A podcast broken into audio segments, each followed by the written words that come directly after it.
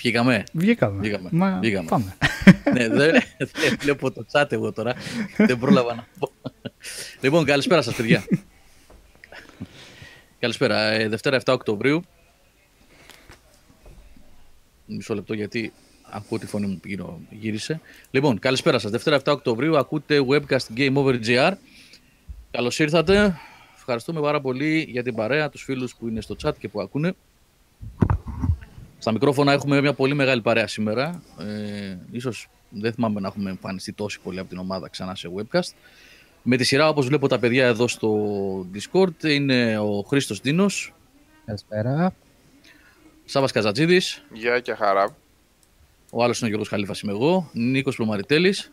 Διάβασες τον εαυτό σου, έτσι. Διάβασες σειρά και Ναι, διάβασες ναι. και τον εαυτό σου. Καλησπέρα, παιδε. Κώστας Παπαμήτρου, Για χαρά. Νικόλας Μαρκόγλου, Καλησπέρα. στα deck, ο DJ και ο Θάνος Τσομπανής. Καλησπέρα. Καλησπέρα σε όλα τα παιδιά που είναι στο chat. Ε, ο Άντριου, Silent Face, Jim Pap, Start Over, Χρήστος, Γιώργος. Γεια σας παιδιά. Καλησπέρα και ευχαριστούμε πολύ για την παρέα. Λοιπόν, ε, από πού θα ξεκινήσουμε σήμερα; Έχουμε αρκετά πράγματα να συζητήσουμε. Κάποια νέα παιχνίδια. Μετά από 500 εκπομπές λέει ο Hillmasters. Ο Hillmaster αυτή η είσοδος λες και βγαίνουν πρώτη φορά. και φεύγει αυτό. Είναι, είναι το stage fright. Πώς το λένε αυτό ρε εσύ Hillmaster, ξέρεις, που έχουν... Ναι. το άγχος ναι, της σκηνής. Ναι. Ναι, τέλος πάντων. Ε, Για Τζόκερ στο τέλος. Τα πάρουμε με τη σειρά. Σιγά σιγά, παιδιά. Ναι. Έτσι κι αλλιώς Πρώτα έχουμε να- δυνατά gaming θέματα σήμερα. Έχουμε θέματα σήμερα να συζητήσουμε. Ε, Να να, μου πούμε για επιτρέψετε το να Red Dead. ξεκινήσω από το. Ναι, ναι, Ναι, ναι. για το Red Dead να πούμε. Που βγήκε στο PC. Τον βλέπετε, πανηγυρίζει έτσι, έχει χαρεί αυτός τώρα. Ε, τι- Τι να, εγώ το έχω αγοράσει, δεν πρέπει να το ξαναγοράσω εγώ. Είπαμε. Πού το Μία αγοράσες; φορά τα αγοράζουμε τα παιχνίδια. Το είχε Έχεις- παίξει εσύ, δεν θυμάσαι. Το έχω, Τα το έχω λέγαμε. παίξει, το έχω αγοράσει κιόλας. Δεν είναι ότι απλά το, αγορα... το δανείστηκα την κονσόλα. Α, είχες δανειστεί κονσόλα και αγόρασες το παιχνίδι και σου μείνε, δηλαδή αυτό λες. Ναι, έμεινε στον άλλον. Και τα δύο τα Red Dead Redemption. Όχι και το ένα. Οκ. Του έκανα δωράκι 100 ευρώ. Πάρε. Για Εντάξει. την κονσόλα μου. το. Δεν τα παίξα ακόμα, παιδιά. Μμ. Κάθε φορά το βλέπω τον κράζω. Ναι, οπότε χουβαρντάς ναι, είσαι, δεν ρε. είναι. Μπράβο. Έδωσε 100 ευρώ στη Rockstar. Ε; Είσαι χουβαρντάς. Τα χρειάζεται η Rockstar. δεν, δεν το έκανα Σάββα, το δώρο. Σάββα, βοήθησε με λιγάκι σε αυτό που είπες τώρα. Όσο θες. Ναι. Λοιπόν, είναι χουβαρντάς ή κουβαρντάς; Κοιτά δύο. Το κουβαρντάς είναι όταν παίζεις στοίχημα, βάζεις πολλά λεφτά και πας κουβά. Οκ. Εντάξει, μου την έλυσες την απορία. Λοιπόν, Ναι. ε, χουβαρντάς, από όσο Χου, ξέρω. χι, έτσι. Χου, και εγώ χου, αυτό χου, ξέρω, χι. αλλά ναι, το έχω ακούσει και με κάπα πάρα πολύ να λέγεται. Γι' αυτό σε ρώτησα τώρα. Οκ, εντάξει, εντάξει. Ναι, δεν το έχω ακούσει ποτέ με κάπα, ίσως είναι λίγο πιο νότιο, δεν Αθηναϊκό. ξέρω. Ναι, μπορεί. Ίσως, ίσως. Όπως και να είναι, ξένη είναι η λέξη. Μη βάλω τώρα να βρούμε Αυτό προφοράκι σε το αυτό. Ξέρεις σαν τα αγγλικά που βρίσκουμε. Ε, Γιώργο, εντάξει, πέρα από το ότι είμαστε σαν αγελάδα στο ράντζο που θα αρμίξει η Rockstar ένα χρόνο μετά γιατί θα το ξαναγοράσουμε όλη δεύτερη φορά το παιχνίδι. Γιατί το ξέρω, θα το αγοράσω και εγώ να ξέρεις, θα την πάθω. Θα δεν θα κρατήσω Εντάξει, το πέντε ναι. GTA 22 φορές το... Μμμ. Ε, Βάπα, στοίχημα. Εγώ αυτό που θέλω να συζητήσουμε πως και να έχει είναι πώς μπαίνει με το Stadia μαζί. Αυτό πιο πολύ με ένα. Μμμ. Μέσα σε άκρη στο άλλο ξέραμε ότι θα βγει κάποτε το Reddit 2 στο PC. Έχει πάρα πολλά leaks τα οποία εντάξει δεν ήταν τυχαία. Αλλά μήπως το κάνανε βιαστικά τώρα για να ταιριάξει με αυτό και νομίζω ότι δεν βλέπω άλλο λόγο να κυκλοφορήσει το PC γρήγορα. Δεν είναι πολύ γρήγορα. Αλλά τόσο ξαφνική ανακοίνωση άμεση. Μπαμ, ξέρεις τι σε Δεν- 20 δεν είναι μέρες μόνο βγαίνει. αυτό. Δεν είναι ότι Νικό, Α, δεν είναι θα μόνο. το, θα το βγάλουμε σε τρεις μήνες, σε τέσσερις ή οτιδήποτε τέτοιο. Τα μπαμ, πάρτε το στο κεφάλι. Αυτό πιο πολύ θα με νοιάζει να κουβεντιάσουμε. Αν Δεν υπάρχει είναι- και κάτι να το αναλύσουμε, να σου πω την αλήθεια πάρα πολύ. Ναι, να προσθέσω στα, σε αυτό που λες, την παρατήρηση για το Stadia, ότι θα είναι launch, που είναι πολύ δυνατό χάρτη, νομίζω, ε, ότι θα είναι και στο launcher το δικό τους, έτσι. Και στο launcher το δικό τους θα πάρεις και κάτι δωράκια που δεν είναι και αμεληταία. Της Rockstar. Ναι. Μμ. Ναι, στο, στον launcher, της- ναι. Που σημαίνει αυτό που... Διαλέγεις, διαλέγεις δύο παιχνίδια, ρε Γιώργο όμως, τα οποία παιχνίδια έχουν κυκλοφορήσει ούτε και εγώ δεν ξέρω τώρα πόσα χρόνια. Δηλαδή, έχεις να διαλέξεις λέει, ανάμεσα στο, στο Bully, στο LA Noir, στα Grand Theft Auto όσα υπάρχουν, εκτός του, 4, εκ, εκτός του 4 και του 5 βασικά. Και το Max Ναι. Payne. Και νομίζω αυτά, ε, αφ- α, και το, είναι και το Max Ε, Payne. και το Max Payne, ναι. Εντάξει, δηλαδή, Ε, εντάξει, μπόνους είναι. Δεν, δεν βαριέσαι. Δεν υπάρχει Ναι, αυτό, εγώ το ναι. λέω, εγώ λέω ότι τώρα αυτό αξιολογείται Κώστα το κατά πόσο αξίζει να πάρεις τα παιχνίδια αυτά τα δύο που δίνει ή κάποια από τα δύο αυτά. Αξιολογείται από τον καθένα χωριστά. Λέω όμως ότι είναι ένα ακόμα δέλεαρ και είναι μια ακόμα προσπάθεια για την εδραίωση της δικής τους πλατφόρμας. Να το πάρεις κατευθείαν από αυτούς, να παίζεις στο δικό τους οικοσύστημα. Αυτό με αυτήν την έννοια το είπα. Ε, μα εντάξει, νομίζω ότι ούτως ή άλλως η ανακοίνωση του, του Red Dead θα ήταν μπόνους για το δικό τους το οικοσύστημα. Δηλαδή με το που έσκασε η ανακοίνωση ε, ότι διαθέτει το δικό της launcher και λοιπά και λοιπά, εγώ προσωπικά το περίμενα. ενώ Είναι θέμα ημε- ημερών ότι θα σκάσει ανακοίνωση ε, Red Dead. Το μόνο που περίμενα βασικά ήταν να σκάσει και ανακοίνωση για το remaster ας πούμε, του πρώτου, για να πάνε πακέτο. Στο οποίο ας πούμε διαψεύστηκα, δεν, δεν έκατσε κάτι τέτοιο. Μμ. Ακόμα. Εντάξει. Θα δούμε. Και τώρα, ναι, δεν υπάρχει κάτι περισσότερο να πούμε γι' αυτό. Μεγάλη κίνηση είναι και είναι κίνηση μ, πολύ σημαντική ενίσχυσης του Stadia, έτσι. Είναι Ε, πάντως, σημαντικό. ε, όχι μόνο το στήριο. Αξίζει τώρα να το δούμε και το παιχνίδι στις μέγιστες οπτικές απολαύσεις ας πούμε, που μπορεί να προσφέρει και αισθητικές και τεχνικές. Δηλαδή πέρα από όλα τα άλλα ότι μπορεί κάποιος να το έχει παίξει, να μην το έχει παίξει, ίσως είναι για από τα λίγα παιχνίδια τα οποία ξέρεις τι θα πεις, ας το δω και στο PC ρε παιδί μου. Ήταν ήδη πανέμορφο. Μμμ. Εντάξει, ε, στο Xbox το, το έπαιξα εγώ, είχε, ήταν λίγο πίσω σε σχέση ας πούμε. Ήταν, δεν ήταν, δηλαδή έχανε σε κάποια πράγματα, ήταν πανέμορφο όμως. Και δεν μπορώ να φανταστώ πόσα είναι πλέον στο PC. Οπότε από, από, αυτό είναι μόνο το ένα τυράκι. Τώρα στο Stadia, να σου πω την αλήθεια, οκ, καλά, εμείς δεν μπορούμε να παίξουμε ούτως ή άλλως στο Stadia, αλλά ε, δεν θα χάνει και λίγο. Δηλαδή, οκ, ε, αν εγώ ήμουν PC user, θα, θα ήταν τα λεφτά που θα έδινα αν ήμουν PC user, τι λέω. Αν δεν είχα παίξει το παιχνίδι, θα ήταν τα λεφτά που θα έδινα να το πάρω κατευθείαν να το παίξω στο PC, ρε παιδί μου, να, να το απολαύσω. Αλλά απ' την άλλη, ξέρεις και εγώ λίγο τώρα αμφιταλαντεύομαι. να το- Θα δω, να δώσω, να μην δώσω. Είμαι, λίγο... είμαι στο ντεμί, παρότι ξέρεις, το απέκλεισα στην αρχή της κουβέντας μας. Είμαι, είμαι στο ντεμί, να σου πω την αλήθεια. Ή θα πω στο Μαρκόπουλο να το αγοράσει και θα μου δώσει το.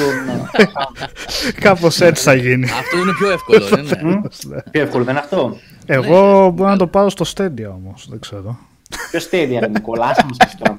Δεν λέω. Άσε μας πεις. Εσύ το έχεις παίξει, είπες Νικόλα; Το, ε, το Red Dead, ναι, Μμ. ναι βέβαια. Το έχεις νοικιάσει ή τι το έχεις κάνει; Ε, όχι, το είχα αγοράσει, το είχα αγοράσει PlayStation Α. 4. Ναι.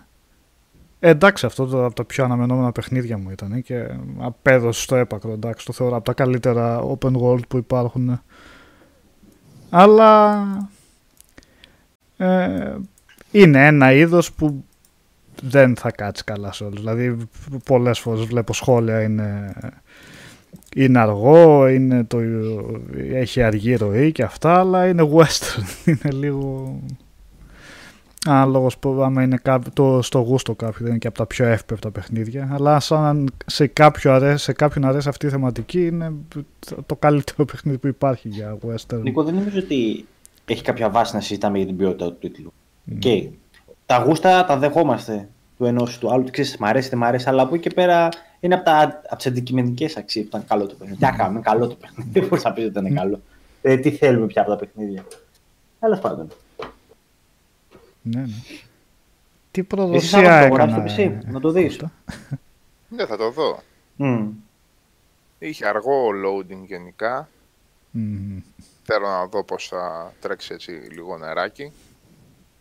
Δεν ζοριζόταν ιδιαίτερα γιατί ήταν πολύ optimized για το απλό το PlayStation 4 που το είχα, στο οποίο το είχα παίξει εγώ. Μια χαρά έτρεχε το παιχνίδι. Γενικώς για το μέγεθος του κόσμου και όλα αυτά. Έχει πολύ ενδιαφέρον το ότι βγαίνει τελικά αυτό στο PC. Ε, τώρα το ότι βέβαια μπορεί να παίζουν τελείως άλλα πράγματα πίσω. Το ότι μένει ορφανό τελείως το πρώτο, εντάξει, είναι ένα θέμα. Είναι ένα θέμα. Ε, δεν νομίζω να έχει μείνει άλλο παιχνίδι της Rockstar τελικά ορφανό από PC, έτσι από τα πρόσφατα τώρα, δεν θέλω να πάμε στα, στη δεκαετία του, δύο- του, της Zero. Δεν θυμάμαι άλλο παιχνίδι να έχει μείνει ορφανό. Αυτά για το Υπάρχει, PSP λέγαμε, είχαν ελπίζει να βγει τα, ε, Για Είχαν βγει στο PlayStation 2 τότε. Ναι, στο PC δεν Ναι, πρέπει σε να PC. είχαν βγει. Εντάξει, Καλά λέμε τότε τώρα για τα ήταν παλιά η- όμως τώρα, εντάξει. ναι. Τότε Τα ήταν κύρια. η Μμ. συνεργασία με τη Sony. Μμ. Τότε τα GTA έσπερναν στη, στο Ναι. PlayStation 2. Ήταν, ήταν συνεργάτης της Sony σε πάρα πολλά επίπεδα και μόνο που είχαν βγει στο PlayStation 2 ήταν αρκετό. Τα Vice City, τα, τα stories λες τώρα, έτσι. Ναι, και Liberty City και ποιο είχε βγει. Liberty City και Μμ. Vice City Stories. Ε, αυτά πρέπει να ξεμείναν στις το- κονσόλες, ναι. Ναι, ξέμειναν στο PlayStation 2. Τώρα δεν ήταν καμιά τρομερή προσθήκη αυτά. Ports ήταν ε, από PSP, τραχαγύρευα. Ε, ναι. Ε, για τα φορητά Αλλά καλά το ήταν, Resident αλλά... ναι. Παραμένει ένας πολύ μεγάλος τίτλος, το ο οποίος Μμ. τελικά δεν έφτασε στο PC. Όχι για κανένα λόγο, για να το δούμε στο, στο full το Μμμ. παιχνίδι. Και να έχει και κάποιο την Από ολοκληρωμένη ιστορία. Ναι, Ναι. αν χρειαστεί. Από αυτήν και μόνο την άποψη. Ε, και μοιραία βέβαια το ότι δεν πήγε ποτέ στο PC άφησε και ένα κόσμο που δεν το... Υπάρχει και ένας κόσμος δηλαδή που δεν το άγγιξε ποτέ επειδή ακριβώς δεν έφτασε στο, στο PC. Κρίμα είναι για τέτοιο παιχνίδι. Τώρα δεν ξέρω τι ζόρια τραβούσαν, τι εμπλοκές υπήρχαν. Δεν νομίζω να υπήρχαν εμπλοκές γιατί είχε βγει, ήταν multiplatform παιχνίδι. Υποθέτω κάποια στιγμή θα βγει για Switch, ε, Κώστα. ε. Λέω τώρα. Φαντάζεσαι. αφού, εντάξει, αφού, κάνει ε, βιβλιοθή, αφού κάνει βιβλιοθήκη στο Switch με remaster του 360 και του PlayStation 3, υποθέτω ότι θα βγει για Switch κάποια στιγμή. Μμ. Ωραία, πλάκα θα έχει και για, για PC το παιχνίδι. Περιεχόμενο single player χωρίς ε, επιπλέον δεν υπάρχει ούτως ή άλλως. Υπάρχει ένα θηριώδες online. Τώρα δεν ξέρω πόσο περπάτησε, δεν το παρακολούθησα καθόλου το θέμα. Πόσο έχει περπατήσει το online του. Το Υπάρχει ένα υποστηρίζουν. online ε, του GTA, σαφώς. Βλέπω Έχει πολλά υπάρχει. προβλήματα πάντως, πόσο διαβάζω. Ε, ήταν στην beta, δεν ξέρω αν θεωρείτε ότι έχει βγει από την beta τώρα. Έχει βγει νομίζω. Νομίζω έχει βγει, δεν είμαι σίγουρος, νομίζω έχει βγει. Ε, εμένα το, το online του πρώτου δεν με είχε ενθουσιάσει. Είχα υπερβαρεθεί. Δεν, δεν είχα ασχοληθεί καθόλου. Είχε και λίγο περίεργες, όχι περίεργες, πρωτότυπες ε, προσεγγίσεις για online γενικώ.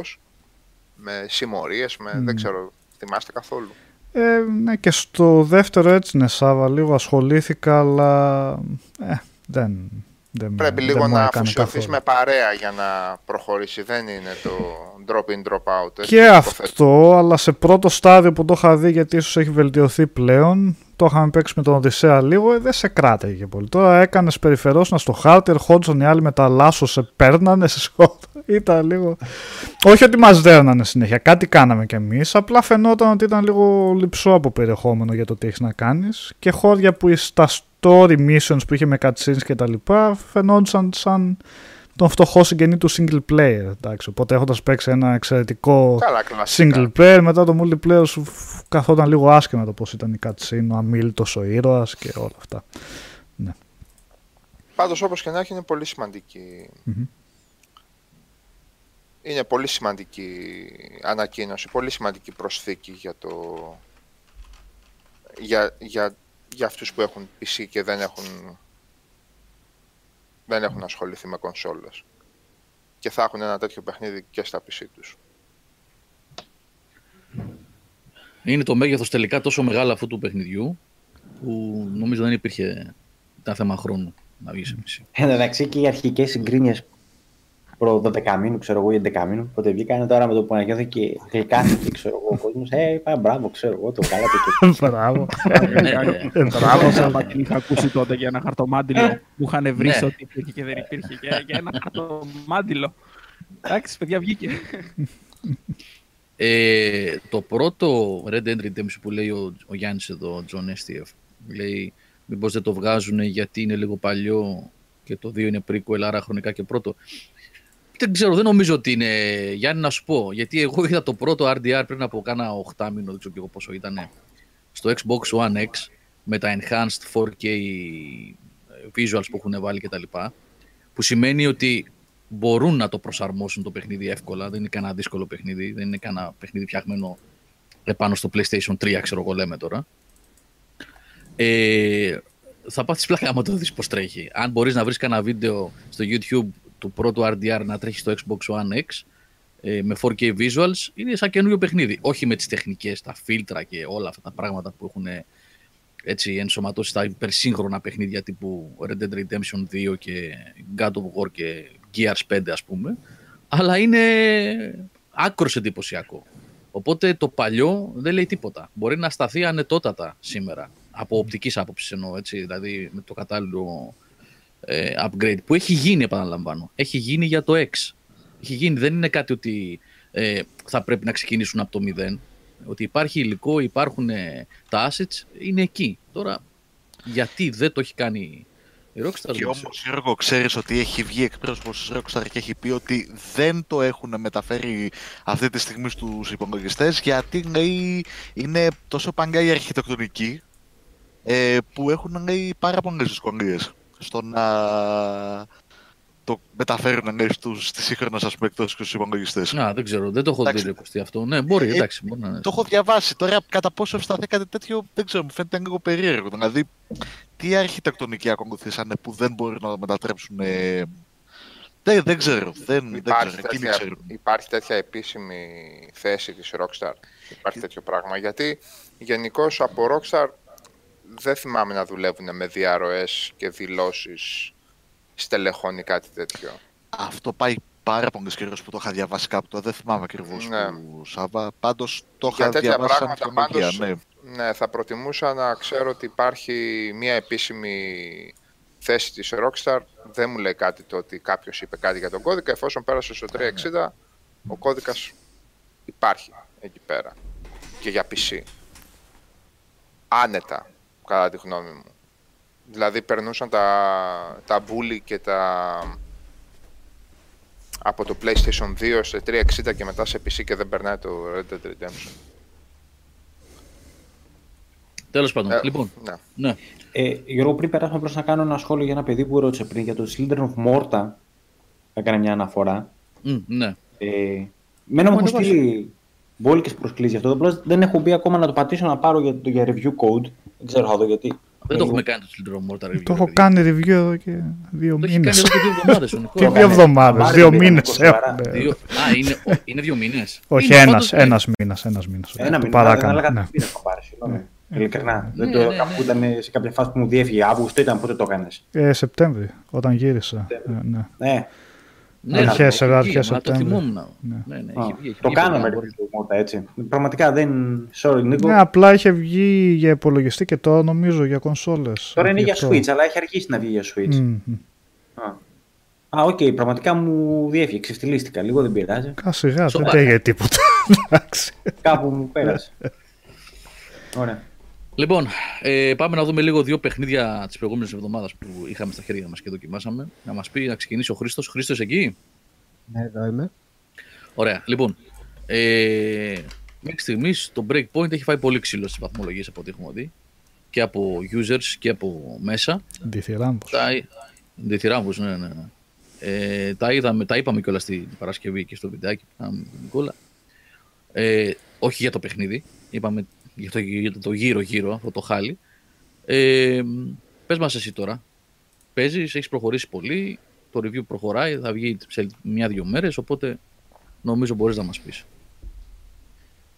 Να ξεκινήσουμε από τα βασικά, έτσι. Ε, πριν πάμε στα microtransactions και τα προβλήματα, τα οποία είναι αρκετά. Και επειδή Ναι, θα δείξουμε ε, κι άλλες- συγγνώμη που σε διακόπτω, Χρήστο, να πω λίγο, ε, επειδή έχουμε να μιλήσουμε μέρες με το Σάββα. Σάββα, ε, υποθέτω ότι έχεις δει τι έχει γίνει. Δεν ξέρω αν έχεις παρακολουθήσει, γι' αυτό το λέω για σένα. Με Ε, μεγάλη τι έχει χαρά. γίνει. Ούτε καν, έτσι, δεν έχεις δει τι έγινε. Όχι, με μεγάλη χαρά έχω παρακολουθήσει. Α, ωραία. Οπότε έχεις παρακολουθήσει, οπότε Το- είσαι in, in το context. στραπάτσο, το ευχαριστιέμαι πάρα πολύ, το ομολογώ. Ωραία. Εντάξει, οκ. Είσαι, είσαι in context. Λοιπόν, πάμε, ε, Χρήστο. Έλα. Λοιπόν, για να βγάλουμε τα βασικά από τη μέση πρώτα. Σαν τίτλος έχει και δεν έχει σχέση με το Wildlands. Και αυτό είναι και καλό και κακό. Έχουν μπει κάποιοι καινούργιοι μηχανισμοί. Μερικοί έχουν ενδιαφέρον. Βοηθάνε και το gameplay. Το βελτιώνουν συγκριτικά με το Wildlands. Τα υπόλοιπα όμως που έχουν μπει είτε είναι αδιάφορα είτε δημιουργούν και προβλήματα. Δηλαδή, Δηλαδή, να το πάρουμε από το πιο απλό, ας πούμε, έτσι. Το οποίο είναι κάτι το οποίο κάποιος θα ενοχλήσει, κάποιος δεν θα ενοχλήσει. Αυτό είναι και στην ευχαίρεια του καθενός, πώς το βλέπει. Έχουν βάλει ένα κεντρικό hub. Πώς έχει, ας πούμε, το Destiny; Ή ε, το Division. Λοιπόν, έχουν βάλει ένα τέτοιο πράγμα. Το οποίο ευτυχώς είναι μόνο ένα σε όλο τον τίτλο. Δηλαδή δεν θα δούμε 5-6. Το πρόβλημα ποιο είναι; Ότι με βάση την ιστορία, δεν ξέρω πώς έχουν παρακολουθήσει και το τρίλερ κλπ. Ε, ουσιαστικά όλη η ομάδα που έχει σταλεί στο νησί, ε, το 90% μην πω και παραπάνω, έχει πεθάνει ουσιαστικά από την επίθεση που τους κάνανε στα ελικόπτερα. Οπότε εσύ, αφού έχεις ζήσει όλο αυτό σαν story στην αρχή, όπου έχεις, κα- έχει πέσει το ελικόπτερο, προσπαθείς λίγο Αυτά να στην αρχή επιβιώσεις. όλα, έτσι. Για την αρχή μιλάμε, δεν έχουμε πάει πιο πέρα. Ναι, ναι. Λοιπόν, με το που πέφτουν τα ελικόπτερα, ξεκινάς εσύ την ιστορία, τραυματισμένος, προχωράς, προχωράς. Έχεις την αίσθηση τελείως ότι είσαι μόνος σου, ρε παιδάκι μου. Έχεις βρει και δύο-τρεις survivors, οκ, πάμε παρακάτω, έχεις παίζει κάποιο ρόλο. Και φτάνεις ξαφνικά στο πρώτο hub. Και εκεί βλέπεις τριγύρω σου άλλα 15 άτομα, οι οποίοι είναι άλλοι παίκτες. Όπως καταλαβαίνεις, μιλάμε για το τρελό immersion break, έτσι. Δηλαδή, σου έχει στήσει ένα σκηνικό ψηλοαπομόνωσης, ε, σε κυνηγάνε να επιβιώσεις να πας σε ένα safe area και πας στο safe area και βλέπεις όλους 15 να κόβουν βόλτες. Εντάξει. Και αυτό είναι το πιο απλό, ας πούμε. Εντάξει, σίγουρα κάποιος θα πειράξει, κάποιος μπορεί να μην πειράξει. Βέβαια αυτό το βάλανε, από ό,τι έχω καταλάβει τουλάχιστον, για τα raids. Γιατί θα βάλουν και raids μέσα στον τίτλο, που δεν υπήρχαν στο Wildlands. Να, Αλλά αυτό τι είναι το- division τώρα, έτσι. Πάνε να το κάνουν κανονικά. Βγάλανε δηλαδή προϊόν που χτυπάει το δικό τους προϊόν, εν ολίγης, από ό,τι καταλαβαίνω. Έχουν κάνει ένα, αν θες να το θεούλιδες. πω, ένα, ένα best of. Εγώ έτσι το έχω δει τουλάχιστον. Έχουν πάρει όλα, όλες τις ιδέες που είχαν από τα υπόλοιπα, Division και λοιπά και έχουν φτιάξει ένα best of τίτλο.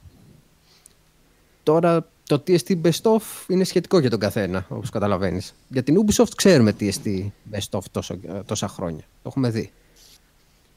Από εκεί και πέρα πήγαν και μου βάλανε classes. Έτσι, δηλαδή πέρα από το skill tree που υπήρχε που άνοιγες perks, ε, passive abilities κλπ. κλπ. Έχουν βάλει και τέσσερις classes οι οποίες έχουν ένα ξεχωριστό rank up. Οπότε μέχρι στιγμής κρατήστε αυτό που το λέω γιατί έχουμε κι άλλο συνέχεια. Έχουμε το level up που κάνεις ως παίκτης, να ανοίγεις το skill tree, να διαλέγεις τι ακριβώς θες από perks και abilities κλπ. Και έχεις κι άλλο ένα ξεχωριστό rank που κάνεις και εκεί level up για κάθε μία από τις τέσσερις ε, κλάσεις. Όπως καταλαβαίνετε αρχίζουν και μαζεύω τα πράγματα. Βέβαια το καλό είναι το ότι συνήθως αυτά που ζητάνε σαν objective τα classes για να κάνεις rank up ε, γίνονται ψηλομόνα τους όπως παίζεις. Κάποια δεν γίνονται. Τώρα αυτό το σύστημα ε, προσθέσανε πάνω από αυτό και το λεγόμενο gear score. Όσοι έχουν παίξει Destiny Division ξέρουν τι εστί. Δηλαδή είναι ένα νούμερο που έχουν βάλει που ουσιαστικά εκπροσωπεί το μέσο όρο από τον εξοπλισμό που έχεις πάνω σου. Σαν το light του Destiny δηλαδή, ας πούμε. Μπράβο, ακριβώς. Τέτοια νοοτροπία. Και αυτό μετράει και στα ρούχα και στα όπλα που μαζεύεις. Τα οποία όλα αυτά αγοράζονται από τα μαγαζάκια. Συνέχισε, εγώ συμπληρώνω. Ε, συ- Θα το πάμε και μετά, ε, γιατί εκεί έχει ακόμα μεγαλύτερη ανάλυση το τι είναι, τι δεν είναι και τι μπορούμε να δούμε και τι είναι σαν α, περιεχόμενο του μαγαζιού. Αλλά θα το δούμε σε λίγο αυτό. Η Ubisoft τόσο καιρό, έτσι, λέει το εξής. Εμείς βγάζουμε ένα τίτλο ο οποίος είναι αυθεντική tactical εμπειρία, ρε παιδάκι μου, σε open world. Όταν μου βάζεις εξοπλισμό gear score, ωραία, και με αναγκάζεις να αλλάζω κάθε τρεις και λίγο το καπελάκι μου, έτσι, ή το όπλο, το οποίο παρεπιπτόντως στα όπλα, έτσι για να κάνουμε και μια σχετική παρέθεση, ε, μπορείς να έχεις βρει ας πούμε ένα Mi 16, ένα παράδειγμα φέρνω εγώ τυχαίο. Αυτό το Mi 16 θα το ξαναβρεις μετά, αλλά είναι σε μεγαλύτερο level. Και η πλάκα δεν είναι αυτή ότι βρίσκεις συνέχεια ε, κατά διαστήματα τα ίδια ακριβώς όπλα. Η πλάκα είναι ότι δεν έχει και ιδιαίτερη διαφορά. Μου βάλανε levels και στους εχθρούς υποτίθεται Και όλοι πέφτουν με ένα headshot. Είτε είναι level 1 εχθρός, είτε level 150. Τι έχουν κάνει αυτοί, Ρε Χριστό, τι σαλάτα είναι αυτή; Γι' αυτό λέω, είναι, είναι μια σαλάτα πραγματικά, ένα τρελό best of, το οποίο όμως είναι best of ε, ό,τι κακού έχουν βάλει σε άλλους τίτλους. Δεν είναι δυνατόν. Ε, worst of είναι, πες το, μην τον ντρέπεσαι, ρε. Εντάξει, worst of, οκ. ναι, worst of είναι, ναι. Δεν μπορώ να καταλάβω δηλαδή με ποια λογική μου παίρνουν ε, τη νοοτροπία του Wildlands όσον αφορά ε, τον τρόπο που αντιμετωπίζεις τους εχθρούς, οκ. Το ρεαλιστικό αυτό κομμάτι, γιατί εκεί είναι ρεαλιστικό, οκ. Τον άλλον τον ρίξει με headshot. Δεν χρειάζεται να κάνεις πολλά. Και μου κοπανάς ότι έχει level 150 ή level 30 ή level δεν ξέρω εγώ οτιδήποτε. Με αυτή τη λογική το Gearscore είναι άχρηστο όπως καταλαβαίνετε. Έτσι. Έχουν βάλει δηλαδή ένα μηχανισμό ο οποίος είναι άχρηστο στο κεντρικό παιχνίδι. Για τα Rage δεν ξέρω ακόμα αν είναι ή δεν είναι, γιατί δεν τα έχουν ανοίξει. Έχουμε και αυτό το θέμα. Δηλαδή, ε, έχουν το προαπαιτούμενο ότι πρέπει να έχει Gear Score 150. Εγώ το έχω ξεπεράσει το προαπαιτούμενο αυτό, αλλά ακόμα δεν τα έχουν ανοίξει. Και υπάρχει ήδη το πρώτο υποτίθεται μέσα, με το καλημέρα στο launch. Το Δηλαδή, δηλαδή, ναι, ε, βεβαίως. το gear score των αντιπάλων, ε, ε, το πόσο εύκολο είναι στον αντίπαλο δεν σχετίζεται με το που έχεις. Καμία σχέση. Σε πληροφορώ επίτηδες. Αυτό το είχαμε δει και από την Πέτα. Πρέπει να το έχει δει και ο Θάνος. Με το που ξεκινάς, έχει ένα σκηνικό τέλος πάντων, να μην μπούμε σε πολλές λεπτομέρειες, όπου σκάνε μύτη οι Wolves. Οι Wolves με λίγα λόγια είναι η elite squad που τους παίρνουν. Δεν μπορείς να τους ακουμπήσεις, υποτίθεται έτσι. Μμμ. Λοιπόν, σκάς μύτη στο intro, το, είναι 5-6 όσοι είναι τέλος πάντων, μπορείς να τους φας επί τόπου με headshot. Και τώρα υποτίθεται ότι αυτή είναι level 150 και εσύ είσαι level 1. Και τι λουτάρεις από αυτούς; Κοίταξε, από οποιονδήποτε, από οποιοδήποτε εχθρό στον κόσμο, είναι ανάλογα τι τρόπους θα σου πέσουν. Αλλά λουτάρεις από ρούχα μέχρι όπλα. Όχι, εννοώ τι gear λουτάρεις. Βάσει του επίπεδου σου ή βάσει του επίπεδου του αντιπάλου που σκοτώνεις. Τυχαίο. Τυχαίο. Ε, κατά βάση στο πρώτο μισό μέχρι να προχωρήσεις, λίγο να ανέβεις και εσύ level, τυχαίο. Όσο ανεβαίνεις level, ανεβαίνεις σιγά σιγά και το loot. Αν και Έτσι. μάλλον ξέρω την απάντηση, βλέπεις καμία διαφορά στην AI ανάλογα το level, το πάει κάπως έτσι μήπως ή... Όχι. Όχι, ε, ναι. Όχι, ε, είναι κοινή, δεν έχει διαφορά. Απλά. Υπάρχει κινούνται επίσης. λίγο- Ε, Θα το πάμε και εκεί. Ναι, Γιατί στο Απλά- Wildlands δεν πολύ υπήρχε γι' αυτό. ναι. ναι, απλά οι ghouls που υποτίθεται ότι είναι τα 150 κλπ. Ε, είναι λίγο πιο επιθετικοί, ας πούμε. Εκεί. Το μόνο που παίζει ρόλο το gear score, από αυτό που έχω δει μέχρι στιγμής, είναι στα drones. Ε, από την άποψη ότι δεν πέφτεις τόσο εύκολα, σε εισαγωγικά τόσο εύκολα, έτσι, γιατί πέφτεις. Δηλαδή μην φανταστείτε ότι άμα επειδή έχω gear score 150-160 δεν με ρίχνει ο άλλος, με ρίχνει και εύκολα σχετικά. Γι' αυτό λέω ότι είναι και ένα μπάχαλο. Γιατί έχουν κρατήσει του Wildlands όλο αυτό το αυθεντικό, όπως λέγανε, σύστημα και μου έχουν κοτσάρει από πάνω RPG light στοιχεία τα οποία και αυτά, όπως καταλαβαίνετε, δεν πολύ δουλεύουν, είναι λίγο ό,τι να είναι, πολύ light υλοποίηση και ένα σύστημα gear score το οποίο πραγματικά δεν έχει καμία ουσία και δεν βλέπεις κάπου να αποδίδει στο gameplay.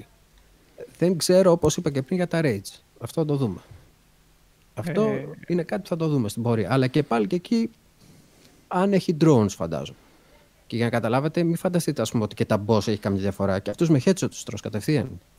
Τα Δεν είναι drones. κάτι ότι Τα πόσο λέει. κάνα Α, τα μηχανισμό bosses, ας πούμε, ναι. ιδιαίτερο. Ναι, τα bosses. Ναι, ναι. Headshot. Κατευθείαν. Μην κουράζεσαι. Δηλαδή, Δεν είναι κάτι. από ό,τι καταλαβαίνω αυτό με τα bosses και αυτό με το damage μοιάζει με το Division. Κάποιο damage drop-off ανάλογα με τον εχθρό είναι one-shot headshot. Οποιοδήποτε και αν είναι ο εχθρός, οτιδήποτε και αν ε, είναι το μποσάκι. Ναι, είναι όπως το Wildlands. Όσοι έχουν παίξει, έχουν παίξει το Wildlands το ξέρουν. Είναι ακριβώς η ίδια λογική. Ναι, δεν έχει ναι, αλλά αλλάξει. το σύστημα και ο, βα- και ο, ο κορμός του, ας το πούμε, είναι Division. Πολύ light division. Έχουν βάλει απλά τα gear store και αυτά. Δεν θα δείτε δηλαδή. Και loot όμως. επειδή- Και διαφορετικό loot μου λες, άλλο level. ε. Ναι, έχει loot, έχει loot. Άρα division. Τώρα θα στο αναλύσω και αυτό. Ε, γι' αυτό σου λέω είναι, είναι τόσα πολλά τα πράγματα που έχουν βάλει και με τέτοιο τρόπο που αρχίζεις και απορείς από ένα σημείο και μετά. Ε, Γιατί μπήκαν όλα αυτά; Χρήστο, στο, στην πέτα που είχα παίξει τότε εγώ, είχα, εμένα με είχε εντυπωσιάσει το πόσο κακό σε σχέση με τα προηγούμενα παιχνίδια της Ubisoft ε, και με το Division και με το Wildlands ήταν το shooting του. Το shooting Ναι, ας πούμε, Τουλάχιστον τα, τώρα ε, αυτό τα, που τα είδα εγώ, sniper του και τα M4 του ήταν σαν νεροπίστολα. Δεν είχαν recoil, δεν είχαν ε, ε, καθόλου καλή αίσθηση ούτε στο ο, hit marker όταν η σφαίρα χτυπούσε τον εχθρό, ούτε είχες κάποιο, ε, πώς το λένε, flinch όταν σε πυροβολούσαν και εσύ σημάδευες. Ήταν ένα πράγμα, ας πούμε, σαν μια κόκκινη τελεία στη μέση της οθόνης και απλά βαρούσες εκεί. Κοίταξε, έχουν ένα ελαφρώς feedback τα όπλα. Δηλαδή θα δεις μια διαφορά από όπλο σε όπλο. Αλλά μην φανταστείς τίποτα τρελά πράγματα. Ναι, αλλά Έτσι. στο- Είναι ελάχιστα βελτιωμένα από την beta. Ελάχιστα βελτιωμένα από την, από την beta. Καλά, τώρα το, τα ballistics, άστο, μην το ψάξουμε. Άστο καλύτερο το ballistics. Ούτε στο Wildlands ήταν ballistics της προκοπής. Ναι, αλλά στο Division Και- αυτά δουλεύανε. Και είχαν όλες, όλες, όλα αυτά τα, τους παράγοντες, flinch, ε, range, ε, drama- damage drop-off, ε, ε, recoil, αλλαγή ανάλογα, ε, bullet patterns, όλα αυτά υπήρχαν σε, στο Division. Ναι, υπή... ναι ε, υπήρχαν, αλλά το... ουσιαστικά πήραν το Wildlands και τα μεταφέρανε. Και το θέμα είναι ότι δεν θα δεις μόνο εκεί πρόβλημα. Θα δεις και στον ήχο των όπλων. Ναι, και ο ήχος Ο ήταν οποίος πολύ είναι- περίεργος. Ο οποίος είναι χειρότερος σαν το Wildlands, έτσι. Μιλάμε για χειρότερο ήχο από το Wildlands. Και θα τα αναλύσουμε και μετά πόσο χειρότερος είναι. Γιατί έχω συναντήσει κάτι τραγελαφικά πράγματα εκεί μέσα. Δηλαδή, σε κάποια φάση, εγώ από τη. Φανταστείτε, Τρίτη το ξεκίνησα. Από την Πέμπτη άρχισα να το λέω back point. Δεν είναι ντόλ για break point. Bug από τα bugs. Μιλάμε για τέτοια κατάσταση μέσα. Αλλά συνεχίσουμε με τα Ωραία. κλάσ και λοιπά και θα τα δεις μετά τι έχει. Ξέρεις τι, είχε και μερικά όμως όμορφα στοιχεία, όπως ήταν το, το κάμο που έπεφτε κάτω ο χαρακτήρας και γινόταν ίδιος με το, Ναι, ναι, ε, καμία. με, με το κοίταξε, έδαφος. Και έπαιρνε ένα ωραίο Δεν τα Ξέρεις τι- ισοπεδώνω. ξέρεις γιατί το πάω εκεί. Επειδή τόση ώρα σου- κράζουμε και ξέρεις, λέμε το ένα αρνητικό μετά το άλλο, ήθελα να πούμε και κάποια πράγματα τα οποία ίσως κάνει καλά το παιχνίδι και ίσως τα βλέπουμε πρώτη φορά σε, αυτή- σε παιχνίδι της Ubisoft. Όπως είναι Κοίταξε αυτό το με το κάμω. παιχνίδι. Ναι, το παιχνίδι κάνει κάποια καλά πράγματα. Εννοείται αυτό. Και στο review εξάλλου το γράφω. Αν ψάχνει κάποιος ένα co-op shooter open world αυτή τη στιγμή, είναι σχετικά καλή επιλογή. Δεν είναι κακή επιλογή. Δηλαδή, ας πούμε, ο μηχανισμός που είπες με το κάμο ε, δουλεύει καλά. Έτσι. Έχει αρκετές λεπτομέρειες και στην παρουσίαση. Παρόλο τα προβλήματά του, έχουν προσέξει λεπτομέρειες. Ας πούμε, όταν σε έχουν γαζώσει και πας κάπου για να κάνεις χείλη, μετά βλέπεις τις γάζες, τρίχει το αίμα, ας πούμε, ή όταν έχεις κάνει το κάμπο, έχει απάνω τη λάσπη, αν έχεις ε, κυληθεί πρώτα σε λάσπη. Έχει λεπτομέρειες, δηλαδή έχει πέσει δουλειά. Χρήστο, το θέμα είναι αυτά. Κατά πόσο τελικά έχουν ουσία στο παιχνίδι, εκτός από το, το- πώς να το πω, τον εντυπωσιασμό της πρώτης, δεύτερης φοράς που θα τύχει να το δεις. Δηλαδή, έχουν ουσία αυτά τα πράγματα τελικά. Δηλαδή, το κάμο έχει εφαρμογή στο gameplay ή είναι κάποια έτσι κολπάκια που τα ρίξανε μέσα σαν τρούφα για να ε, ωραιοποιήσουν μια κατάσταση η οποία, από ό,τι καταλαβαίνω, είναι ψιλοαφόρητη σε φάσεις. Καταλαβαίνεις τι λέω, έτσι. Δηλαδή, ωραία Ναι, είναι τα κοίταξε. κάμω, ωραία είναι η λάσπη, ωραία είναι όλα αυτά. Η ουσία όμως τελικά ποια είναι σε αυτό το παιχνίδι; Έχει ταυτότητα αυτό το ουσία- παιχνίδι, ξέρει τι θέλει να κάνει η Ubisoft με αυτό; Όχι, τα, μα ε, εκεί πάω να καταλήξω στο τέλος με όλα ναι, αυτά που sorry, λέμε. οκ, ναι, ναι, ναι. Όχι, δεν έχει ταυτότητα. Δηλαδή έχουν πάρει πράγματα τα οποία είναι καλά σαν ιδέες ως ένα βαθμό. Δεν μιλάω τώρα για Gears Store κλπ. Μιλάω ας πούμε, για κάμο. Ε, έχουν κάποιες καλές ιδέες, αλλά δεν το πάνε παραπέρα. Το survival σύστημα ας πούμε, που βάλανε έτσι. Έχουν βάλει ένα σύστημα crafting και survival μέσα. Όπου μπορείς να μαζέψεις από το περιβάλλον φυτά κλπ. Ή από drones που έχεις ρίξει ανταλλακτικά πηγαίνεις στα bivouacs, έτσι τα λέει. Είναι ένα μέσο που μπορείς να κατασκηνώσεις, τα οποία βρίσκονται διάσπαρτα στον κόσμο. Βάζεις τη σκηνή σου κανονικά και μπορείς να κάνεις crafting. Ε, αυτό έχει ενδιαφέρον. Όπως και το σύστημα που έχουν βάλει ε, με το fatigue και το injury, ας πούμε. Και αυτό έχει ενδιαφέρον. Αλλά τα έχουν αφήσει, απλά τα βάλανε. Αυτό. Τα Μάλιστα. βάλανε σε μια απλοποιημένη μορφή, δεν ξέρω για ποιο λόγο. Ίσως γιατί δεν θέλουν να το κάνουν πολύ hardcore, για να μην ρίξουν ε, έξω τις πωλήσεις γιατί θα το προτιμούσαν πιο casual παίκτες. Διότι δεν, τουλάχιστον τη δική μου αίσθηση από αυτό που έχω παίξει τόσες ώρες, δεν δικαιολογείται να υπάρχουν αυτοί οι μηχανισμοί μέσα από τη στιγμή που δεν τους εκμεταλλεύονται. Δηλαδή το crafting ας πούμε μπορείς να το παρακάμψεις. Να αγοράσεις απευθείας από το shop. Δεν μιλάω για microtransactions, μιλάω με το ε, νόμισμα που κερδίζεις από τις αποστολές κλπ. Όπως έχουν εφαρμοστεί, δεν έχουν λόγο ύπαρξης. Ενώ είναι καλές σαν ιδέες, έχουν ενδιαφέρον, απλά τις βάλαν για να τις βάλουν. Και αυτό είναι το εντυπωσιακό. Δηλαδή, αν το Wildlands είχε πάρει αυτά τα δύο-τρία στοιχεία. Το Wildlands, συγγνώμη, το Breakman είχε πάρει αυτά τα δύο-τρία στοιχεία και είχε πατήσει πάνω στο Wildlands, θα είχαμε απείρως καλύτερο αποτέλεσμα από αυτό που έχουμε πάρει. Αυτή τη στιγμή αυτό που βλέπω εγώ είναι ότι δεν θέλανε να το πάνε ένα-δύο βήματα στο πιο hardcore και ήθελαν να το κρατήσουν casual και έβαλαν τα gear score κλπ. ώστε να του δώσουν και ένα loot box από πάνω να έχει και looter shooter χαρακτηριστικά. Που αυτό και αν δεν ταιριάζει στη, σε όλο αυτό το authentic shooter που προωθούν. Οπότε ναι, θολώνει ταυτότητά του. Δεν έχει αποφασίσει δηλαδή τι ακριβώς θέλει να είναι. Εμένα ξέρεις τι με αγχώνει ρε Χρήστος αυτό που λες. Ότι επειδή ακριβώς δεν έχει ταυτότητα και επειδή ακριβώς πάει να τα κάνει όλα αυτά μαζί, ε, τυπικά ε, χάνεται σε κάποια φάση θα σταματήσει η υποστήριξη, αν δεν έχει σταματήσει ήδη η υποστήριξη, των παιχνιδιών που κάνουν καλύτερα τα μεμονωμένα πράγματα. Δηλαδή το Division που κάνει καλύτερο looting και καλύτερο shooting. Το Wildlands που κάνει καλύτερο το, αυτό τον ανοιχτό κόσμο με την, με την co-op ε, περιπέτεια. Στην ουσία τα πήραν όλα μαζί, τα κάνανε μια σαλάτα που, μεμονω, που ε, μεμονωμένα στα άλλα παιχνίδια τα πράγματα δουλεύουν, αλλά σε αυτό δεν δουλεύουν και σταματάει η υποστήριξη για τα παιχνίδια που ας πούμε ήταν καλά. Αυτό γιατί πρέπει να το δούμε. γιατί κάποιος να, να, πάρει, να παίξει το Division όταν η ίδια η Ubisoft βγάζει δεύτερο παιχνίδι που μοιάζει με το Division και δεν κάνει καλά αυτό που πάει να κάνει. Είναι άλλη λογική το Division. Σίγουρα, είναι, είναι σίγουρα άλλη λογική. Αλλά... Άλλο setting δεν πήγαιναν εδώ. Αυτοί δεν πήγαιναν να χτυπάνε. Δεν πάνε να χτυπήσουν το Division. Αυτοί πάνε ουσιαστικά ε, τι προσπάθησαν να κρατήσουν τους παίκτες του Wildlands αλλά και να πάρουν και παίκτες από το Division. Άρα Αυτό προσπάθησαν να κάνουν. Άρα πάνε να σκοτώσουν το παιχνίδι. Άμα προσπαθούν να πάρουν παίχτες από το παιχνίδι τους. Όχι να σκοτώσουν το παιχνίδι, γιατί είναι διαφορετικά settings τελείως. Και διαφορετική νοοτροπία. Δηλαδή, εδώ με το που θα φας, ας πούμε, τον εχθρό δεν θα δεις τα νουμεράκια πάνω. Δεν θα δεις αυτό το bullet sponge που βλέπεις στο ναι, Division. Αλλά βάζει τα ίδια πράγματα. Βάζει raids μάλλον έχουμε να κάνουμε εντελώς επιπόλαιες κινήσεις που δεν ξέρουν και οι ίδιοι τι θέλουν να κάνουν. Δεν θέλουν να χτυπήσουν το Division, αλλά θέλουν να βάλουν τα διαθυστικά ε, στοιχεία για να μοιάζουν με το Division. Ακριβώς, ακριβώς. Μα γι' αυτό λέμε ότι δεν έχει δεν θέλουν να χτυπήσουν, αλλά θέλουν τον κόσμο του. Ε, θέλουν να κερδίσουν άλλο κόσμο. Έχει το κόσμο του Division και το κόσμο του Ghost Recon. Αλλά πώς θα κερδίσουν τον κόσμο του Ghost Recon βάζοντας παρόμοια στοιχεία με αυτό το Division. Μου φαίνονται δηλαδή και από αυτά που λέει ο Χρήστος εντελώς επιπόλαιες και βιασμένες κινήσεις που χωρίς όραμα το παιχνίδι, κάπως όπως ήταν και το Wildlands βασικά, ε, που θέλουν απλά να κάνουν ένα καινούργιο Assassin's Στο Wildlands βασικά θέλουν να κάνουν ένα Assassin's Creed αλλά σε αυτό το σκηνικό, εδώ πέρα θέλουν να κάνουν ένα Division σε αυτό το σκηνικό.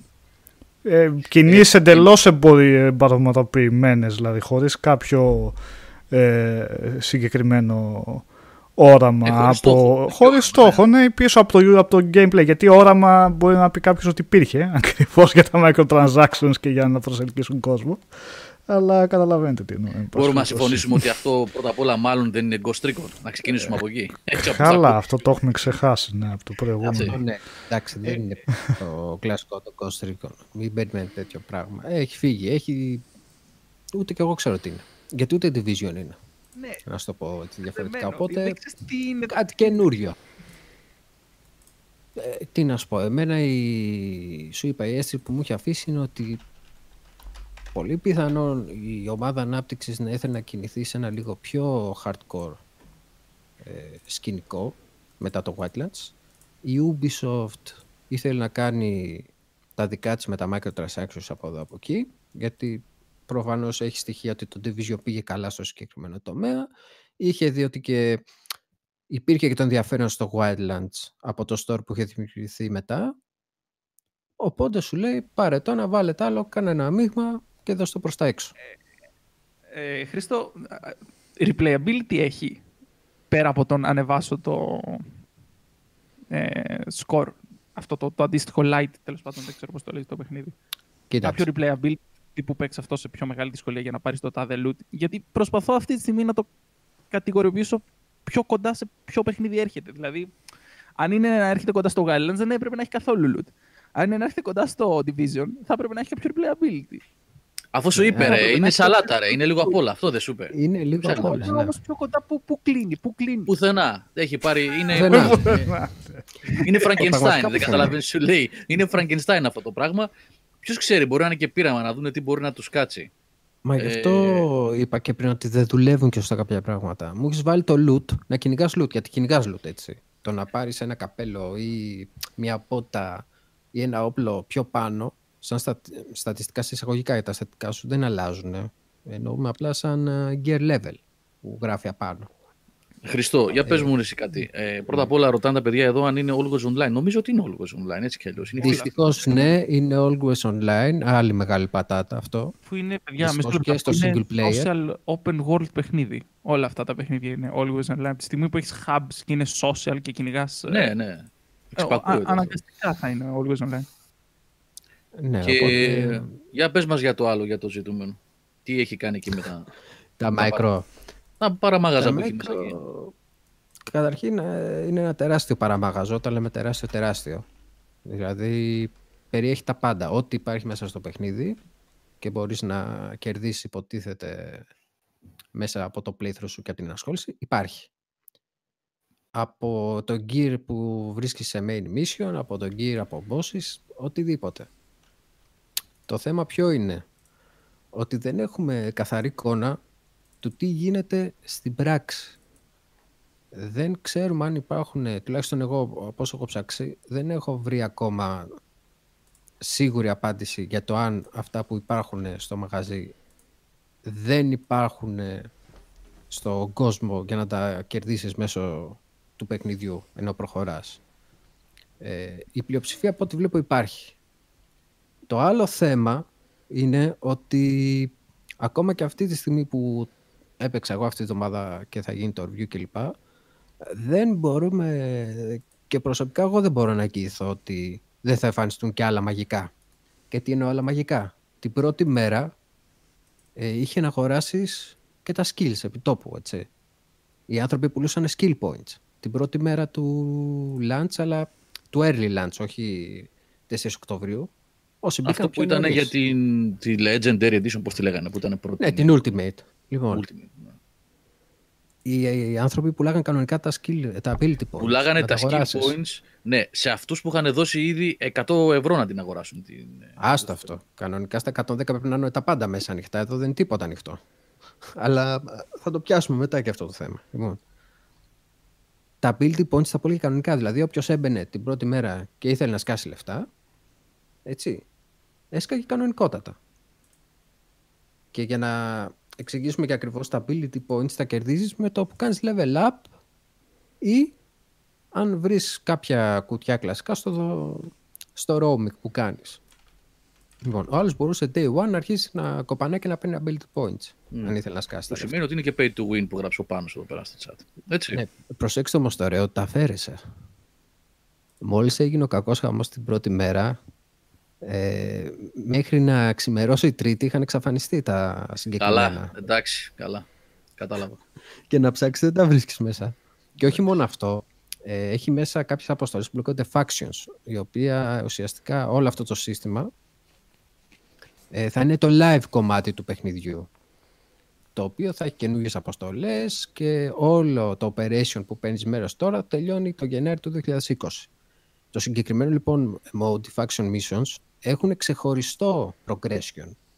Ε, ουσιαστικά έχουν βάλει ένα σύστημα όπου παίζεις εκπληρώνεις αποστολές, παίρνεις πόντους και ξεκλειδώνεις όπλα, skins και πάει λέγοντας. Γι' αυτό είπα και πριν ότι δεν μπορώ να επιβεβαιώσω τι τελικά θα είναι μόνο στο store και τι όχι, γιατί δεν έχουμε πρόσβαση να δούμε τι γίνεται πέρα από τις 30 μέρες ε, στο συγκεκριμένο mode ε, σαν α, πράγματα που μπορείς να ανοίξεις. Έχουμε και αυτό το θέμα. Οπότε δεν μπορεί κανένας να πει με σιγουριά ότι ξέρεις υπάρχουν όλα μέσα στο store, αγνοήστε το. ή ξέρεις έχει πράγματα που είναι αποκλειστικά και τα έχουν κλειδώσει επίτηδες από πίσω. Και για να κάνουμε και μια παρένθεση, στο Wildlands αυτά δεν υπήρχαν. Ε. Στο Wildlands άλλαζες ό,τι ήθελες όποτε το ήθελε από τα πάντα. Από ρούχα, οτιδήποτε τέλος πάντων. Από την αρχή. Και δεν ζητάγανε και 110 ευρώ. Οπότε, όπως καταλαβαίνετε, Ναι. έχει όλη τη βάση να γίνει pay to win κάποια στιγμή. Τώρα, αν θα το κάνουν, άγνωστο. Πάντως, την πρώτη μέρα που άνοιξε το παιχνίδι, είδαμε αυτά τα φαινόμενα. Μπορούσες να αγοράσεις και ability points, αλλά και points για το άλλο που είπαμε τώρα, το mode με τα faction missions. Χρήστο, αν είπες τα περισσότερα, ε, ό,τι άλλο έχεις μπορεί να το προσθέσεις βέβαια. Μήπως θέλει να κάνει κανένα σχόλιο ο Νίκος, ο Νικόλας, ο Σάββας και ο Κώστας; Σε αυτά τα όμορφα που ακούμε εδώ η ώρα. Σχόλια Ε, να κάνουμε. κα- δεν, δεν έχουμε να κανένας. πούμε τίποτα. δεν έχουμε να πούμε τίποτα. Δεν, εντάξει, είναι απαράδεκτα πράγματα αυτά. Έχουν. Όχι, κάνουν, κάνουν και τρώνε τα χαστούκια έτσι. Αυτό που είπε ο Σάβα. Δηλαδή, και εγώ το ευχαριστιέμαι πάρα πολύ να, να βλέπω αυτό το θάψιμο έτσι όπου σταθούν και όπου βρεθούν. Πας και συμμορφωθούν και βάλουν μυαλό.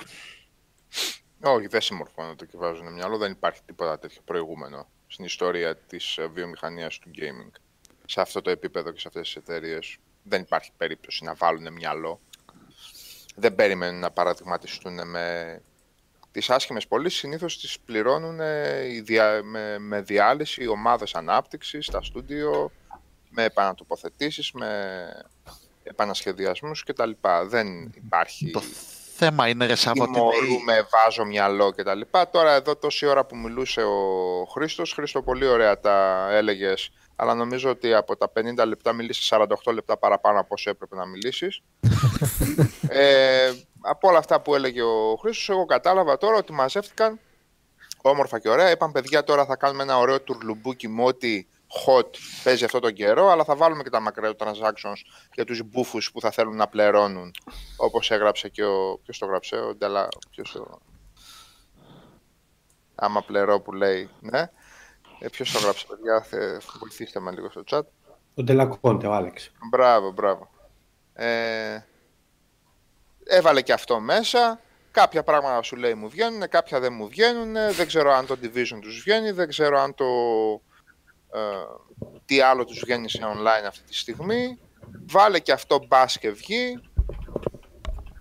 Εγώ έβλεπα προηγουμένως ένα βιντεάκι, περνούσε μέσα από κουβάδες, περνούσε μέσα από... Τώρα μιλάμε για θέματα τα οποία νόμιζα ότι είχαν λυθεί το 2004. Καλά Τελικά- το Physics Edge είναι άστο. Δεν, είναι. δηλαδή έχει, το ευχαριστιέσαι από ένα σημείο και μετά. Έχει κάποια ταγγελαφικά μέσα. Ναι, ωραία. Ε, τ- τώρα σε παιχνίδι του 2019, δεν ξέρω. Και υποτίθεται και λίγο τακτικής όπως ήταν τα Ghost Recon. Το, το αποτέλεσμα με όλα αυτά είναι ότι πάλι δεν υπάρχει Ghost Recon. Δεν υπάρχει Splinter Cell πλέον. Πλέον δεν υπάρχει Ghost Recon. Έστω εκείνο το Future Warrior το οποίο είχε φάει τόσο, τόσο θάψιμο κι όμως την- ένα, ένα κομματάκι τακτικής α- ακόμα από τα παλιά Ghost Recon, ιδίως σε, σε co-op, το κρατούσε. Αν το έβαζε σε υψηλό επίπεδο δυσκολίας και έπαιζες co-op, είχε πάρα πολύ τακτική το Future Warrior. Τι συγκρίνουμε, ρε Σάβα. Εκείνο ήταν Ναι. Ghost Recon. Ναι. Ναι, θέλω να πω Αλλά, ότι πάει το ναι. Ghost Recon. Ε, εγώ απορώ δηλαδή, πέρα από το ότι αυτοί οι άνθρωποι επενδύουν ε, σε ένα ένστικτο στο να κολλήσει ο άλλος και να αρχίσει να ξοδεύει τις ώρες του, μετά να αρχίσει να λυπάται τις ώρες του, οπότε να συνεχίσει να παίζει ή να το παρατήσει. Ναι, ναι, αυτό. Κατά τη γνώμη μου, επενδύουν σε αυτό το πράγμα 100%. Σε τίποτα άλλο. Sorry αν ε, στεναχωριέται κανείς που, που το λέω έτσι απλά. Ε, 100% είναι, είναι αυτό ανθρώπινο πράγμα είναι. Ρε, ρε φίλε, εγώ έχω φάει 200 ώρες εδώ πέρα, τι να κάνω τώρα να το αφήσω. Εγώ παιδιά εκεί, το, εκεί έχω καταλήξει. Εκεί το αποδίδω πλέον το όλο σκηνικό. Δεν μιλάμε τώρα να παίρνεις κάτι ουσιαστικό σαν εμπειρία από το gaming α, ε, σε επίπεδο settings, ε, πι- ε, set pieces, ιστορίας, ε, ε, πλούσιου gameplay κτλ. Εγώ δεν βλέπω κανένα πλούσιο gameplay, δόξα τω Θεώ. 30 χρόνια ασχολούμαι, με δύο βιντεάκια μπορώ να καταλάβω αν το gameplay είναι πλούσιο ή όχι. Ε, δεν είναι. Τι να κάνουμε τώρα. Είναι Ε, ανοιχτού κόσμου όμως. Κάτσε, περίμενα. Ε, σωστά. Ε, οπότε Όχι, δεν θα βάλουν μυαλό Κώστα. Μα το Σαφώς δεν θα θέμα βάλουν είναι μυαλό. και να μην πάει καλά αυτό σε πωλήσει και αυτά. Να ρίξω δεν θα γάλα τους τώρα ρίξει... στην πηγή. Ε, ε, τώρα λίγο. Ε, Είναι δεν θα... ήδη δε. Μ, Πες, πες. σε πολύ στο UK την προηγούμενη εβδομάδα. Παρόλα όλα αυτά το σαματά που έχει γίνει, Εδώ στα chat της προηγούμενης μετράνε... εβδομάδας είναι δεύτερη. Δεν λένε τίποτα Εδώ οι μετράνε πρώτες όμως ομάδες, και οι παιδιά, τώρα, προπαραγγελίες και αυτά. Όταν θα περάσει και όταν θα πέφτουν, που θα πέφτουν πεντάρια και Δεν εξάρια είναι όπως τίποτα φαίνεται και θα βγουν και προβλήματα και τέτοια, δεν ξέρεις. Μπορεί να... μην- Το θέμα είναι ότι και να μην πάει καλά η Ubisoft έχει σκοράρει στα Division, γιατί το Division το 2 από ό,τι ε, είχα δει πήγε καλά και, έχει και πρέπει να έχει και κόσμο. Ε, διορθώστε με αν κάνω λάθος, αλλά αυτή είναι η εντύπωση έχω. Τα Assassin's Creed πήγανε καλά. Δηλαδή, αν πάει στραβοπατήσει αυτό, δεν θα πει ξαφνικά όπα, όπα, το παρακάναμε με το open world, το παρακάναμε με τα σημάδια, αλλάζει, ρε, παρακάναμε αυτό, με τα level. Έχουν πετύχει τα πειρα. Απλά αυτό δεν τους βγαίνει. Δεν τους Δεν βγαίνει αυτό. αλλάζει Θα αυτό το δοκιμάσουν κάτι άλλο. Θα βγει το Watch Dogs και θα πουλήσει σαν Έρχεται τρελό. το Watch Dogs, ρε παιδιά, και στη θα γωνία είναι. πουλήσει σαν έρχεται. τρελό. Είμαι σίγουρος. Έρχεται, ναι. Γιατί Έρχεται εκείνη το η Watch σειρά, όσο, δεν, δε- όσο και αν δεν μου αρέσει εμένα, ε, είναι πιο φροντισμένη από το Wildlands και αυτή την. Ε, ε, και αυτή τη μανιέρα που έχουν βάλει στο Wildlands, το οποίο δεν λειτουργεί, δεν τους βγαίνει. Ήταν χάλια το Wildlands, ε, από αυτά που λες Χρήστο, έτσι μου φαίνεται ότι στα ίδια χάλια, απλά πιο, πιο, πιο, ακόμα πιο μπέρδεμα μέσα σε αυτά που έχουν κάνει. Στα ίδια επίπεδα είναι με το Wildlands. Εγώ Ε, δεν τότε το... τι να λέμε. Ούτε χειρότερο ούτε καλύτερο. Εν τω μεταξύ, Μία από τα- Και αυτό να φανταστώ έχει τεράστιο χάρτη που σε αφήνει να πας όπου θέλεις εξ αρχής, έτσι. Έχει την ίδια δομή δηλαδή σε σχέση με Ναι, το- ναι, έχει ένα μεγάλο χάρτη, είναι ένα νησί τεράστιο ουσιαστικά. Απελευθέρωσε την Η κάθε ίδια λογική περιοχή είναι. και ναι, όλα αυτά τα Όχι, ωραία και όλα ελευθερωμένος αυτά. είναι αυτή τη φορά. Ευτυχώς δεν έχει τέτοια. Ευτυχώς. Τι θα γίνει, ρε, πόσα παιχνίδια θα βγάλει που θα είναι παρόμοια αυτή η εταιρεία; Τι, τι φάση δηλαδή τώρα; Τουλάχιστον, Γιώργος, στο Watch Dogs που είπε και ο Νικόλας πιο πριν, δείξανε στα τρέιλερ και στην παρουσία στην E3 ότι προσπαθούν να κάνουν κάτι δικό εκεί πέρα. Κατάλαβες. Για να μην κάνουμε ότι το είδος μόνο Sonic και δεν φταίει. Εδώ πέρα, όπως είπε και ο Σάφο στο βιντεάκι που είδα και σε δεσμό αυτά που άγω ο Χρήστο, πραγματικά δεν έχει τίποτα να αξίζει να Ε, παίζεις. απόλυτη διαφορία φαίνεται. Είναι, είναι, είναι αυτό το. Ανοίξεις αυτή την τραγική κατηγορία παιχνιδιών. Κατά εμέ, έτσι. Είναι ότι δεν βρίσκεις κάτι να σε τραβήξει να το Δεν έχεις λόγο να το παίξεις. Σου δίνει χρήσιμο σου έδωσε κάποιο λόγο να πεις: Ξέρεις τι, θέλω να το παίξω αυτό. Εκεί πέρα, ξέρω εγώ, ένα τσουτσουρό, τε- τέτοιο, ξέρω εγώ, ένα τρίχια, σα- μια γαμάτη σκηνή και όλα αυτά. Θα συνεχίσω να το παίζω. Στο σίγουρα λέει, τι πόσε ώρες έχεις παίξει, είπες 15. Ε, όχι, 38 έχω κλείσει. 38. Έχω τελειώσει την ιστορία όλη. Και έχω Μαρκόγλου, ξεκινήσει βάλε και κανένα τα- βίντεο από όλα το, τα site και λοιπά. από το Advanced War Fighter, λίγο να ερχόμαστε στα ίσια μας. γιατί Ναι, εγώ- ρε. Α, Σάβα μαζί δεν παίζαμε το κόπ αυτό. Ποιο ήταν που παίζαμε. Το τρίτο ήταν έτσι. Το τρίτο ήταν. Future Warrior είχαμε παίξει μαζί. Ποιο Ναι, τρία, το είχαν τρίτο, βγει Μια τρία μεγάλη τέτοια; πα- παρέουλα. Είχαν Όχι, βγει τρία νομίζω. Ε, Δύο, δύο. Δύο, δύο. Δύο Advanced War Fighter. Το Advanced πρώτο ήταν που ήταν κοντά στο launch του 360 που είχαμε πάθει. Το έχω ξαναπεί αυτό σε webcast. παιδιά. Ναι, και είχε βγει και στο Xbox στις παλιές κονσόλες, αλλά άλλο παιχνίδι. Πρώτο Α, ήταν person. άλλο, έτσι. Ναι, μπράβο, ήταν το έχεις άλλο. ξαναπεί. Το έχεις ξαναπεί. Παιδιά, ήταν, Ήταν το καλό, πρώτο ήταν πολύ παιχνίδι. δύσκολο. Ε, την έκδοση του Xbox, λες, δεν είχα δει. εγώ. Ναι, ναι, το παλιό, το, του, του Xbox. της του προηγούμενης 360, δηλαδή. το 360 η έκδοση, παιδιά, που είχε βγει το 6, το Γενάρη του 6, Μαζεύαμε το Φλεβάρι του 6. στραβαδάκι μας. Είχα, ήτανε το πρώτο μεγάλο πέρασμα στην επόμενη γενιά τότε, δηλαδή από PlayStation 2 και πρώτο Xbox. Ε, αυτό η φάση με το ελικόπτερο που γυρνούσε ξέρω και καλά στην αστική περιοχή και προσγειωνόταν και κατέβαινες να πάρεις θέση στη γωνία, να με tactical. Είχαμε πάθει σοκ τότε τώρα, τι να λέμε, τα είχαμε Μα πει τότε. ήταν tactical. Τώρα προσπαθούν να περάσουν το breakpoint με tactical και. Πες μου λίγο, το cover σύστημα λειτουργεί εδώ πέρα; ή ήταν σαν το Wildlands που υπήρχε και δεν υπήρχε. Το Wildlands και είχε ένα καλό, δεν ξέρω αν θυμάσαι. Μπορούσες να κάνεις manual αλλαγή τη shoulder cam.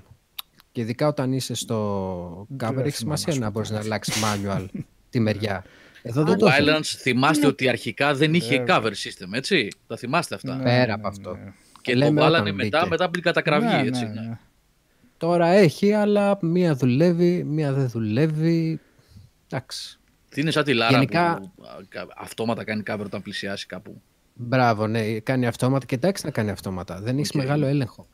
Αυτό είναι το πρόβλημα. Δηλαδή, άμα θες να κινηθείς, να αλλάξει μεριά, να πας δεξιά-αριστερά, ε, ζορίζεται να αλλάξεις κάποιες φορές.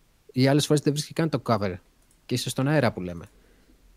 Έχει τέτοια θέματα. Και Εμένα γενικά πιστεύω ότι όσοι άντεξαν το Wildlands και τους άρεσε, θα βρουν και εδώ πράγματα να παίξουν. Δεν έχει, παρόλο που έχουν μπει κάποια πραγματάκια, έχουν γίνει αυτές οι αλλαγές από εδώ από εκεί, θα τους αρέσει. Εκτός πια αν προτιμούσαν όλο αυτό το πιο έτσι σε εισαγωγικά hardcore που βάζει το Wildlands και δεν θέλουν όλα αυτά τα gear score κλπ. κλπ οπότε θα το απορρίψουν εξ αρχής. Συγγνώμη λίγο να πω στο φίλο μου τον Γιώργο εδώ πέρα, ο Γιώργος Κοκαλάς, λέει αύριο κυκλοφορεί το Indivisible και μας έχετε φάει μία ώρα με την παπαριά των Ghost Recon. Γιώργο, να σου πω κάτι. Το Indivisible, επειδή σήμερα το είδα εγώ, ε, ήρθε ο κωδικός σήμερα, οπότε δεν μπορούμε να μιλήσουμε, δεν έχουμε παίξει καθόλου. Οπότε πρέπει να μιλήσουμε για την παπαριά, ένα αυτό. Δεύτερον όμως να σου πω ότι αυτό που είδα, όχι, συγγνώμη, δεν τον έχω ξαναγυρώσει τον κωδικό, γιατί εγώ δεν θα προλάβω, έχω άλλο παιχνίδι να γράψω, ενώ όταν ήρθε ο κωδικός, έψαξα να δω περί τίνος πρόκειται και φαίνεται πάρα πολύ ενδιαφέρον. Θα συμφωνήσω με το ενδιαφέρον σου, θα σου πω όμως ότι δεν το έχουμε δει, οπότε θα μιλήσουμε για την παπαριά. Αυτό που λέει ο Γιώργος εδώ, λοιπόν, είναι ένα πολύ πα- ιδιαίτερο υβρίδιο με άνιμη αισθητική 2D platforming και 10-based RPG, ε, το οποίο φαίνεται πάρα πολύ ενδιαφέρον. Μέχρι εκεί. Δεν το έχω δει όμως εγώ για να μιλήσω παραπάνω. Θα πάει σε κάποιο από τα παιδιά να το δει, ε, αλλά επαναλαμβάνω, ήρθε σήμερα το απόγευμα ο κωδικός. Οπότε δεν μπορούμε να μιλήσουμε κάτι παραπάνω, εκτός από αυτό που είπα τώρα, την αναφορά. Λοιπόν, sorry για την παρένθεση, ναι. Indivisible λέγεται έτσι, όχι invisible κοστί, επιτρέψε ο Κώστας εδώ, ο Αμίγκα, indivisible. Είναι αυτό που έβαλε ο Νικόλας εδώ, το οποίο ε, έτσι όπως το βλέπετε είναι ένα κομμάτι του παιχνιδιού, ε, το turn-based ε, σύστημα μάχης που έχει, αλλά έχει και side-scrolling 2D platforming με μάχη κιόλας. Δηλαδή έχει και real-time μάχες, οι οποίες γυρίζουν και γίνονται turn-based. Πολύ ενδιαφέρον φαίνεται, θα το δούμε. Τι έβαλε ο Νικόλας, εγώ ακόμα το breakpoint βλέπω. Την έβγαλα Έβαλε αμέσως. ένα. Κάνε ένα refresh, έχεις μείνει πίσω. Έβαλε ένα, Δεν βλέπω το Ε, έβαλε ένα frame, ξέρεις, και το πέταξε κατευθείαν, το μετάνιωσε. Μάλλον για τα copyrights φοβήθηκε. Αυτό ήταν. Τέλος Ε, πάντων, μου πηγαίνετε ε, από το ένα στο άλλο και θέλω να είμαι θες να στη είσαι πάντα, ναι. συζήτηση γι' αυτό. Δεν- Δεν ξέρω αν αξίζει να πούμε κάτι Άλο, παραπάνω ξανά Χρήστο, για, βάλω, το, ορίστε. για το breakpoint. Ε, το review θα έτσι κι αλλιώς πάμε, έχεις παίξει πολύ, θα το ετοιμάσεις. Θα βγει τις επόμενες Όχι, μέρες. όχι, πείτε δύο λεπτά ακόμα γιατί κατεβαίνει το Advanced Warfight. Πήρε λίγη ώρα. Α, βάζει τελείω.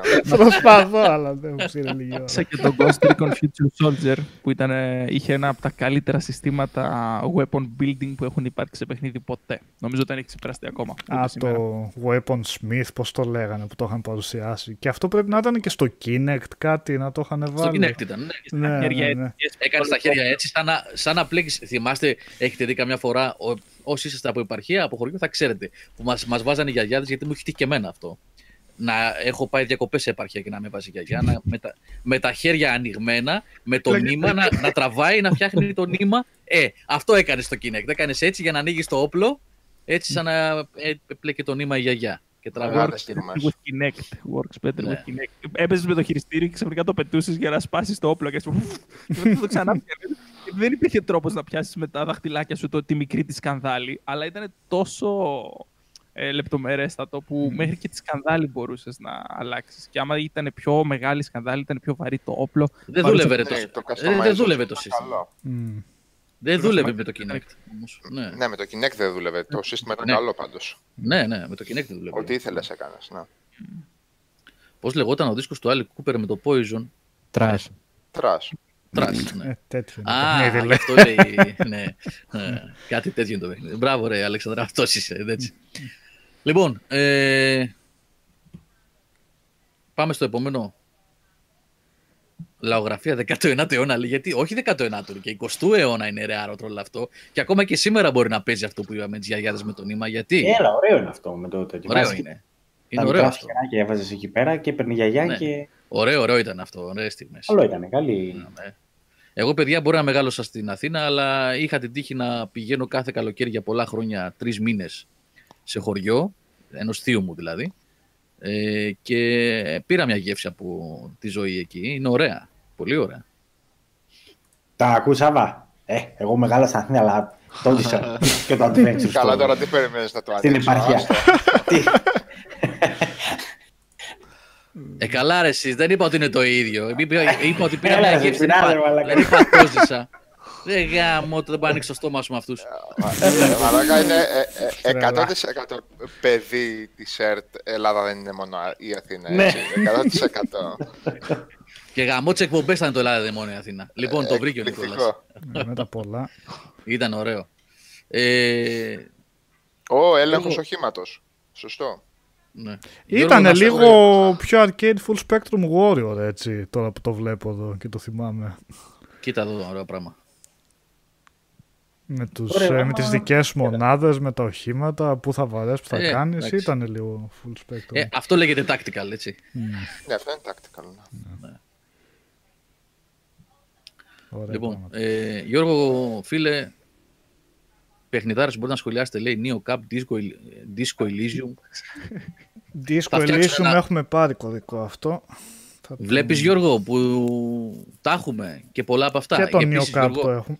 ναι, ναι, να σου πω Γιώργο για να καταλάβεις. Ε, είσαι λίγο άδικος τώρα γιατί αν, αν, η- αν διαβάζεις κάπου για κάτι τέτοια μικρά παιχνίδια που τα ξέρουν οι δημιουργοί τους και άλλοι χίλιοι άνθρωποι ξέρω εγώ ενδεχομένως, από το Μαρκόγλου τα διαβάζεις. Έτσι, όχι εσύ προσωπικά, έτσι, πολλοί κόσμος. Οπότε, ναι, μην λέτε ότι αγνοούμε μικρά παιχνίδια, ειδικά στο Game Over. Ε, ο Νικόλας εδώ και χρόνια κάνει αγώνα για τα indie παιχνίδια και δεν... ε, Ήτανε παλιά indie. Τώρα έχει Έτσι. γίνει mainstream, να ξέρεις. Τώρα, Έχω τώρα δει. είναι influencer, ναι. Ναι, Τώρα Παλιά- είναι Ήταν παλιά έτσι. Ιντάκιας. Έτσι. Για λίγα παίζω το. Indie. ναι. Α πούμε και για το Trine. ναι, ναι. να Ε, τα, δεν να έχουμε τα πάρει παρακολουθεί το και ο time. κόσμος όμως αυτά. Να τα παρακολουθεί και ο κόσμος. Οι προσπάθειες που γίνονται δηλαδή να εμφανιστούν και μερικά indie παιχνιδάκια πρέπει να βρουν και κάποια ανταπόκριση από τον κόσμο. Έτσι. Μάρκο, το Advanced Warfighter ήταν αυτό που βλέπαμε για το 360. Ναι. Όχι το Advanced Warfare. Όχι, Το Advanced Advanced Warfighter. Warfighter. Το Warfighter, Ghost Recon. ναι, ναι, Warfighter. Ghost Recon. Τι έχει το Advanced Warfare. Τι ακριβώς έχει το Advanced Warfare που έχει. που, που δεν Ναι, ναι. έχει το Advanced Warfighter. Λέγω, λέω, ακούγονται λίγο ίδια, γράφονται λίγο ίδια. Μην μπερδεύετε ο κόσμο. Αυτό Βέβαια, είναι. και θα είναι και καλύτερο. Λέω εγώ τώρα. Λοιπόν, Είχε Θάνο, Call of Duty στα κινητά. ε, για πες γι' αυτό ρε Ναι, είναι Θάνο. Το καλύτερο Call of Duty. Το Και καλύτερο μπορείς Call of να Duty, έτσι. και έχει 30 φεύγα εκατομμύρια downloads. 33 εκατομμύρια downloads έχει. Σε δύο μέρες. Τρεις, Θεός όχι. να μας φυλάει. Κυριολεκτικά. Είναι Καλά, τεράστιο. εντάξει, τώρα δεν θε, την είχα κάνει αυτή την κουβέντα με ένα φίλο. Είναι ξεκάθαρο ότι η Activision και τα studio της Treyarch Infinity Ward ξέρουν πολύ καλά τι ακριβώς θέλει η κοινότητα και απλά δεν τους το δίνουν γιατί το κρατάνε σαν κρυφά χαρτιά που όταν θα τους χρησιμεύσουν, όπως τώρα ας πούμε, που θέλουν να βγάλουν πρώτη φορά mobile παιχνίδι, θα τα πετάξουν. Το συγκεκριμένο παιχνίδι, το Call of Duty Mobile, έχει τις καλύτερες πίστες ε, από όλα τα Call of Duty που έχουν κυκλοφορήσει. Δηλαδή δεν έχει καινούριες πίστες, αλλά έχουν πάρει τις καλύτερες πίστες από τα προηγούμενα Call of Duty. Το έχουν Είναι έτσι, best έχουν of κι αυτό, ε. βάλει. Γάμα. Ναι, είναι best of. είναι best of, προφανώς είναι best of. Έχει τα καλύτερα όπλα, τις καλύτερες πίστες, πολύ ισορροπημένα kill streaks, πολύ ωραίο ε, gun system, πολύ εύκολο χειρισμό. Δηλαδή είναι ακριβώς ό,τι ζητάνε όλοι οι Call of Duty fans εδώ και πόσα χρόνια. Και απλά η Activision κάθεται και πειραματίζεται σε εισαγωγικά. Δεν πειραματίζεται επειδή δεν στα χαλάει ό,τι είναι να χαλάσει. Είτε αυτά είναι ε, map designs, είτε αυτά είναι minimaps, είτε αυτά είναι time to kill, είτε αυτά είναι movement system.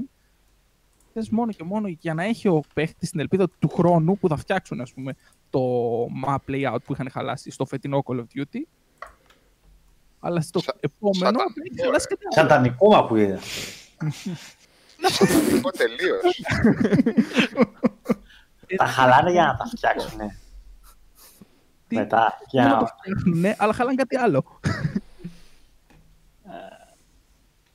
είναι αστείο. είναι Θάνο, αστείο, είναι αστείο. ε, ας το Call of Duty. Άστο. Πες λίγο για Destiny. Πες λίγο για Έχω Destiny 2. πολύ περιεχόμενο. να ρωτήσω κάτι. Επειδή δηλώνω πραγματικά τώρα με αυτό λίγο. Το Call of Duty Mobile. Πώς παίζεις με το κινητό και κάνεις shooting με το κινητό, δεν καταλάβα. Τι, πώς είναι τα Είχαν controller. βάλει και οι controller και το βγάλανε. Είχαν βάλει support στην αρχή και το πετάξανε. γιατί... Δεν χρειάζεται, ρε φίλε. Έχεις 13 χρόνια να παίζεις με κινητό. Ναι, ναι. Δεν χρειάζεται. Δεν χρειάζονται, λες. Ε. Δεν χρειάζεται. Με, με, με τα μεγάλα δάχτυλα των ποδιών μπορούν να παίξουν. Α, Να τα κρατάνε με τα πόδια και να παίζουν. Δεν χρειάζεται. Δεν υπάρχει κανένας λόγος. στο συγκεκριμένο παιχνίδι δεν χρειάζεται και ε, γιατί έχει ένα τρομερό σύστημα. Δεν- Εγώ δεν έχω ξαναπαίξει ε, FPS σε κινητό. Και όταν έβαλα να, να παίξω, νόμιζα ότι θα είναι πολύ δύσκολο. Ρε, παιδί μου. θα, θα ήταν εκπληκτικά δύσκολο να σημαδέψεις. Αλλά έχουν πάρει. Τώρα πώς να το παρομοιώσω. Θα το παρομοιώσω σαν στις κονσόλες που έχεις το aim Σαν assist. target assist, ε, σαν ε, aim assist, Ναι, έτσι. ναι. Ναι. Ε, Το στα- κάνανε άμα- και άλλα παιχνίδια αυτό πάνω. Αυτά τα. Πώς τα λέγαμε αυτά που βγαίνανε τις αντιγραφές του Call of Duty από την ε, game.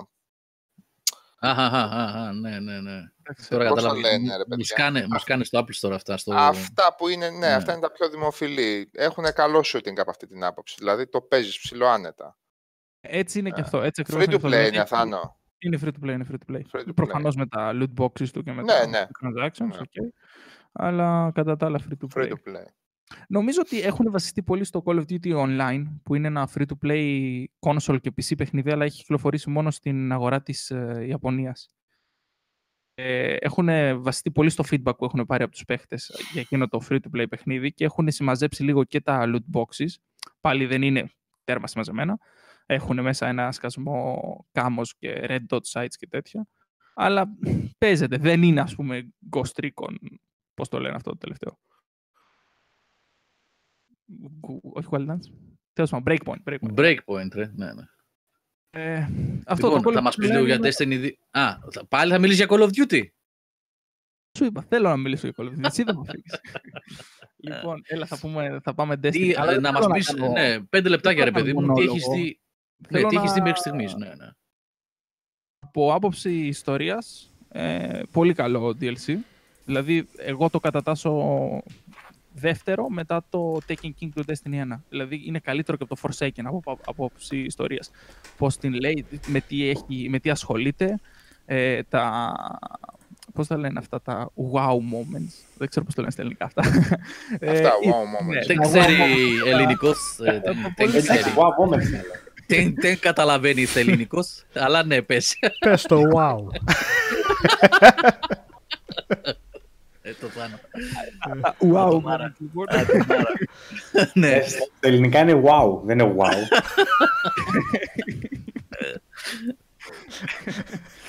Έχει πολύ ωραία ιστορία. Ε, από άποψη loot, γιατί πέρα από την ιστορία το μόνο καινούριο που έχει μπει είναι το loot του, τέλος πάντων καινούριο design σε όπλα και αρκετά, αρκετές ε, πολλές επιλογές στα όπλα μέσω raid, μέσω νέων activities. Γενικά δεν θα έλεγα ότι είναι ένα ολοκληρωμένο expansion όπως ήταν το Forsaken ή όπως ήταν το Taken King. Είναι ένα expansion το οποίο προχωράει λίγο την ιστορία, πατάει σε πράγματα τα οποία πατούσαν τα προηγούμενα expansions, δηλαδή έχει ε, αρένες ε, με waves εχθρών όπως τα γνωρίσαμε πρώτα στο Forsaken και συνεχίζουν να βάζουν. Δηλαδή δεν, δεν κάνει κάτι καινούριο, απλά συνεχίζει το, το νήμα της ιστορίας και προσθέτει νέο loot. Από Να εκεί ρωτήσω και- κάτι, ρε Θάνο. Μου- Επειδή μου είπες ότι είναι η ίδια περιοχή, στη Σελήνη βασικά, στο φεγγάρι, ναι. Ε, από το Destiny 1, έτσι.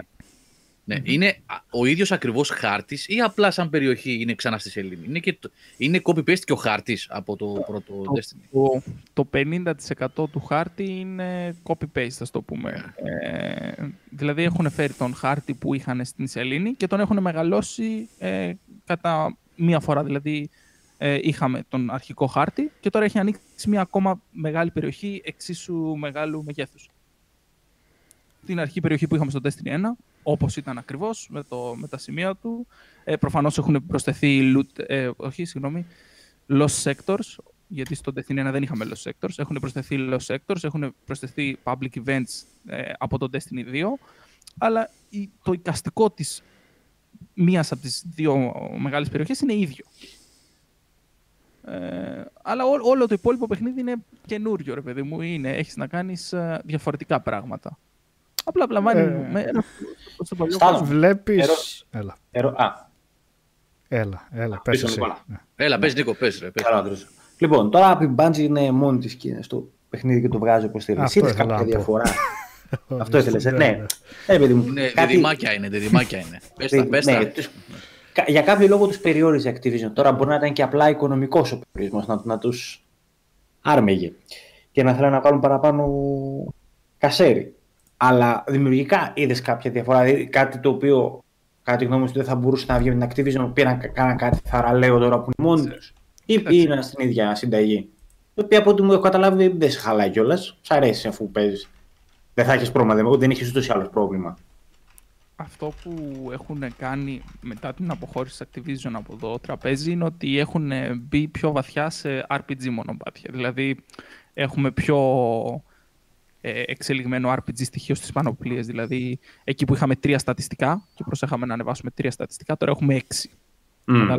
Ε, εκεί που είχαμε δύο-τρία mods που δεν πολύ άλλαζαν το παιχνίδι στα όπλα, τώρα έχουμε 12, 15, 20. Δηλαδή αυτό που έχουν κάνει μετά την αποχώρηση Activision ήταν να πάνε μπρος ολοταχώς προς το RPG στοιχείο με, με, με, μεγαλύτερο πάθος θα το λέγαμε. Μπράβο, οπότε δηλαδή, δηλαδή ουσιαστικά οι χαρακτήρες με τους οποίους παίζεις να είναι λίγο πιο ναι, προσωποποιημένοι ναι, και πιο ξέχωροι από τους άλλους. Ότι είναι αυτή τη δυνατότητα να πειραματιστείς μαζί τους, το οποίο είναι καλό. Είναι, είναι καλό άμα βγαίνει καλό το balance φυσικά στο, μέσα στις πίσεις και στο gameplay. Αυτό είναι ωραίο. Είναι ωραίο. Δηλαδή δεν είναι εκείνο το homogeneous που το έχουμε έτσι, ξέρω που είναι αυτοί οι έξι θα είμαστε οι βασικοί και ότι όλοι στον ίδιο μήλο, ξέρω εγώ. Λίγο πιο... Αυτό εκεί πέρα είναι βήμα μπροστά, έτσι. Είναι βήμα μπροστά, αλλά παραμένει να γρατσουνάει την ε, κορυφή του παγόβουνου, πώς το λένε αυτή την έκφραση, δεν θυμάμαι. Ε, είναι πολύ ελαφρύ, ήταν που ήταν πολύ ελαφρύ το RPG στοιχείο, τώρα εμβαθύνουν μεν, αλλά παραμένει πολύ ελαφρύ. Δεν θα δεις τεράστια διαφορά αν ο άλλος έχει intellect 55 και εσύ έχεις intellect 25. Ε, είναι, είναι πολύ ελαφρύ, γιατί δεν είναι, αυτός, δεν είναι αυτό το νόημα του παιχνιδιού. Το νόημα του παιχνιδιού είναι να φτιάξεις τον χαρακτήρα σου με βάση το light σου και τα όπλα σου. Δεν είναι τόσο πολύ το πώς θα χτιστεί ο χαρακτήρας σου με βάση το πόσο intellect και πόσο discipline έχεις. Που το ένα, ξέρω σε κάνει πιο, πιο γρήγορο μέσα στη πίστα και το άλλο σε κάνει να αντέχεις ε, ε, λίγο παραπάνω damage. Δηλαδή είναι, είναι σχεδόν μηδαμινό. Αλλά ναι, εκεί που ήταν ε, εντελώς... Ε, δεν θέλω να το πω ότι ήταν ε, εντελώς ε, πλασματικό το στατιστικό, αλλά εντάξει, δεν, δεν έπαιζε τεράστιο ρόλο. Παραμένει να μην παίζει τον τεράστιο ρόλο, γιατί αυτό δεν είναι το focus του παιχνιδιού. Το focus του παιχνιδιού είναι looter shooter και προσπαθούν να παραμείνουν στο looter shooter στοιχείο και όχι στο RPG. Οκ. Okay. Α, άλλο πράγμα που είδαμε που ήταν διαφορετικό μέχρι, τόσο, μέχρι τόσα χρόνια που ήταν στην Activision είναι ότι πλέον ε, δεν ξέρω πώς και γιατί και πού βρήκαν τα χρήματα ε, γιατί τα προηγούμενα χρόνια λέγανε ότι θα είναι τεράστια επένδυση να βάλουν τους ίδιους μας τους χαρακτήρες να μιλάνε. Ε, αυτό που έχουμε δει τώρα, ειδικά στο τελευταίο DLC στο Shadowkeep, ήταν ότι οι χαρακτήρες μας ε, άρχισαν να μιλάνε στους διαλόγους και στα cutscene, ε, άρχισαν να μιλάνε οι χαρακτήρες. Και έχει ένα πολύ ωραίο building system στην αρχή του παιχνιδιού που διαλέγεις τη φυλή του χαρακτήρα σου, μετά διαλέγεις το φύλλο του χαρακτήρα σου, διαλέγεις ε, πολλά και διάφορα πράγματα, οπότε όταν θα πρωτομιλούσε αυτός ο χαρακτήρας θα έπρεπε να έχει διαφορετική ε, φωνή από ε, κάποιον που έχει φτιάξει γυναίκα, walking χαρακτήρα. Ε, γενικά υπήρχαν πολλά διαφορετικά builds και ήταν αρκετά μεγάλη επένδυση το να κάνουν το χαρακτήρα σου να μιλήσει. Αυτό που είδαμε να γίνεται είναι ότι σε αρκετά cutscenes ο δικός μας ο χαρακτήρας άρχισε να μιλάει. Το περιμέναμε, ας πούμε. Ειδικά μετά την αποχώρηση ε, από την Activision. Δηλαδή, αν περιμέναμε να γίνει κάποια στιγμή, ήταν με τα λεφτά και με τη χορηγία της Activision. Αυτή τη χορηγία δεν ξέρω πού βρήκαν τα λεφτά να ξοδέψουν στο τόσα voiceovers. Πώς το βλέπεις, Θάνος, εσύ, αυτό που σου είπε ο Νίκος; Ε, Είναι πολύ νωρίς βέβαια, είναι πολύ νωρίς. Πρώτο βήμα είναι, πρώτη προσπάθεια. Ε, και τι αποτελέσματα είχε, έχεις παρακολουθήσει; Είχε... Θυμάμαι την πρώτη μέρα που μου έλεγες ότι είχε τεράστια queues, έτσι, ότι ήταν πολλοί αυτοί που περίμεναν να παίξουν. Αλλά αυτά τώρα είναι της πρώτης μέρας ή της πρώτης εβδομάδας υπήρχε. Ήταν ξεκάθαρη την πρώτη μέρα. Πλέον το παιχνίδι παίζει κανονικά, όπως έχουμε συνηθίσει στο Destiny. Μπαίνεις, παίζεις, είναι όλα ε, online, δηλαδή σβήνεις ένα ε, αντικείμενο. την Bungie, λέω, όπως τη βλέπεις. Θα το αντέξει, Πώς... μπορεί, στέκεται μέχρι στιγμής. Ε, επαναλαμβάνω, είναι νωρίς. Πάρα πολύ νωρίς, ναι, στέκεται. Τι να πω τώρα, για να κάνει τέτοιες κινήσεις στέκεται. Για να ε, προσπαθεί να δώσει περισσότερο υλικό στο παιχνίδι, στέκεται. Ε, Εντάξει, προφανώς έχουμε λίγο περισσότερο microtransaction. Δηλαδή βλέπουμε ότι το store. Α, παίζει αυτό. Έχει αρχίσει και εμπλουτίζεται με περισσότερα, ας πούμε, με περισσότερες στολές. Ε, έχουν βάλει και αυτό το σύστημα του Season Pass, που αντί για level πλέον, αντί να πηγαίνει ο χαρακτήρας σου 50 level και μετά να πρέπει να περιμένεις το επόμενο DLC για να ξανανεύεις level. Α, οπότε, Season ranks. οπότε προσαρμόζουν το παιχνίδι έτσι ώστε να έχουν έσοδα από εκεί πλέον. Αυτός δεν είναι ένας κίνδυνος να αλλάξει και η ταυτότητα του παιχνιδιού. Άμα γίνει free to play και μετά πρέπει να συντηρούνται από τα microtransactions. Όχι άμα γίνει, είναι free to play τώρα. Ουσιαστικά. Είναι free to play με Ναι. pay... Η New Light έκδοση, έτσι. Ναι. Δεν νομίζω, δεν, δεν τους παίρνει Γιώργο, δεν τους παίρνει να βάλουν κάτι το οποίο δεν έχει τη δυνατότητα το παιχνίδι να σου βάλει ένα δυνατό όπλο. Έστω ότι κλειδώνουν ένα δυνατό όπλο πίσω από ένα pay to wall system, ένα ε, πίσω από loot box. Ε, Για να, για να σου το βάλουν αυτό το όπλο πίσω από loot box σημαίνει ότι θα έχει δικά του mods, θα έχει δικά του συγκεκριμένα perks, ε, θα είναι πιο δυνατός σε PvE, θα είναι πιο δυνατός σε PvP. Δηλαδή να γίνει και θα καταρρεύσει όλο το παιχνίδι. Δεν μπορούν να το κάνουν γιατί μπαίνει στη μέση ο- τα διαφορετικά modes που, έχ- που έχουν στηθεί πάνω στο Destiny. Αν βάλουν ένα καλό όπλο θα είναι καλό στο PvE ή θα είναι καλό στο PvP ή θα είναι καλό και στα δύο. Και άμα είναι καλό και στα δύο και εγώ πέσω απέναντι στον εχθρό, με, με ποιο όπλο θα τον νικήσω. Ε, Είναι πολύ, ε, πώς το λένε, λεπτές οι γραμμές. Ένα τέτοιο σύστημα. Ίσως δούμε Ε, πολλά Εμένα παραπάνω. με προβληματίζει πάντως αυτό που είπες τώρα. Ότι βάλαν περισσότερο microtransaction. Γιατί εντάξει, μπορεί να είναι μια λογική εξέλιξη εφόσον δεν έχουν πλέον από πίσω backing από την Activision να χώνει χρήμα και κάπου πρέπει να βγάλουν αυτά και να συντηρούν σερβέρ και το ένα και το άλλο. Εντάξει, έχει μια λογική, αλλά το παιχνίδι δεν χτίστηκε με, τέτοια, με, με τέτοιο. να λέω περισσότερο σκεπτικό. microtransaction, ότι έχουν βάλει ε, ένα ολόκληρο καινούριο τρόπο να αγοράσεις loot. Είναι ό,τι ήξερες, απλά πλέον αντί να ανανεώνεται το store κάθε DLC, με κάθε DLC, ας πούμε στο Forsaken, στο Shadowkeep και στο, στο DLC δεν θυμάμαι, ανανεώνεται με τα seasons. Δηλαδή έχουμε καινούριο cosmetic, καινούριο κάμο για το όπλο σε κάθε season. Που το κάθε season, η χρονιά θα έχει τέσσερα seasons. Ε, μια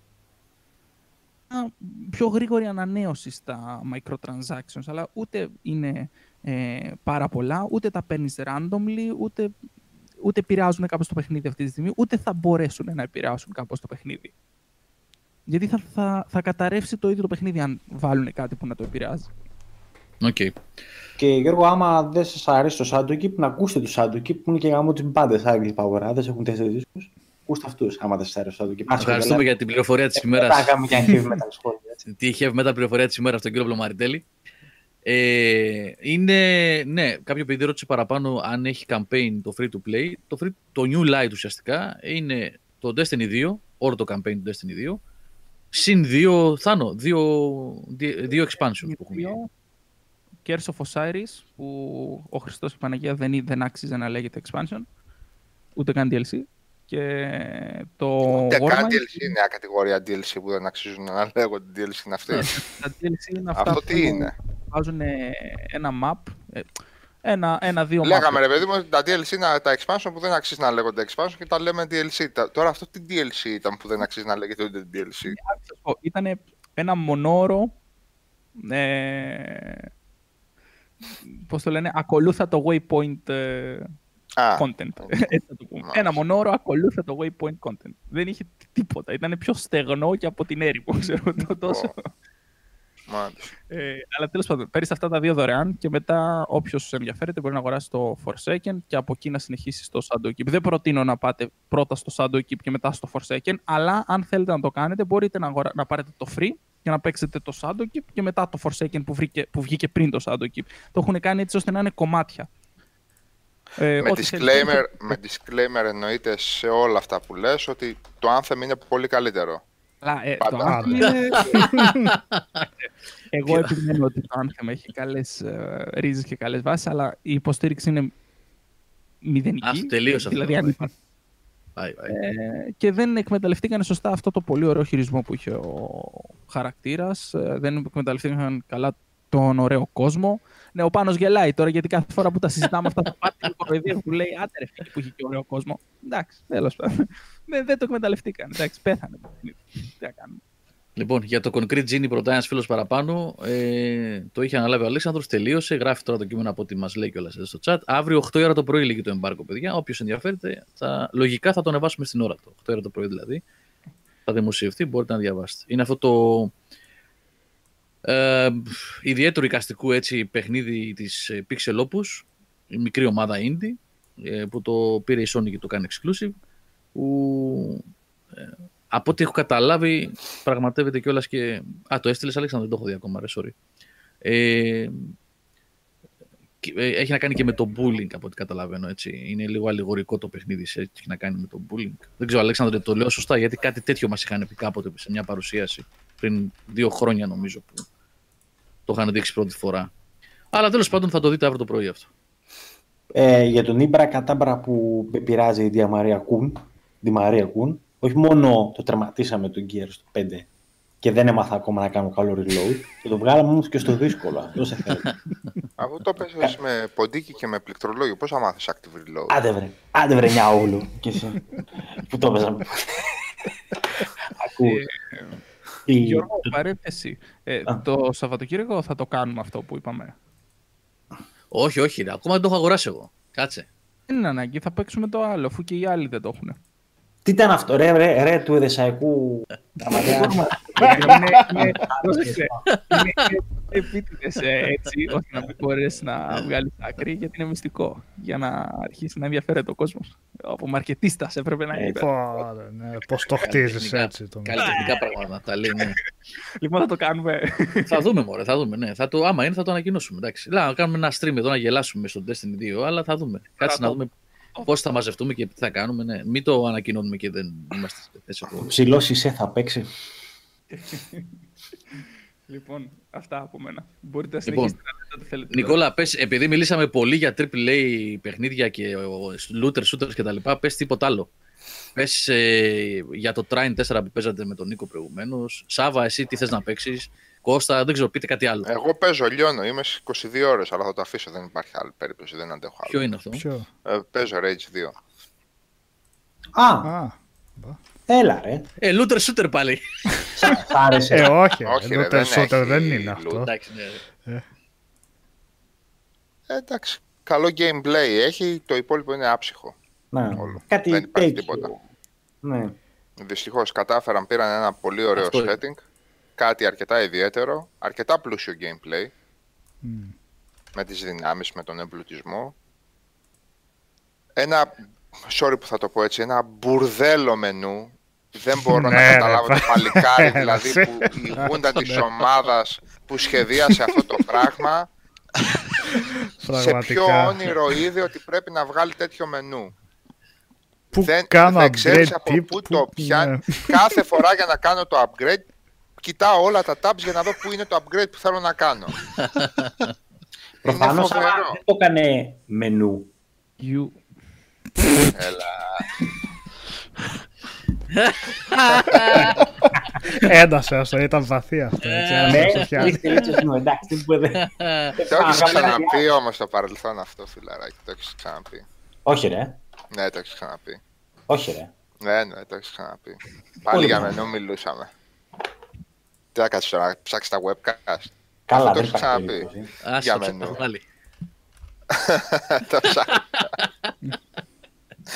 Και το λεπτό θα σου βρούνε, περίμενε το τώρα. Λεπτό. το λεπτό και δευτερόλεπτο. Φλάκες, ηλίθι. ε, ναι, καλά, αυτό είναι πραγματικά πολύ ενδιαφέρον αυτό με τα μενού στο Rage. Είναι πάρα πολύ όμορφο βέβαια, πάρα πολύ όμορφο. Κάνει μπαμ από μακριά ότι είναι ήδη που κάνει το Mad Max. Όποιος έπαιξε. Τι είναι αυτό, δεν το. Απαγορευτικά. Συγγνώμη, Απαγορευτικά πολλές ώρες Mad Max για να τα κάνει όλα. Φοβερά βαρετό πράγμα. Καταλαβαίνει ότι είναι οι ίδιοι που το κάνανε.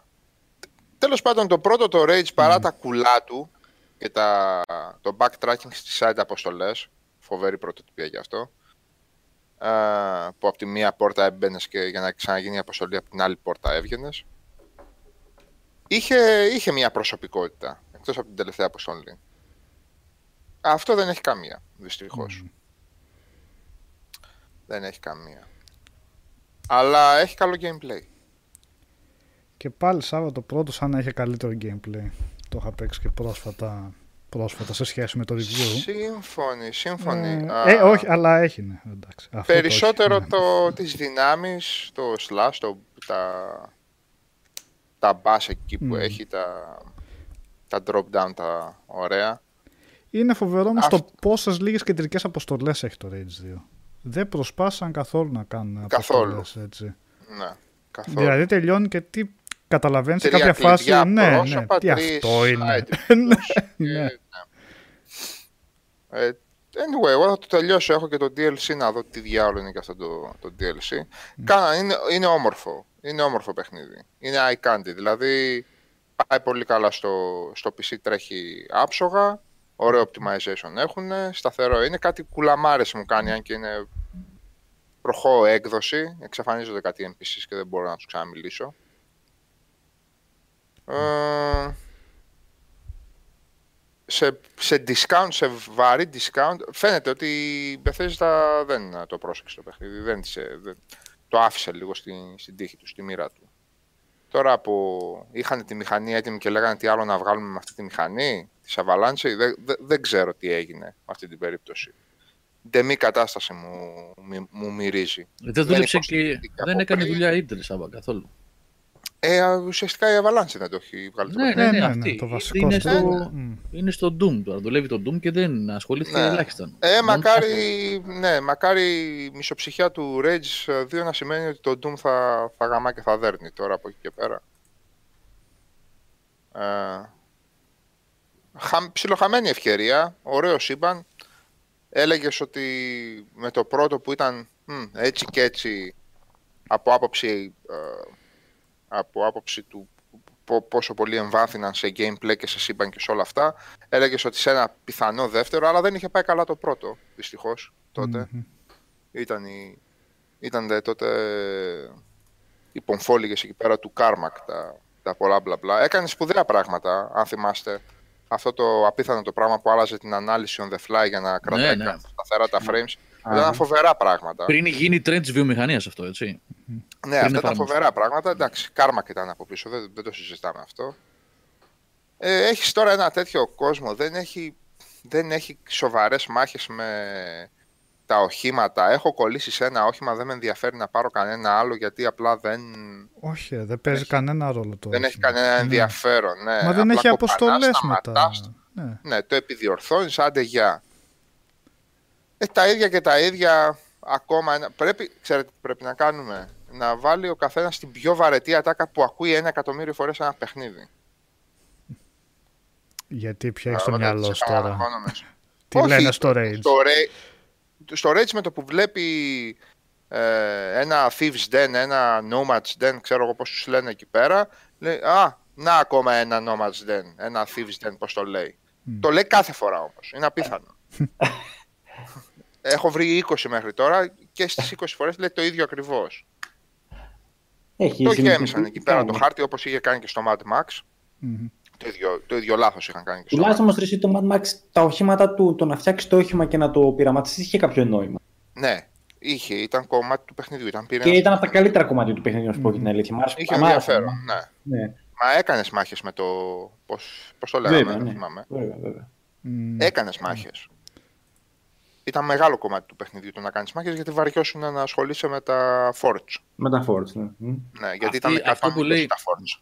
Αυτό που λέει ο Σάβα είναι μια μεγάλη διαφορά που το είδαμε προ- πρόσφατα στο Gears 5 που είχα πει σε προηγούμενη εκπομπή πόσο οργανικός είναι ο τρόπος που συνομιλούν οι δύο βασικοί, η Katie με τον, πώς τον λένε, με τον μαύρο τον, που ήταν μαζί Dell, της, ο Dell. ο- με τον Dell και πόσο ωραία ανταλλάσσανε ατάκες αναλόγως με το τι συνέβαινε ε, κάθε φορά, είτε ήταν στην, ε, στα χιόνια είτε στην κόκκινη έρημο. Καλά, στην κόκκινη έρημο ήταν μετά όλοι μαζί. Καλά, Ε, και αυτή cringe fest είναι. ναι, ρε, εσύ, αλλά ξέρεις τι, δεν Αλλά λέγανε πώς, τέτοια ναι. πράγματα. Είχε μια ροή ο λόγος τους και Είχε, σχολιάζαν είχε. αυτά που συνέβαιναν κάθε φορά. Τώρα το βλέπω και στο Spider-Man αυτό. Στο Spider-Man, ε, 15 ώρες που έχω, πόσο έχω παίξει, ε, συνεχώς βλέπεις τα ίδια πράγματα από κάτω, να περπατάει κόσμος, να γίνεται μια ληστεία, να πρέπει να κατέβεις να το κάνεις κτλ. κτλ. Αλλά ο τρόπος που ακούς συνεχώς διαφορετικά πράγματα, είτε ο ίδιος ο, ο Spider-Man να λέει είτε στα podcast που ακούγονται, είτε οι συνομιλίες στο τηλέφωνο με άλλους χαρακτήρες, συνεχώς κάτι διαφορετικό, συνεχώς κάτι αλλάζει. Υπάρχει μια εξέλιξη, σχολιάζουν αυτά που γίνονται. Μμμ. Ε, αυτά τα πράγματα σε ε, μεγάλες παραγωγές δεν τα βλέπεις συχνά, δυστυχώς. Δεν τα βλέπεις. Τώρα, τώρα πες, μισό λεπτό να κάνω μια παρένθεση. Η κομμουνιστική πίστα στο Gears of War, γιατί εντάξει, κόκκινη άμμος, Ρώσοι, τέτοιο, είναι από τα πιο ωραία πράγματα που έχω παίξει τα τελευταία χρόνια, όλο το Ναι, σες. ρε. Είναι πολύ Δύσκολο, αλλά τόσο όμορφο και τόσο ωραίες stage battles, λίγο άδικες κάνα δυο, δεν πειράζει όμως. Αλλά νομίζω ότι είναι και το, το αποκορύφωμα του παιχνιδιού σε σχέση με το τελευταίο chapter που δεν είναι τόσο καλό κάτι γνώμη μου. Αυτό το chapter ε, στον κόκκινο, πώς το λένε στην... ε, Δεν θυμάμαι, λέγεται, είχε κάποιο όνομα η περιοχή, ρε παιδιά. Θα είχε, αλλά τώρα. Ε, ναι. Ε, ν- νότια του Βλαδιβοστόκ, εντάξει. Καταλάβαμε. Ανατολικά του Ιρκούτσκ. ε, είναι, πο- είναι πώς το λένε, να είναι... Καιρό είχα περάσει έτσι και τόσο καλά, μαζεμένο χρόνο. Ήταν φοβερό, παρότι χάναμε. με τον Νικόλα, ήταν- Βάσκαρ το λένε, μάλλον κανεί δεν το ήξερε αυτό, κανεί δεν το πρόσεξε από μένα. Εγώ σαν πρώτη φορά να το βλέπω. Βάσκα. Μόνο Ναι. βάζει. Δεν, μπο- Ούτε δεν μπορώ να καν. πιάσω το παν. Εδώ πέρα. ναι, Πώς, ήταν, πώς, είχε δύο A, ε, είχε δύο A. Vars, κάπως έτσι. Βάσκαρ. Πώς παρα, Τι είναι. παρα, ναι, παραπέμπιστε Stalingrad, ξέρω εγώ κάτι Ε, τέτοιο. βα- Εντάξει, όχι ρε, Στάλιγκραντ, σχέτο είναι. Τι, Στάλιγκραντ είναι. Ε, εντάξει, ξέρω εγώ. Που το Και η, πάμε. ρετρο, ε, τα- η ρέτρο τεχνολογία που είχε με τους πυράβλους μέσα, έτσι, πραγματικά εντάξει, Mm. τίμιζε προφανώς Σοβιετική Ένωση, έτσι, εμείς κορα- κοροϊδευόμαστε. Ρε, ποιότητα, πολύ ποιότητα. Πολύ ποιότητα, ρε, ε, πολύ Όχι, ποιότητα. πράγμα. Πολύ Και πολλή φροντισμένο. δουλειά, αυτό που λέγαμε. Πολλή δουλειά, ρε παιδί μου. Εκεί που πλέον έχεις συνηθίσει να σου χέζουν πραγματικά open world περιεχόμενο, όπου και αν πήγαινες κάτι διαφορετικό. Ήταν φοβερό, ήταν πάρα πολύ αξιοθαύμαστο αυτό το πράγμα στο παιχνίδι. και, τα, και τα staged events τα οποία δίνουν ζωή, ρε παιδί μου, στα, στα παιχνίδια, όταν είναι, ήταν πολλά συμ, συμπα- συμπυκνωμένα Ναι. και καλοφτιαγμένα. Δηλαδή, τη μία είχε από πάνω να σε πυροβολούν με arrows εκρηκτικά. Μετά έμπαινες από κάτω, ήσουν σε πλατφόρμα που κουνιόταν, δεν σου έδινε πολύ, ε, πολλές σφαίρες. Είχε δηλαδή όλο το level για τις main αποστολές. Λέω έτσι, τη side τις κοιτάξαμε πάρα πολύ, να πω την αλήθεια με τον Νικόλο συγκεκριμένα. Θέλαμε να το τελειώσουμε. Ε, ήταν μια, ένα προς ένα ήταν όλα. όλα. Εντάξει. Το σκουλίκι, το Dune στο τέλος, όχι, πρέπει να Κάπως- sorry. ναι, ναι. Έτσι και Σπουλά. έτσι λίγο. Ναι. Ε, Ε, εντάξει, αλλά ήταν- εντυπωσιακό όμως το ε, σκηνικό. Ακριβώς. Αυτό, αυτό. Μπράβο, Όχι, μπράβο. κάθε, μπράβο. κάθε κομμάτι του είχε ένα διαφορετικό set Ναι. piece. Είχε Ναι, ναι, κάτι αυτό ακριβώς διαφορετικό. όπως το λες. Ναι. Αυτό Φάνηκε λέω, ότι η αυτό Coalition έχει να δώσει. Έχει να το πάει κάπου το franchise βασικά. Γιατί το 4 ήταν λίγο χλιαρό, πέρα από το ότι είχε εντυπωσιακά σκηνικά και αυτό. Εντάξει. Έχουν τα Ναι, λόγια στο Σε εικαστικό. αυτό το τομέα αλλά- το αδικούμε επειδή ήταν cringe fest το υπόλοιπο Μμμ. και είχε πολλά ρομπότ. Too many robots που λες ε, και εσύ. Too many robots. Αλλά στο 5 κα- φοβερή βελτίωση. Φοβερή βελτίωση. Και άμα θέλει να... Προειδεάζει, Ναι, προειδεάζει για ωραία πράγματα και στη συνέχεια γενικώς. σίγουρα. Ναι. Και Αυτή, άμα... την, Ναι, πάντως, πες. αυτή την πρόοδο την είχε και η αρχική ομάδα της Epic όταν Ε, πρώτο καλά. ασχολήθηκε. Δηλαδή, Μμμ. αν σκεφτούμε την εντός εισαγωγικών μονοτονία του πρώτου, Άγουρο το πρώτο, Ναι, άγουρο. έτσι, ένα, μια εισαγωγή ουσιαστικά, η οποία εξελίσσεται σε ένα 2 και μετά σε ένα 3, στο οποίο μας πέφτανε τα σαγόνια αν βάλεις και το, και το σχεδόν τρίωρο DLC, υπήρχε μια φανερή πρόοδος. Καλά, το Judgment δεν το πολύ Ε, άλλο υπολογίζω στούντιο, γενικώς. άλλο, Έτσι, ναι. σαν spin-off ήταν, ρε παιδί μου, σαν κάτι έξτρα. Ε, και άλλοι το φτιάξαν, οπότε γιατί πρώτο, να, αν υπήρχε να μιλήσει εκεί Ναι, πέρα. ναι. η People, People can, fly. ναι. Ναι. Οπότε πρέπει να καταλήξουμε μάλλον στο... στο πολύ ευχάριστο συμπέρασμα ότι το ίδιο παιχνίδι ε, 14 σχεδόν χρόνια μετά χαιρόμαστε να το παίζουμε. Μμμ. Έχουν καταφέρει αυτά τα παιδιά που ήταν κάποτε στην Epic και οι υπόλοιποι που μπήκαν στην Coalition να, να μας κάνουν να το χαιρόμαστε που το παίζουμε. Αυτό το third person shooter. Με όλο αυτό, με όλο αυτό τον εμπλουτισμό του, του gameplay και της εμπειρίας. Και είναι πολύ ωραίο αυτό το πράγμα. Να μην παίρνεις ένα παιχνίδι στα χέρια σου και να λες Παναγία μου, πάλι αυτό το πράγμα θα παίξω. Μμ. Όχι, δεν θα παίξεις. Έχουν κάτι διαφορετικό κάθε. Και ίσως τελικά ότι δεν δείχνανε πλάνα στην αρχή που φοβόμασταν, θυμάστε το καλό που συζητάμε, να δείξουν ένα τρέιλερ και gameplay και τέτοια. ίσως και να ήταν γιατί ήθελαν να κρύψουν τις ομορφιές που έχει το παιχνίδι, να μην τι αποκαλύψουν, δεν πάμε ένα τρέιλερ και να σου πούνε: OK, τα είδαμε εκεί πέρα.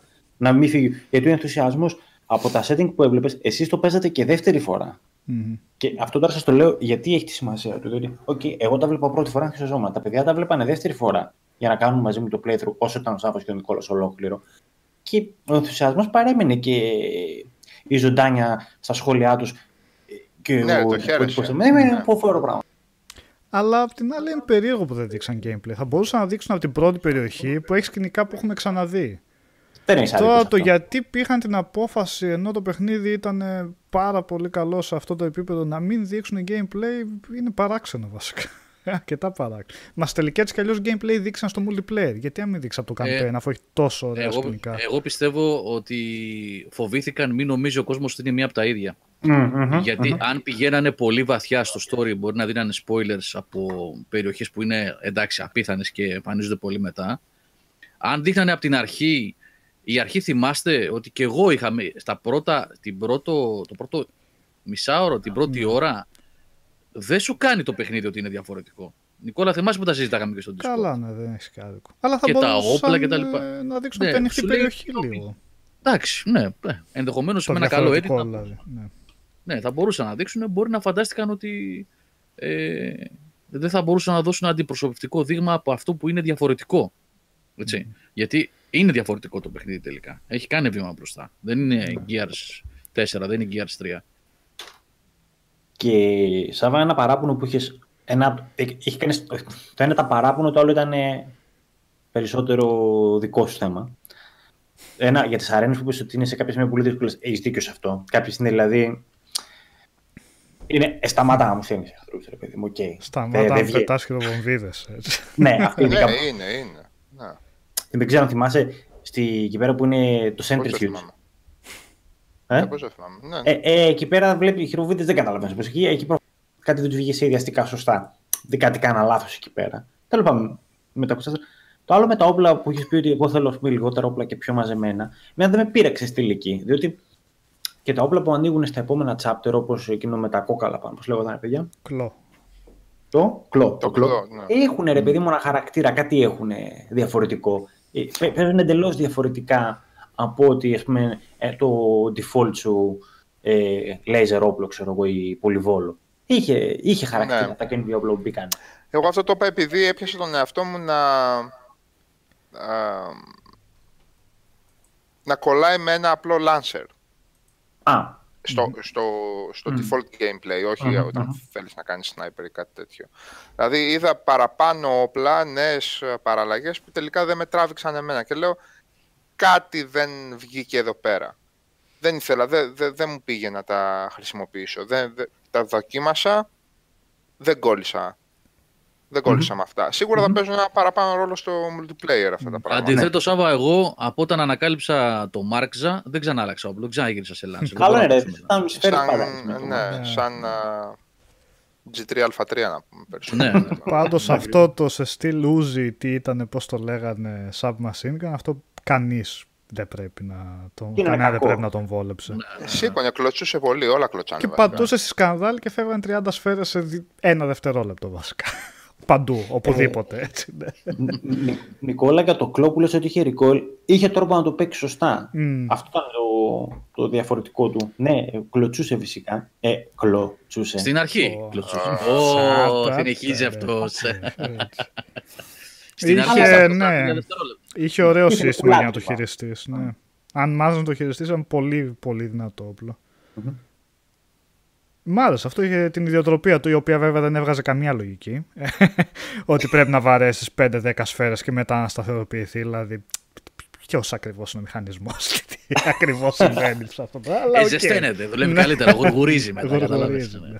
Αλλά οκ. Εδώ έχουμε active reload που κάνει πιο δυνατές σφαίρες. Εντάξει, α, κολλήσουμε ρε. σε αυτό. Σιγά που κάνουμε Α, αυτό. Νίκο Μπα- έχει μπάρα- active reload βασικά. Δεν ξέρω. Βασικά έχει και active load, ναι. Εντάξει, το κλώμα χάσεις το γλούτ και σου βγει κόκκινο, κάνει κάνει τρεις ώρες. Υπάρχει θλιβερή κατάσταση. Αλλά αν σου πετύχει. Γίνεται, ναι. Ε, Οπότε για. ο Άλεξ- Ναι, έλα. Ναι, έλα Νικόλα, ναι, ναι, sorry. Πες.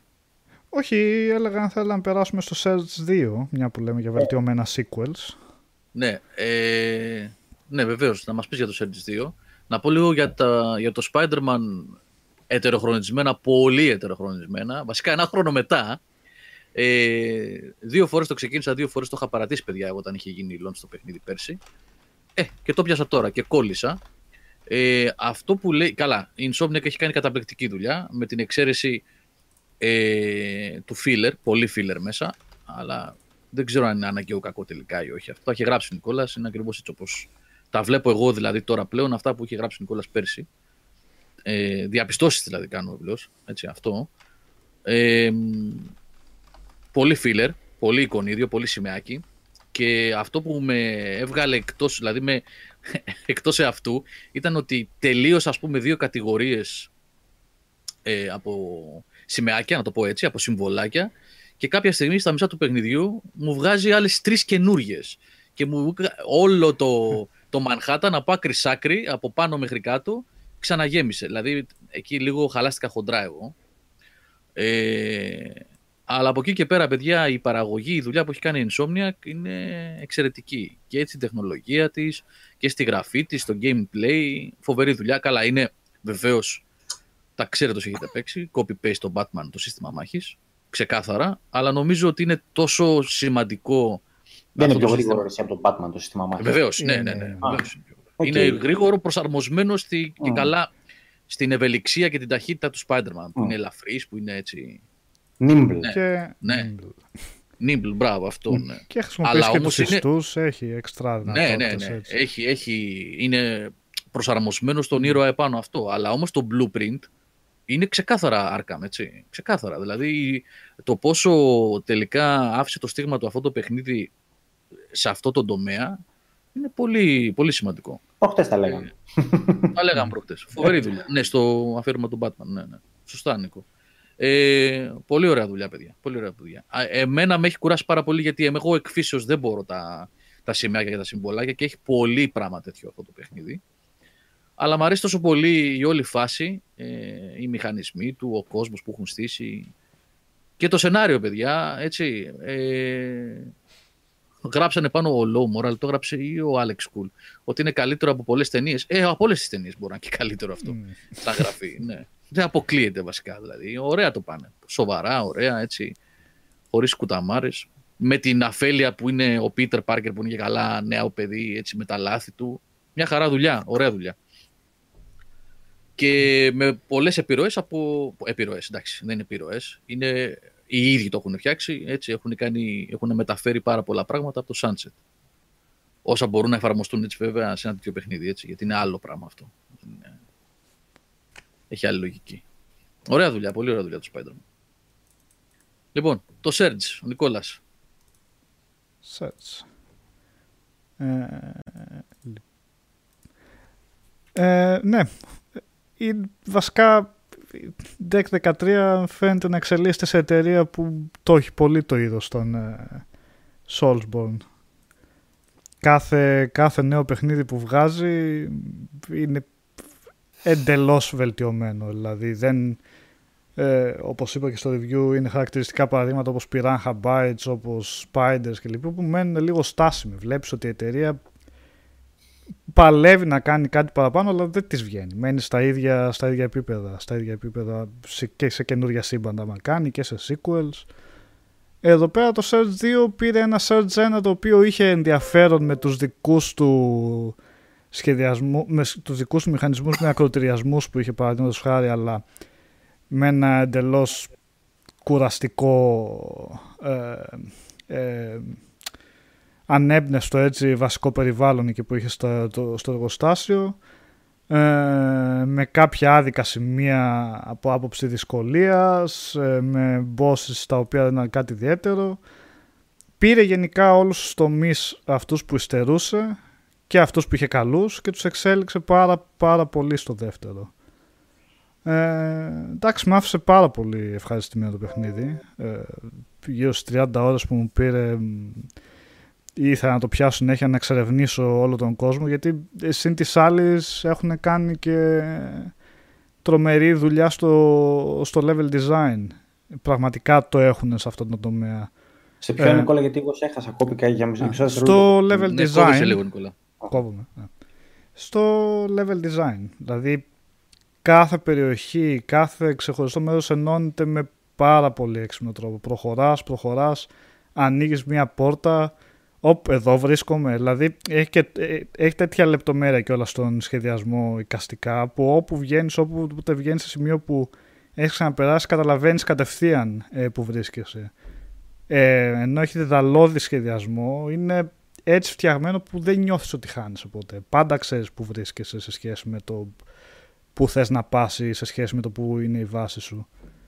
Ε, χαίρεσαι δηλαδή να ανακαλύπτεις ε, διαδρόμους γι' αυτά. Και μεγαλύτερη ποικιλία σε περιοχές τώρα, εντάξει το φουτουριστικό, το cyberpunk έχει περιθώρια βελτίωσης, αλλά όπως και να έχει είναι πάλι ε, με πολύ περισσότερη ποικιλία σε σχέση με το πρώτο. Φαίνεται δηλαδή ότι το προσπαθεί να προσφέρει το κάτι, το κάτι παραπάνω και, και εικαστικά. Ε, βέβαια είναι θέμα γούστα από εκεί και πέρα. Εντάξει. Και πάλι προτιμώ τα Souls ή το Bloodborne σε αυτό που απεικονίζανε, αλλά ε, αν σ- ε, δεν έχει, έχει και αυτό τη χάρη του, εν πάση περιπτώσει. Ναι, αυτό ρε Νικόλα βγάζει, βγάζει και το βαρετό σχεδιασμό στο ρεγάμο του. Και το ένα και αυτό.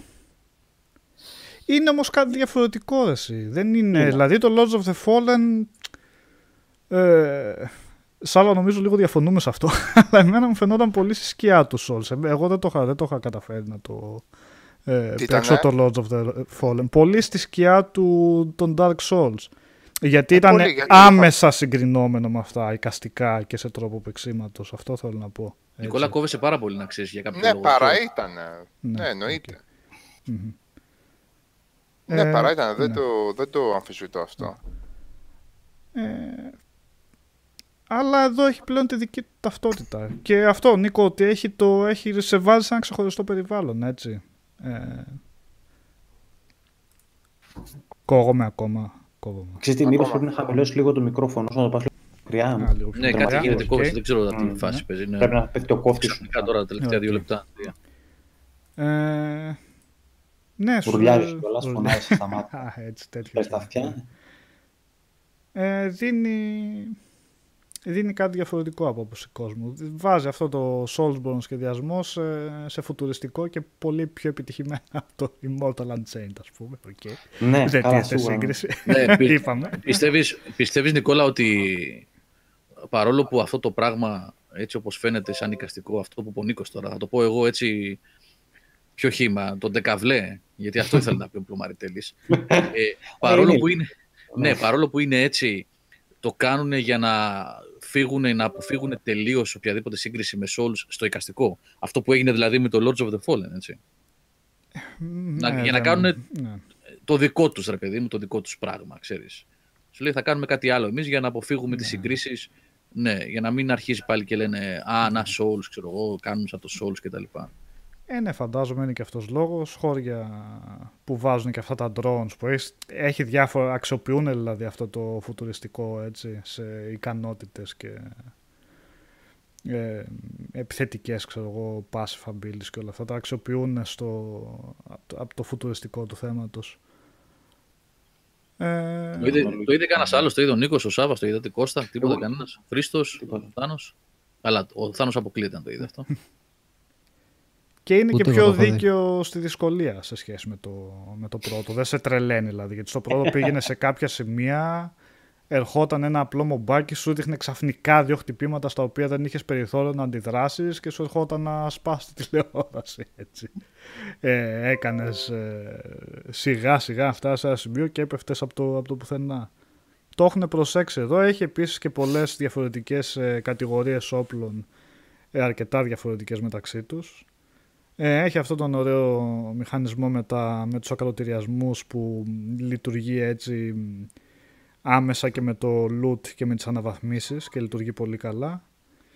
Είναι πλέον το, έχει πλέον το δικό του χαρακτήρα. Και είναι πλέον ένα παιχνίδι το οποίο στέκεται πάρα πολύ καλά ποιοτικά έτσι. Δεν είναι αυτό το άχαρο πείραμα που ήταν το πρώτο που τα μισά τους βγαίναν και τα άλλα μισά ήταν προβληματικά.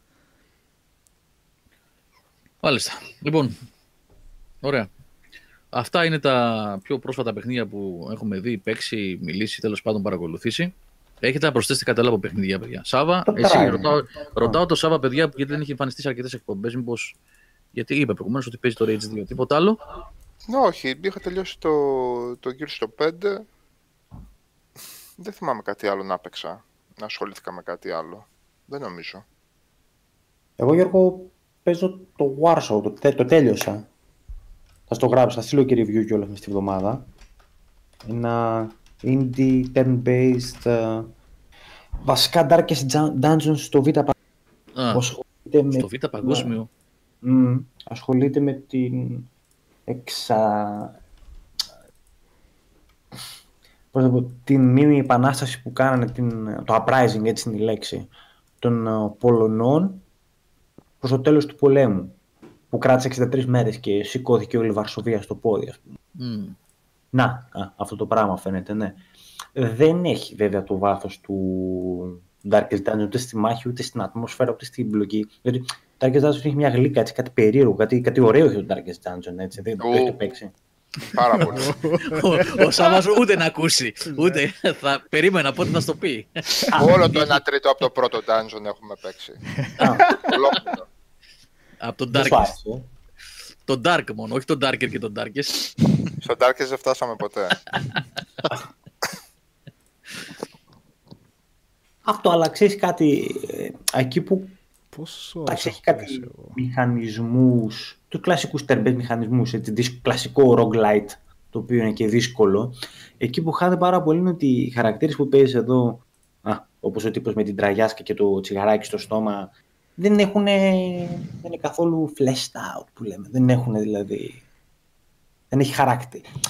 Χάνει το παιχνίδι, ενώ έχει να πει ιστορίες, δεν λέει καμία στο τέλος. Χάνει πάρα Δεν πολύ. δηλαδή, είναι αναπτύσσει πολύ- του χαρακτήρες. Είναι όλοι αναλώσιμοι σαν το Darkest Dungeon δηλαδή. Σου Ναι, ρε πεθαίνουν παιδί και μου. τους αλλάζεις, ναι. Ε, στον Darkest Dungeon δεν είχαν και, και, και κάποιες... Έλα στα μάτσα. Δεν του αρέσει Κάτσε, καθόλου. περίμενε. Τι είχανε; Πες τι είχανε, γιατί το, ό,τι και αν είχανε το χάνανε μετά από 12 λεπτά, γι' αυτό σου λέω. Άμα δεν 12 ξέρεις να έτσι. παίζεις... δεν ήξερες να παίζεις. Έχανες. Εγώ, Α. ναι, δεν ήξερα να παίζω. Α, άμα δεν ήξερες να παίζεις, τους έχανες μετά από 12. Τέλος πάντων, και το Darkest Dungeon δεν ήταν φτιαγμένο για να φτάσει με τους ίδιους χαρακτήρες στο τέλος. Οκ, έτσι ήταν αυτά τα παιχνίδια. Τι να κάνουμε. Είτε από ροπαλιά φεύγαν, είτε από καρδιακή προσβολή. Ε, είτε από κάποια αυτό αρρώστια. πάλι πάθανε καρδιακή προσβολή. Ε, σας είχα πει σε μάχη που και οι τέσσερις χαρακτήρες μου πέθαναν διαδοχικά από καρδιακή Τρομοκρατημένοι, προσβολή έτσι, επειδή ναι, ο ένας από έβλεπε καρδιακή τον προσβολή. να πεθαίνει, ναι. Και φύγαν όλοι. Κάτα τα, κάτα τα. Τι έγινε, ρε. το, το θέμα, ε, το κακό είναι ότι με αυτό το παιχνίδι εγώ βρήκα, πώς λέγαμε παλιά στα Bubble Blocks, τα βρήκα το κόλπο, βρήκα το cheat, ε, βρήκα ένα cheat με τους healers. Το Κάπως. κόλπο, το κόλπο λέγαμε. Το κόλπο, Το κόλπο, ναι, βρήκα κόλπο. Έχει Και- κόλπο, ρε. Έχει κόλπο. και πριν τον νερφάρουν Έρχονταν αυτό, από πίσω ο άλλος, ξέρεις, έπαιζες, εσύ είχες υδρώσει εκεί, δεν ξέρεις τι να κάνεις. Ρε, το κόλπο, ρε, έχει κόλπο εδώ σε αυτή την πίστα. Και κίνηση να σου πάρει το μοχλό, έτσι. Να σου δείξω. Ρε, φύγε, ρε, αγωνιές, ξέρεις. Ναι. Έλα, ναι, ναι, ναι. Πετάς Ωραία. κάτι καλά, ρε Μπλομαρτέλη, ώρες ώρες μας γυρίζεις πίσω. με αυτά που λες. Το Ναι, ναι, κόλπο, ρε, λέει. το κόλπο. Κοπανάς εκεί πέρα το healer κάνει passive healing στους πάντες, ενώ κατά τη γνώμη μου έπρεπε να είναι με damage mitigation. μόνο. Για άμα ήθελα να είναι πιο σωστή. Διότι τώρα είναι και λίγο σαχλαμάρα εκεί μες στη μάχη. Πετάγεται η τύπησα και ο γιατρός, μετά ο Μεθύσακας για ένα γιατρό που έφερε μετά. Και χιλάρει επί τόπου, λες και είμαστε σε μα- μαγεία, λες και κάνει. Είναι λίγο σαχλαμάρα αυτό. Θα μπορούσαν να το παίξουν περισσότερο με buff και την buff. Το πήγανε, δεν, είχαν, δεν βάλαν τόσο βάθος αυτό μέσα. Και... Τώρα για ποια από τα δύο λες, εγώ μπερδεύτηκα. Για το Για το- Warzone. Α, για Για το το- Warzone. Α, Γιατί λέω πού ήταν αυτά στο, στο πρώτο, ρε, έχουν ναι. να μπερδευτεί. Οι ίδιοι το έχουν φτιάξει αυτό; Όχι, ρε. όχι, όχι. Α, Αλλά α, είναι α. καρμπόνι είναι βασικά. Απλά πρέπει να φάνε μήνυση έτσι. Βλέπω Είναι εδώ και τα εξαιρετικό. animations όταν επιτίθενται και αυτά όλα. Είναι. Οι εικόνες δηλαδή, εν πάση περιπτώσει. Είναι ίδιο πράγμα. Για ποιο ρωτάς Νόμορα. Το Darkest Dungeon εγώ είχα κλείσει 40 ώρες βλέπω εδώ γράφει. Το είχα, το είχα λιώσει και δεν έβγαλα ποτέ το Darkest Dungeon. Όχι, ρε, τι να βγει. Γιατί Τρελός. είχα μπει εκεί με την ε, υπερομάδα μου που είχα βγάλει όλα τα προηγούμενα boss και λέω εδώ είμαστε πρέπει να το βγάλουμε. Και με το που πετάχτηκαν τα πρώτα μπαρμπαδέλια. Άτακτη υποχώρηση, μπας και σωθεί κανείς από τους Elite. Ε, Junk Monkey το Destiny δεν έχει cross-platform, έχει cross-save. Το συζητούσαμε με το Θάνο κιόλας, γιατί και εγώ είχα μείνει με την εντύπωση ότι έχει cross-platform και το ξεκαθαρίσαμε ότι είναι cross-save. Δηλαδή, μπορείς να το κατεβάσεις σε διάφορες πλατφόρμες, να περάσεις το save σου, αλλά κάποια πράγματα δεν περνάνε, είχαν πει, από, τα, ε, από τον εξοπλισμό και τον οπλισμό, αλλά μπορείς όμως να το περάσεις. Θάνο, ναι. Διορθώνεις αν κάνω κάποιο λάθος. Κάπως έτσι δεν είναι. Περνάνε όλα σου τα όπλα, περνάνε όλες σου τις στολές. Το μόνο που δεν περνάει είναι τα DLCs. Δηλαδή, αν αγοράσεις το Forsaken στο PS4, δεν το έχεις το Forsaken στο Α, PC. μάλιστα. Οκ. Μόνο που δεν περνάει είναι αυτό όλα τα άλλα. Όπλα, levels, ε, power, στολές. Όλα περνάνε. Και άμα αγοράσεις φυσικά το Forsaken και στη κονσόλα και στο PC, ε, περνάνε και τα, τα activities του, του, τα, που ήταν κλειδωμένα πριν. Δηλαδή, αν έχεις κάνει raid στο, στη κονσόλα και έχεις πάρει ένα emblem, το emblem περνάει στο PC, αλλά δεν περνάει το raid. Αν το πληρώσεις, ξεκλειδώνει και το raid να το παίξεις και στο PC. Ωραία, ευχαριστώ Ρεθανό. Ε, Νικόλα, πριν πάτε με τον Νίκο στο Train 4, παίζαν τα παιδιά τώρα λίγο πριν βγούμε στον αέρα βασικά. Ε, να πω λίγο ένα άλλο παιχνιδάκι που έπαιξα εγώ εδώ πέρα βασικά. Όχι. Να πούμε για το Train, αφού παίζει Ε, το πες Train. για το Train, ρε φίλε. Όχι. Πες για το Train. Άμα θες να πεις για το Train, πες για το Train. Α, και δεν είπαν γιατί. Δεν Κλείνουν- μιλάω, πες για κλείνουν το να- Train. Κάθε Για, μαλακία που λέω τώρα και στην πέσα σοβαρά. Όχι ρε, χάζος είναι. Ε, μ, εντάξει, δεν είναι τίποτα σοβαρό. Απλά ήθελα να πω ότι παίξαμε εδώ, γελάσαμε οικογενειακώς με το Red Set Heroes, αυτό τη Sony, το παιχνιδάκι, το οποίο είναι μια πολύ ιδιαίτερη περίπτωση.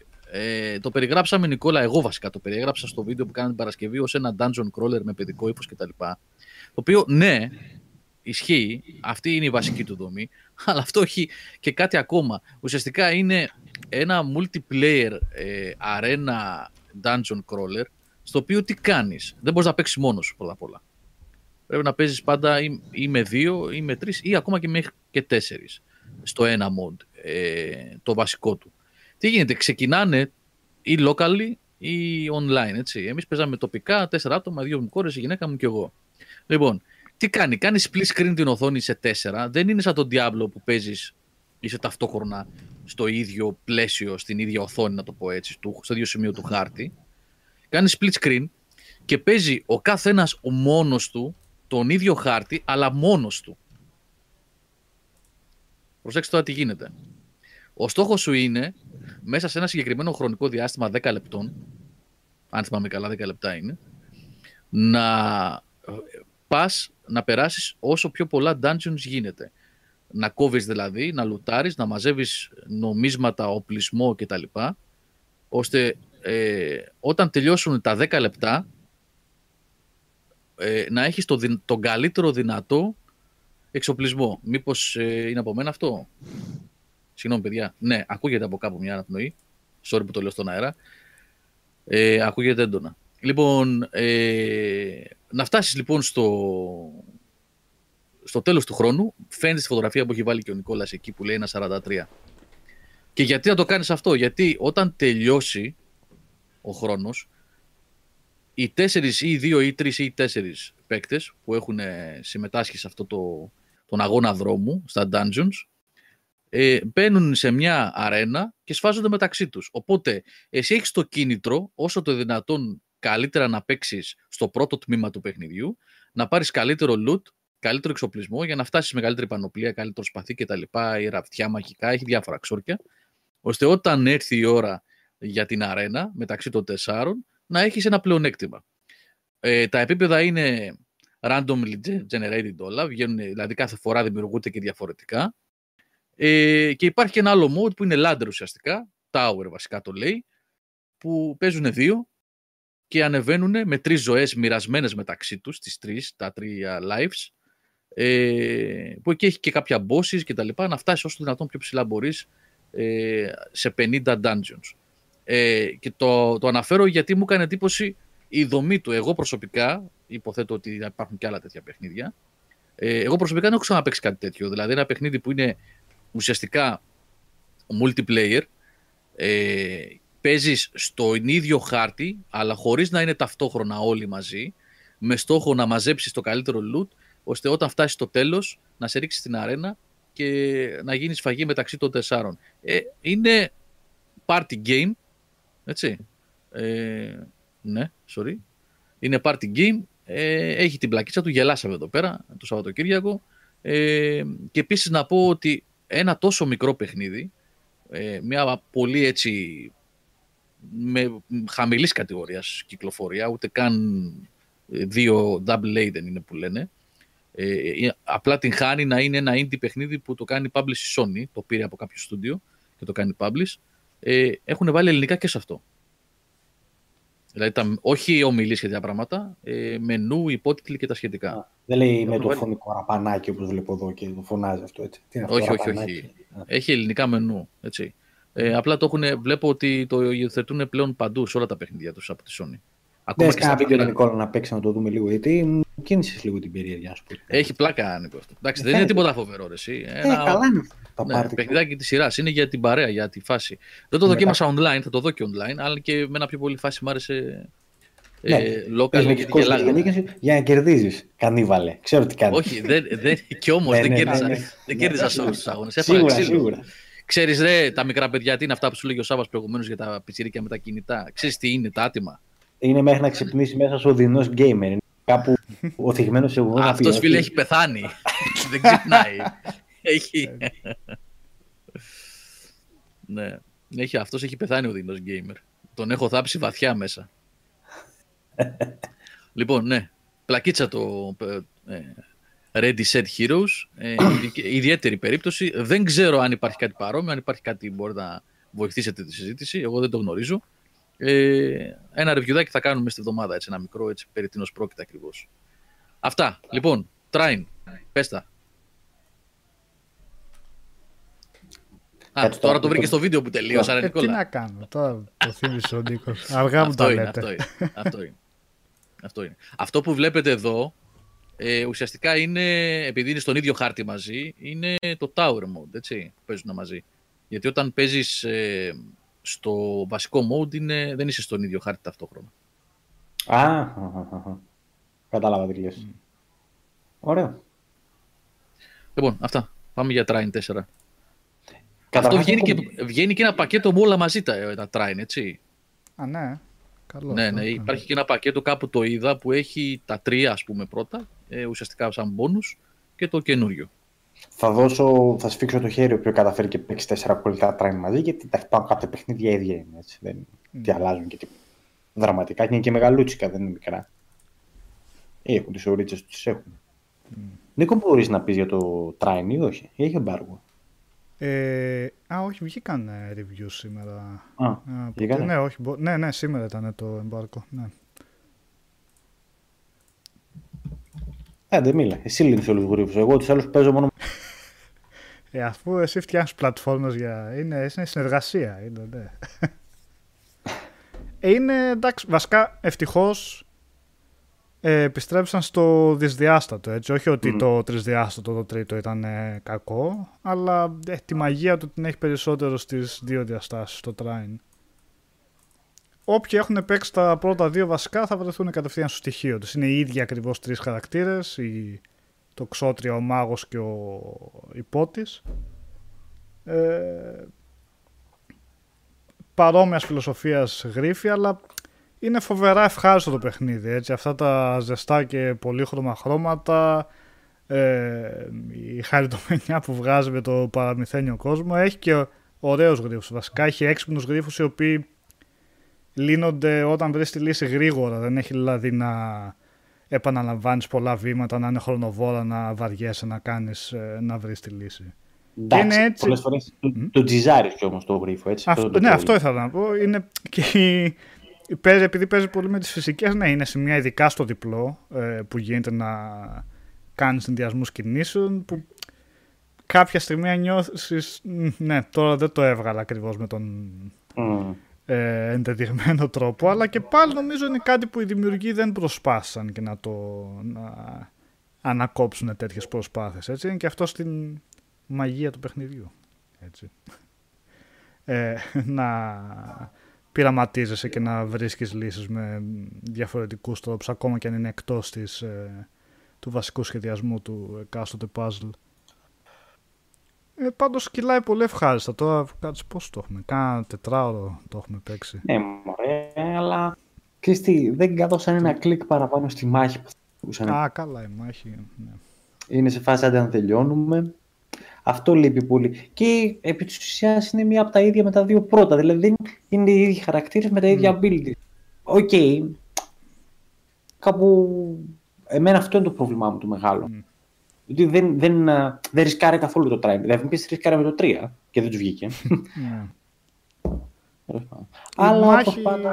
θα ναι. μπορούσε και να λείπει βασικά και να ήταν και καλύτερο κιόλας αν έλειπε. Γιατί σου ρίχνει κάπως τον ρυθμό εκεί λίγο αχρείαστα. Δεν χρειαζόταν action κομμάτι το, το παιχνίδι.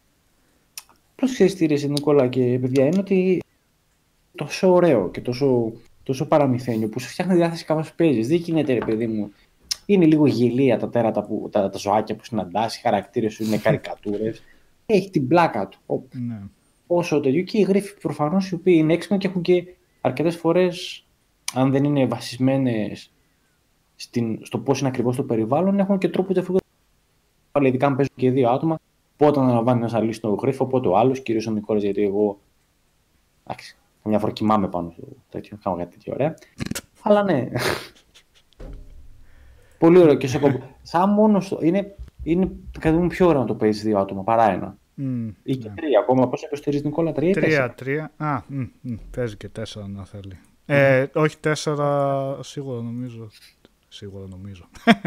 ε, πρέπει να έχει και τέσσερα, ναι. Ε, το Vikings είναι ο μπαμπάς σας. Που λέτε την Blizzard. Ε, αυτή είναι η εξελιγμένη τους λογική, είναι ουσιαστικά αυτή. Μ. Το Vikings. Κο, κομπανίτο με ένα ευρώ, παιδιά, χτυπήστε. Αβέρτα έτσι, τίποτα. Κοπανίτο. Κοπάνι. Εννοείται. χτυπήστε χωρίς έλαιο, παιδιά, κομπανίτο. Ναι, ως τέσσερις είναι το Trine, αλλά έχει τρεις χαρακτήρες πάλι. Έτσι, απλά κα- έχει mode που μπορούν όλοι οι χαρακτήρες να παίρνουν. Όλοι οι παίκτες να παίρνουν όποιο χαρακτήρα θέλουν, ακόμα και αν έχετε τρεις μάγους μέσα. Έχει άλλο mode που ο κάθε χαρακτήρας πρέπει να είναι ξεχωριστός. Και επίσης πρέπει να το δω και στο single player, γιατί σύμφωνα με τα. Ε, σύμφωνα με τις πληροφορίες που μας δώσανε, οι γρίφοι αλλάζουν ε, αν το παίζεις ε, σε μονό ή αν το παίζεις με άλλους παίχτες. Έχουν κάνει αυτή την ε, ιδιαιτερότητα. Και η αλήθεια είναι διάφοροι γρίφοι που έχουμε πέσει με τον Νίκο φαίνεται ότι θέλουν συνεργασία, κάτι που Μμ. στο μονό δεν θα γινόταν. ε. Οπότε κάπως αλλάζει μέσα στην πίστα. Που ε, είναι ωραία αυτή η πινελιά που βάλανε.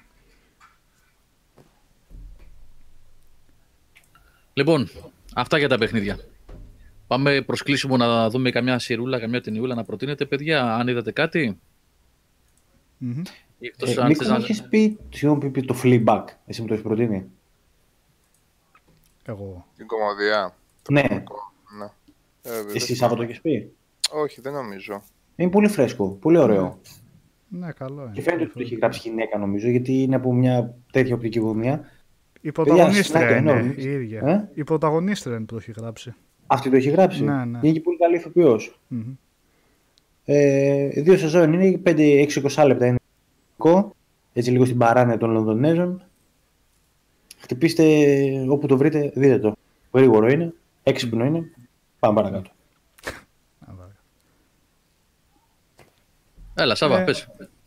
Α, συγγνώμη, Νικόλα. Συ, Α, ο, όχι, όποιος θέλει, όχι, παιδιά. όποιος- Ναι. ναι. Όπως θέλει, όλοι θα πάρουν. Όλοι. Ναι, έλα. Ένας ένας. Σάβα. Όχι, ρε, εγώ δεν είδα τίποτα. Ε, το Τζόκερ Νικόλα. είδα εγώ την ε, Παρασκευή, πρεμιέρα. Τα έγραψα και στο κείμενο βέβαια. Τι άλλο. να Περίμενε πω. απ' έξω, με σκηνή τίποτα; Α, όχι, είχα κλείσει εισιτήριο. Όχι. εντάξει, ναι. Α, Έτσι. Εγώ προσπέρασα αυτούς με τη σκηνή, είπα, «Ωπ, εδώ το έχω. Ξέρεις τι έκανε ρε, σαν το Mr. Bean που είχε βάλει ένα slip και μπαλόνια μέσα. Έχεις δει το επεισόδιο με το Mr. Bean που είχε βάλει το Όλα τέτοιο; τα έχω δει, Mr. Ε, Bean. Έτσι. Αυτό. Για πες ρε Νικόλα, τα έγραψες. Εντάξει, ναι. Ε, τι άλλο, Πιο να πολύ, πω, εντάξει, η ταινία... πιο πολύ αξίζει σχολιασμός για το τι γίνεται γύρω-γύρω παρά για την ταινία αυτή. Η ταινία, ο καθένας την Εντάξει, η βλέπει. ταινία... Καταρχήν η ταινία είναι πάρα πολύ καλή. Είναι κάτι διαφορετικό. Είναι βασισμένο σε Πραγματικά κόμικ, γεγονότα. σε πραγματικά γεγονότα, εννοείται. Σαν το Ant and Dangerous. Είναι σε πραγματικά... Άντε, έτσι, ρε. Ειδικά αυτό είναι βασισμένο σε πραγματικά γεγονότα. ε, βασισμένο σε κόμικ, αλλά επιτέλους βρίσκουμε, βλέπουμε κάτι φρέσκο από, από, αυτό το, από αυτά τα σύμπαντα. Έτσι. Είτε λέμε Marvel είτε DC, εντάξει τώρα δεν θα τα διαφοροποιήσω και ιδιαίτερα στο τι θέλουν να δώσουν ε, και τα δύο, καταλαβαίνετε. Ε, ε, ναι, Δημήτρη, Αγγέλου δεν είναι βασισμένο σε κόμικ, έχει βέβαια επιρροές από το Killing Joke, αν δεν κάνω λάθος τον ε, τίτλο τώρα που έδειχνε το Origin του Joker. Εν πάση περιπτώσει έχει να κάνει με τον Joker. είναι βασισμένος σε αυτό το Το χαρακτήρα. κατάλαβα, να πω την Ναι, αλήθεια. ναι, νομίζω Κάτι δίνει ένα μου, ε, hint. η- Ο τίτλος νομίζω ότι εκεί πάει. ναι. Ε, spoiler εκεί όντως αυτό είναι ο Joker. Τα Batman. Ε, αλλά είναι πολύ προσγειωμένο, δηλαδή θα μπορούσε να είναι στο ίδιο σύμπαν με το Taxi Driver ας πούμε. Και όχι με αυτό του Batman Begins που το λέμε πιο προσγειωμένο, αλλά είναι πάλι κόμικ έτσι ο χαρακτήρας. Το Joker το πάει πιο, ακόμα στο πιο αληθοφανές έτσι, στο πιο γήινο περιβάλλον. Ε, ο ε, Joaquin Phoenix εντάξει παίζει εκπληκτικά σε, ε, σε όλες τις, τις σκηνές που είναι μέσα ο- τον, τον ζει το ρόλο πραγματικά με κάθε ιδιαίτερο μορφασμό, με, τον, με το βλέμμα, με όλα. Τέλος πάντων, τώρα επαναλαμβάνω αυτά που έγραφε στο κείμενο, αλλά η, η ταινία είναι εξαιρετική. Παρόλα αυτά, εκεί είναι κάτι διαφορετικό και χαίρομαι που τα πηγαίνει καλά γιατί αυτό δίνει όθηση για να βλέπουμε διαφορετικά πράγματα ε, σε σχέση έστω με τους comic heroes. Διαφορετικό σε σχέση με τους comic heroes. Γιατί ο χαμός που έχει γίνει στο ίντερνετ με διάφορα άρθρα για το πόσο βίο είναι, που δεν είναι τόσο βίο, έχουμε δει πολύ πιο βία πράγματα, ε, το ότι θα προκαλέσει βία, το δεν ξέρω εγώ διάφορες υπερβολές για το ότι ε, πόσο κακό είναι να δείχνουμε να επικεντρώνεται μια ταινία σε έναν άνθρωπο με, που είναι δολοφόνος ουσιαστικά, να επικεντρώνεται σε αυτόν. Λίγο νομίζω έχει βρεθεί μ, ένας εύκολος στόχος για clickbait και τίποτα παραπάνω. Γιατί πολλά από αυτά που βλέπω είναι σαν ε, σαν να ανακαλύψαμε τώρα την κινηματογράφο. Σαν μέχρι τώρα όλες τις ταινίες που βλέπουμε να ήταν υπερήρωες Marvel και DC, που σε πολλές περιπτώσεις μάλλον αυτό είναι, και δεν ξέρουμε, δεν, δεν γνωρίζουμε καν ότι παλιότερα υπήρχαν Taxi Driver, Natural Born, Ki- Born Killers, ε, μ, Clockwork Orange και ένα σωρό άλλα, ας πούμε, Peeping Tom, και σε Ε, το αυτό, από Falling αυτό έχει Down, στοιχεία. Με τον Michael Douglas. Ναι, ε, ε, ναι, Falling Down. Ε, βέβαια. Ένα σώρο δεν ανακαλύφθηκε. Δεν, δεν- πραγματικά δεν καταλαβαίνω αυτόν τον χαμό που γίνεται τώρα με αναλύσεις, κόντρα αναλύσεις για το πώς θα επηρεάσει αυτό τον κόσμο. Και είναι τόσο... μ, Έχουμε φτάσει σε αυτό το σημείο να φοβόμαστε ότι μια ταινία θα μας φέρει στα άκρα. Άμα ο κόσμος έχει φτάσει στα άκρα να δει μια ταινία και να βγει τα ίδια πράγματα που κάνει ο Τζόκερ, δεν είναι το προ... Δεν έχει το κοινωνικό πρόβλημα δεν έχει να κάνει με τον Τζόκερ. Έχει, έχει άλλες ρίζες. Άμα το πιστεύουμε ότι το Τζόκερ θα είναι το εφαλτήριο, τότε πρέπει μάλλον να ψάξουμε αλλού το τι συμβαίνει και ο κόσμος έχει φτάσει στα όρια για να δει μια ταινία και να, κάνει, και να του γυρίσει τα μυαλά έτσι και να πει I can take it no more και τόσο έλεγε στο network.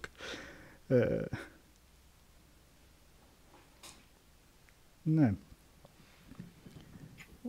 Ε, Παρ' όλα αυτά Ναι, η ταινία είναι εξαιρετική τώρα. Καλύτερα είναι προτείνω να σιγά σιγά να βγούμε λίγο από αυτό το κακό χαμό που έχει γίνει με όλες αυτές τις αναλύσεις και απλά να δει ο καθένας ταινία. Θα Ε, πω αν αυτό το, που αν είπε ο τον Σάββας. ενδιαφέρει εν πάση Ναι. περιπτώσει αυτό Θα πω το αυτό που θέμα. Σάβα και στον να- Κώστα προηγουμένως.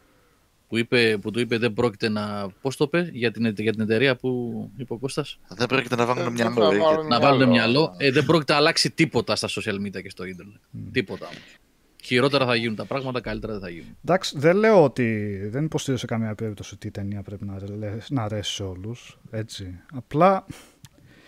Πολλές, Ε, δεν εξετάζουμε. ε, πολλές αναλύσεις απλά ξεφεύγουν. Ε, ξεφεύγουν, τέλος πάντων, θα, θα πω πάλι τα ίδια. Καταλάβατε, τα είπα. ναι. Εντάξει, είναι της μόδας, είπαμε. Δεν, δεν γίνεται να μην βγει ο κάθε, ο κάθε ένας και να μην σχολιάσει και να μην πει αυτό που έχει να πει. Εντάξει, είτε αξίζει κάτι είτε δεν αξίζει. Εντάξει, η ταινία πραγματικά ήταν εξαιρετική. Έτσι. Και εγώ δεν, δεν το περίμενα ότι θα μου άρεσε τόσο πολύ. Ε, πιο πολύ εγώ πήγα να το δω ε, λόγω της παρέας ας πούμε. Εντάξει, άντε πάμε, πάμε, πάμε. Δεν ήταν ότι ήθελα να πάω να δω ακόμα μια ταινία με τον Τζόκερ ας πούμε. Που σ- ε, για μένα ο Τζόκερ του, του Heath Ledger ήταν ε, ε, αξεπέραστος. Μμμ. Και έχω φτάσει στο σημείο τώρα και αναρωτιέμαι τι γίνεται τελικά, γιατί και ο Χωακίν Φινίξ, εντάξει, ο τύπος ήταν, ε, ήταν μορφή, δηλαδή από την κινησιολογία του, από, Μμ. Α- από την απάθεια που έβγαζε ώρες ώρες, δεν, δεν, δεν ξέρω, ήταν ε, κάτι τελείως διαφορετικό και κάτι τελείως μοναδικό. Τώρα εντάξει, ο καθένας μπορεί να βγει στο ίντερνετ και να πει ότι του γουστάρει. Δεν, δεν- νομίζω ότι θα αρχίσουμε να περνάμε σε αυτό το σημείο σιγά σιγά, στο σημείο το ότι αδιαφορούμε και ότι απλά πηγαίνουμε και εξετάζουμε κάποια πράγματα μόνοι μας. Δεν έχει νόημα δηλαδή, να καθόμαστε ούτε να κάνουμε αναλύσεις ανα- επί αναλύσεων, ούτε τίποτα. Θες να δεις κάτι, πήγαινε δες το και μετά να εκφέρεις γνώμη. Αλλά Ε, εντάξει, όχι, ήταν, ναι. ήταν, ήταν μια απίστευτη εμπειρία. Ναι, όχι, ήταν μια από τις πολύ καλές ταινίες που έχω δει το τελευταίο διάστημα. Μμμ. Λοιπόν, Νίκο; Και είχε κάτι να πει, είχε Α, κάτι να πει ναι. η ταινία έτσι. Εγώ δεν μπορώ να καταλάβω τόση ώρα που το λέει ο, που το λέει ο Νίκος. Πώς ακριβώς αυτό που περιγράφεις, ρε Νίκο, δεν είναι κομμάτι της πρόθεσης της ταινίας; Ε, γιατί το Ε. παρουσιάζεις σαν κάτι αντιθετικό δηλαδή, σαν, σαν κάτι α, αντίθετο με την ταινία. Όχι, κόντρα. δεν, μα δεν είπα. Δεν ξέρω αν φάνηκε ότι προσπαθεί να ρίξει την ταινία αυτό που λέω. Δηλαδή, ε, δε- δε- Όχι. δηλαδή, τώρα το 2019 θα ανακαλύψουμε τον κόσμο και δεν θα ξέρουμε ότι το 90% των κατευθυνόμενων αυτών outrages και ε, outbreaks στα social media είναι 100% κατευθυνόμενο. Δηλαδή, τώρα θα το μάθουμε αυτό το πράγμα. Σου λέω απλά την κατάσταση, εσύ, Σάβα. Τώρα, Η κατάσταση είναι ότι κατευθυνόμενο είναι ή κομμάτι όχι, της τι να σου πω. καμπάνιας. Εμένα απλώς είναι σου σαν λέω να μου ότι λες αυτό ότι η είναι. ταινία, είναι σαν να μου λες ότι η ταινία διαφημίστηκε. Στο Σάβα. ότι Ε, τα δεκάδες site που γράψαν και αυτά, Σάβα, δεν μπορώ να φανταστώ ότι όλα πληρωθήκανε και όλα. Ξέρω εγώ δεν, τώρα. δεν είναι θέμα πληρωμής. Νίκο, έχει τελειώσει αυτή η φάση. Νίκο, δεν πληρώνονται. Τι θέμα Άρα πληρωμής; προσπαθούν. Μα αυτό λέω από την αρχή. Ότι είναι clickbait Είναι και κο- τέτοια. Αυτό λέω. Μα δεν είπα κάτι διαφορετικό. Ρε, Σάβα. Ο ένας κάνει τη δουλειά του και ο άλλος κάνει τη δουλειά του και οι δύο κερδίζουν. Α. Γιατί ξέρει ο- ότι κομμάτι της εκστρατείας της πρόθεση της ταινίας με αυτόν τον τρόπο θα σημαίνει clickbait και για αυτόν. Οπότε συμμετέχουν όλοι μαζί και το αποτέλεσμα είναι να προωθείται μια ταινία. Ναι, απλά σε αυτή την περίπτωση έγινε σε υπερβολικό βαθμό. Έχει διαφορά δηλαδή, καταλαβαίνω αυτό που λες, αλλά με το Deadpool που ήταν κάφρικο και όλα αυτά δεν είχε γίνει το ίδιο. Με κανένα άλλο δεν είχε γίνει. Με κανένα. Τέλος Ωραία, πάντων τα τελευταία απλά χρόνια. αλλάζουν Με πλέον αυτό τα έχει γίνει μεγέθη, ένα ρε κακό παιδί μου. χαμός. Σιγά σιγά θα αλλάξουν τα μεγέθη. Ε, Πώς- ναι. στο πώς θα προωθηθεί. Δεν είναι ότι έγινε κάτι διαφορετικό. Κομμάτι της πρόθεσης της ταινίας είναι και αυτό. Δηλαδή, τι είδες, είδες κάπου που, που, που σου έκανε εντύπωση καμιά εμπεριστατωμένη αρθρογραφία που, που να λέει ότι παιδιά ο Τζόκερ θα μας κάνει να... Εγώ είδα ρεπορτάζ ότι κυκλοφόρησε και το διάβαζα σε ανάλυση του Democracy Now από το Fox ότι βγήκαν με τα μικρόφωνα και τους ρωτούσαν μήπως πιστεύετε ότι ο κόσμος τώρα θα αρχίσει να παίρνει τα όπλα που είδε τον Τζόκερ και να αρχίσει να σκοτώνει; λοιπόν, μιλάμε τώρα ε, τα τηλεοπτικά σκουπίδια της Αμερικής κομμάτι του πώς θα, θα προωθηθούν αυτές οι ταινίες και το πώς θα, θα κυριαρχήσουν στο σινεμά μόνο αυτές οι ταινίες και όλα τα υπόλοιπα θα καταλήξουν ανεξάρτητες παραγωγές βγαίνουν και ρωτάνε κάτι προβοκατόρικο για να ακουστεί μία τρελή, δύο τρελές απαντήσεις και να ξεχυθεί από πίσω και μία εντός εισαγωγικών στημένη αρθογραφία από 100, 200, 300 σελίδες, από 500 influencers στο Twitter και στο τέτοιο. Δηλαδή, υπήρξε, κάτι, υπήρξε καμιά σοβαρή αντίδραση που να, σε, που, που, που να σε προβλημάτισε και να είπες ρε παιδί μου αυ, αυτό το media ας πούμε αυτός ο αρθρογράφος αυτό το think tank γιατί αντιδράει έτσι; Κομμάτι αυτού του, του τέτοιου ήταν Ναι, απλά με προβληματίζει το ότι γράφονται πράγματα γι' αυτό από άτομα που φαίνεται να μην έχουν αίσθηση του κινηματογράφου ανά τις δεκαετίες. Ότι είναι σαν να ανακαλύφθηκε. το- Με προβληματίζεις δηλαδή ότι βλέπω... Ε, Τώρα θα μου πεις πάλι δεν θα έπρεπε να σε προβληματίζει. Οκ. Ναι, Άρα αυτό, δεν θα τι μιλάμε για το καταλάβεις, ίντερνετ. ναι. Άρα θα Ναι, μιλάμε δεν- για το δεν- ίντερνετ δεν- δεν γενικά. Δεν καταλαβαίνω θα Τι σε κριτικάρουμε. προβληματίζει τόση ώρα. Μιλάμε για τη διαφημιστική καμπάνια της, ε, της, ε, της ταινίας. Τι σε Ε, προβληματίζει. δεν πιστεύω ότι είναι διαφημιστική καμπάνια της εταιρείας. Ε, ήταν Όλα τα όμως. site που γράψανε γι' αυτό. Ήταν Είσαι- όμως, τόσα δεν ήταν, ήταν ξεκούδουνα που μπήκαν να, να κλέψουν και αυτά λίγο από το clickbait της υπόθεσης. Το συνολικό σκηνικό της υπερβολικής αυτής προώθησης της ταινίας και ότι υπάρχει από δι- αριστερά και δεξιά και ένα αρνητικό vibe είναι κομμάτι της προώθησης της ταινίας και τίποτα άλλο. Και άλλα, εσύ πες μου ότι δεν είναι. Και η ταινία άνοιξε με 95 εκατομμύρια. Το πρόβλημα σε αυτή την περίπτωση, Σάβα, είναι ότι ανεβαίνουν στο τρένο αυτής της κατάστασης και αυτοί που δεν είναι κομμάτι της πρόθεσης. Κανέναν δεν πειράζει. Α, αυτό. μπράβο. Κανέναν δεν ενοχλεί αυτό, παιδιά. Παιδιά, δεν ενοχλεί κανέναν αυτό το πράγμα. Δεν λέω αν ενοχλεί. καν- Εσύ λες ότι δεν ενοχλεί την, την εταιρεία της παραγωγής κτλ. Ναι, παιδιά, αυτούς- όταν η στρατηγική αυτούς- είναι μαζί αυτούς με δεν την τους- προώθηση λι- δημιουργούμε και αρνητικό vibe για να υπάρξει το uprising, Ε, οι, οι, χρη- ε. οι- οι- οι τρελοί έξω από το σινεμά που θα φωνάζουν κάτω η ταινία. Αυτό του έβαλε η Warner Bros. δηλαδή. Όχι, όχι, Για δεν λέει παράδειγμα. αυτό. Όχι, δεν μην λέει καταλαβαίνω. να- Δεν λέει Μην αυτό, απλοποιείς ναι. το, Δεν λέει αυτό. Λέει το ότι σκεπτικό αυτή. μου. Το ότι σκεπτικό κάθε- είναι ότι κομμάτι της καμπάνιας για αυτή την ταινία θα είναι και μια τροφοδοσία σε major media, σε major media όμως. Και όταν σου λέω ότι ξεκινάει το Fox, εσείς θα πάρετε ένα όπλο και θα σκοτώσετε τώρα που θα δείτε αυτή την ταινία που ο Τζόκερ σκοτώνει. Όταν το κάνει το Fox αυτό, Έχει μπει, έχει μπει από τη Warner. Σ- Ρωτάω τώρα για να καταλάβω, δεν λέω τώρα. το, ε, θεωρείς ότι το έβαλε η Warner Bros. για παράδειγμα. Για να μπει σε αυτή τη διαδικασία; Έλα. Τι έγινε;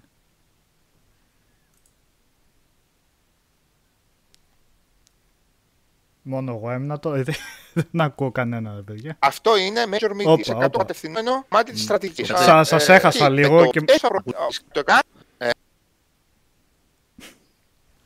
Έλα, μ' Παιδιά, ακούτε. Εγώ σας, εγώ σας έχω χάσει εδώ και αρκετή ώρα. Σάβα, Δεν ξέρω sorry, τι σε έχει έχασα για λίγο. Δεν- για- Μια Ε, πτάχη. Μισό λεπτό πόσο έπεσε το σήμα, μάλλον. Μόνο εγώ ακούω. Παιδιά, sorry, έχει το Discord κάποιο πρόβλημα αυτή τη στιγμή. Ναι, εμένα με ακούτε γιατί το μικρόφωνο μου δεν είναι συνδεδεμένο με το Discord. Οπότε εγώ ακούγομαι. Ε... Αναρωτιέμαι αν οι άλλοι ακούγονται μεταξύ τους ή αν εγώ μόνο έχω το πρόβλημα. είναι- Είχαμε κοπεί για... Τι χανόμαστε. Και ακούγονται και όλα ταυτόχρονα μετά. Έλα, ακούτε τώρα; Ναι. Ναι. Ε, Ωραία. είχαμε κοπεί για κανένα λεπτό, παιδιά. Δεν Ωραία. ακούστηκε τίποτα. Εγώ σας έχασα. Δεν ξέρω Και τι εγώ. έγινε. Ωραία. Το Discord έπεσε. Όχι, δεν ξέρω τι έγινε. Έπεσε το Discord. Οκ, βασικά. οκ. Ε, Σάβα, πάντων, έλεγες για την Fox καταλήγουμε, και εγώ ε, απλά σε ρώτησα αν θεωρείς ότι η Warner Bros. έβαλε τη Fox να κάνει αυτές τις προβοκατόρικες ερωτήσεις. Ναι, Αυτό ρε δεν Νίκο, και κατάλαβα. εγώ σου λέω τώρα ότι είναι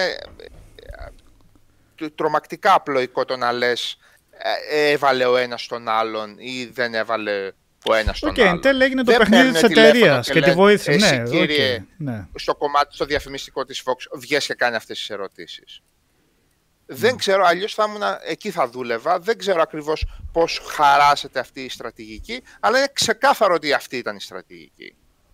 Στο πόσο ο Phoenix έ- έφτασε να, σχεδόν να τρελαθεί στο ρόλο του για να υποδηθεί όλες τις σκηνές στο ρόλο του Joker και το πώς θα υπήρχε ένα κομμάτι της κατά πάσα πιθανότητα αμερικάνικης κοινωνίας γιατί δεν ρώτησαν κανένα Ελβετό για αυτό το θέμα που μπορεί να αρχίσει να παίρνει τα AK-47 και τα τέτοια και να αρχίσει να σκοτώνει επειδή δεν την ταινία. Λοιπόν, 100% είναι αυτό το πράγμα. Τώρα, αν πάνω σε αυτό το τρένο πηδήξουν άλλοι χίλιοι μικρότεροι που απλά είδαν φως μπήκαν και θα γράψουν και αυτή την παπαριά τους για το clickbait τους, δεν απασχολεί κανένα από αυτά τα studios και από αυτή τη βιομηχανία. Ναι. Ε, αυτό λέω. Ε, στη τελική όμως, Σάβα, αυτό είναι. Το, το επίπεδο Και που δεν είναι αφήνει- που μπαίνουν πολλοί και κάνουν. Θεωρείς εσύ ότι άφησες συνολικά κάποια αρνητική ε, α- έκανε κάτι κακό. Όχι, σε Ε, καμία, μα δεν είπα κάτι Ε, τέτοιο. τότε Τι προ- ιδέες, εκ του αποτελέσματος κρίνονται αυτά, Νίκο μου. Μα, δεν, είπα- μα Α, εγώ άκρη, λέω δεν για, είπε- τα, για αυτά που δεν είπε- γράφονται. Δεν ναι. είπα ποτέ για την ταινία. Δεν είπε για την ότι- ταινία, ούτε για. Μα και εγώ Ε, τώρα, κατάλαβα αυτό. συγγνώμη, ρε παιδιά, κάθε φορά το, και, το, και το έχουμε θίξει χιλιάδες φορές αυτό το πράγμα. Δηλαδή, σε έναν κόσμο που αυτή τη στιγμή εκατομμύρια άνθρωποι, ο καθένας μπορεί και γράφει το μακρύ του και το κοντό του, αξιολογούμε το τι, γρα- το τι γράφει Δεν ο κάθε αναφέρομαι για μουρλό. σχόλια. Άρθρα γενικά μιλάω, ρε Σάββα. Για Δεν σου λέω τι άρθρα, γράφει. ναι, για άρθρα. Ο κάθε μουρλός είναι το κάθε μεγάλο site που Διάβασες- γράφει σε- αυτό. Μπράβο, διάβασες λοιπόν, γιατί δεν ανέφερες κάτι ας πούμε συγκεκριμένο, από κάποιον το, Γιατί site δεν το θέλω οποίο να είχε πω σε ονόματα και εκτίμηση. τέτοια. Εντάξει, δεν μου είναι και ότι καλύτερο να αναφέρω συγκεκριμένους ε, αρθρογράφους και αυτά που έχουν γράψει να για την ε, άποψή τους. Πρέπει, θέλεις να πω ονόματα, να πω site δηλαδή. Αυτό θα αλλάξει Ναι, ρε κάτι. παιδί μου, κάτι major που να, που, που να είπες ότι εγώ- εδώ εγώ προβληματίζομαι γιατί ένα site που έπρεπε να το αντιμετωπίζεις σαν κινηματογραφική ταινία ε, ξέρω εγώ έπεσε στην ε, υπόλοιψή μου γιατί το, το αντιμετωπίζεις τελείως διαφορετικά και δεν θα έπρεπε. Άρα δεν, δεν μου έδωσε να καταλάβω κάτι τέτοιο. Απογοητεύτηκες από κάτι το οποίο παρακολουθούσες και το βλέπεις τώρα να πήρε αυτή την περίεργη θέση απέναντι σε αυτή την ταινία; Αν γίνεις συγκεκριμένος, ξέρω εγώ, θα, θα, κάτι θα καταλάβω. Απογοητεύομαι από πολλά άρθρα που έχουν βγει από μεγάλες σελίδες. Να βρω reference, άμα είναι τώρα δεν μου έρχονται όλα στο μυαλό στο μεγά, ε, μεγάλα site, όπως Guardian για παράδειγμα. Που αναφέρουν την ταινία ότι κάνει ότι σαν να μην έχουν βγει ταινίες στο παρελθόν που είχαν παρόμοια θεματική. Σαν να έχει βγει τώρα η ταινία που είναι απίστευτα προκλητική ας πούμε. Επειδή για κάποιο λόγο αυτή η ταινία πρέπει να κριθεί μόνο σε σχέση με τις άλλες των Marvel και DC σαν να βρίσκονται αυτοί σε, μια, σε ένα μικρό κόσμο κινηματογραφικό που πρέπει να κρίνεται ξεχωριστά από όλες τις υπόλοιπες. Οκ. Οπότε Ε, ξα... ε, ναι. ναι, να σου πω την αλήθεια, αν δεν σου κάνει κόπο εκ των υστέρων, ε, στείλε μου δύο-τρία link από τέτοια φάση ότι ε, γράφτηκε στην Guardian, υπήρξε αρθρογραφία στην Guardian δηλαδή για παράδειγμα, πάνω σε αυτό, για να καταλάβω περί τίνος ε, πρόκειται. Οκ. Έτσι. Κάτι δεν μου πάει καλά γενικώς. Κοίτα, Σαββά. Ε, βγάζω είναι από το αν μυαλό κάνεις- μου. Τι εννοείς τώρα, αν δεν κα- σου πάει όχι, καλά. Κάτι δεν μου πάει καλά, δηλαδή ότι ρε παιδί μου δεν, δεν βγήκε ξαφνικά η Guardian και άρχισε να γκρινιάζει επειδή μια ταινία είναι πολύ βίαια. Πολύ βίαιη. Κα- Κάτι δεν μου, δεν μου κάθεται εδώ πέρα. Μήπως ε, σε, σε κάποιο άλλο κομμάτι το λένε αυτό το πράγμα. Σε, με, με κάποιο άλλο ε, υπόβαθρο το λένε αυτό το πράγμα. Θέλω, θα, θα ήθελα πολύ να το διαβάσω. Οκ.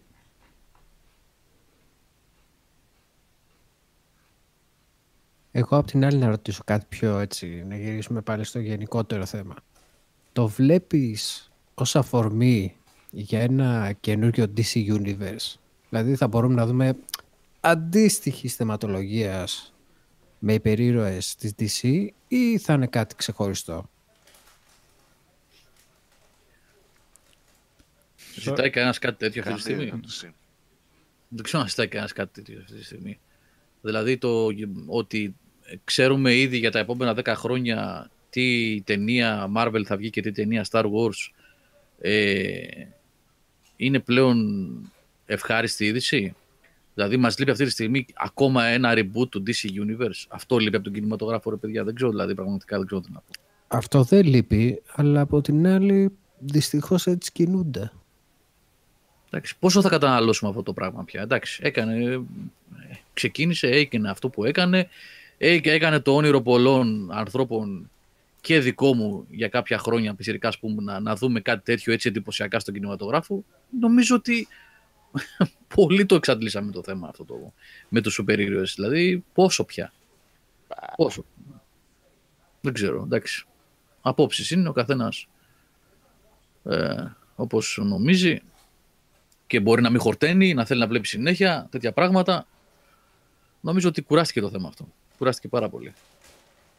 Έχουν πιάσει κάθε εκδοχή που μπορεί να υπάρχει, σοβαρή, ασόβαρη, σχόλιο, ε, ρεαλιστικό, παραμύθι, εντάξει. Θα πρέπει, νομίζω, το, υπάρχει σοβαρό πρόβλημα στον κινηματογράφο. Θα πρέπει να, να ζητήσουν καινούργια πράγματα. Το ότι υπάρχει Ναι, είναι γεγονός. Για- αλλά Γιατί ταυτίζεις τον κινηματογράφο με, το... με αυτό το πράγμα που γίνεται με, το... με τους ε, σούπερ ήρωες. Με τους σούπερ ήρωες. Γιατί υπάρχει πρόβλημα στον κινηματογράφο; Γιατί, Σάβα, α- α- μας αρέσει ή δεν μας αρέσει, 100 χρόνια τώρα, το 70% του κινηματογράφου από εκεί έρχεται. Δεν λέω ότι δεν υπάρχει άλλος κινηματογράφος, αλλά το 70% του κινηματογράφου και καλός κινηματογράφος, και καλός κινηματογράφος, όχι μόνο Star Wars και Disney, αλλά και οπότε καλός κινηματογράφος. οπότε έχουν, έχουν πρόβλημα, έχει πρόβλημα η βιωσιμότητα των μεγάλων παραγωγών. Αυτό δεν σημαίνει ότι έχει πρόβλημα Ναι, το σινεμά σαν Ε, παραγωγή. ε, το σινεμά δεν νομίζω ότι. Το σινεμά ξεπέρασε και πολύ πιο δύσκολες εποχές από αυτή που ζούμε τώρα.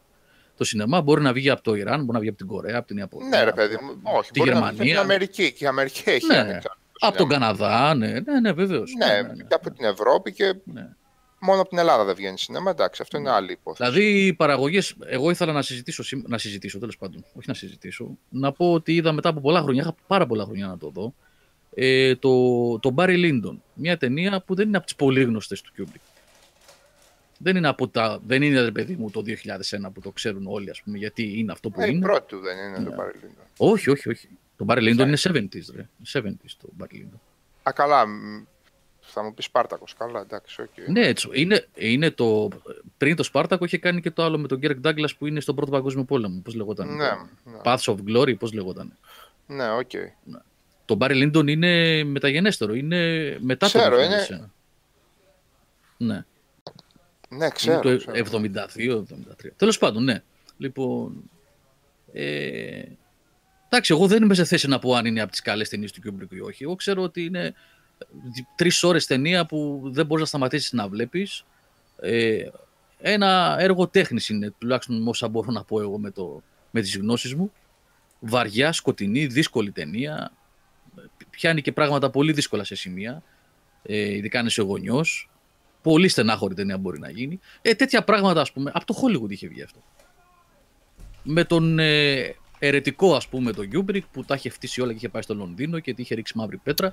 Αλλά Σύμφωνοι. Οι, Ναι. οι δημιουργοί όμως, οι οποίοι μπορεί να έχουν και μία ε, έξτρα στήριξη της βιομηχανίας επειδή είναι και μεγάλα ονόματα, μπορούν να βρουν διεξόδους και να δημιουργήσουν κάτι non-superhero και εντός Hollywood αν θέλουν. ναι, μακάρι. Ελπίζω πως Εάν ναι. έχουμε φτάσει στο σημείο μεγάλη δημιουργοί τι- ε, να μην μπορούν να κάνουν κάτι εντός Hollywood επειδή αυτή τη στιγμή το Hollywood κατακλείσεται εμπορικά μόνο από super heroes movies ε, εκεί είναι ένα θέμα προβληματικό αλλά και πάλι δεν ξέρω ε, κατά πόσο εκεί στηρίζεται η παγκόσμια κινηματογραφική παραγωγή και το...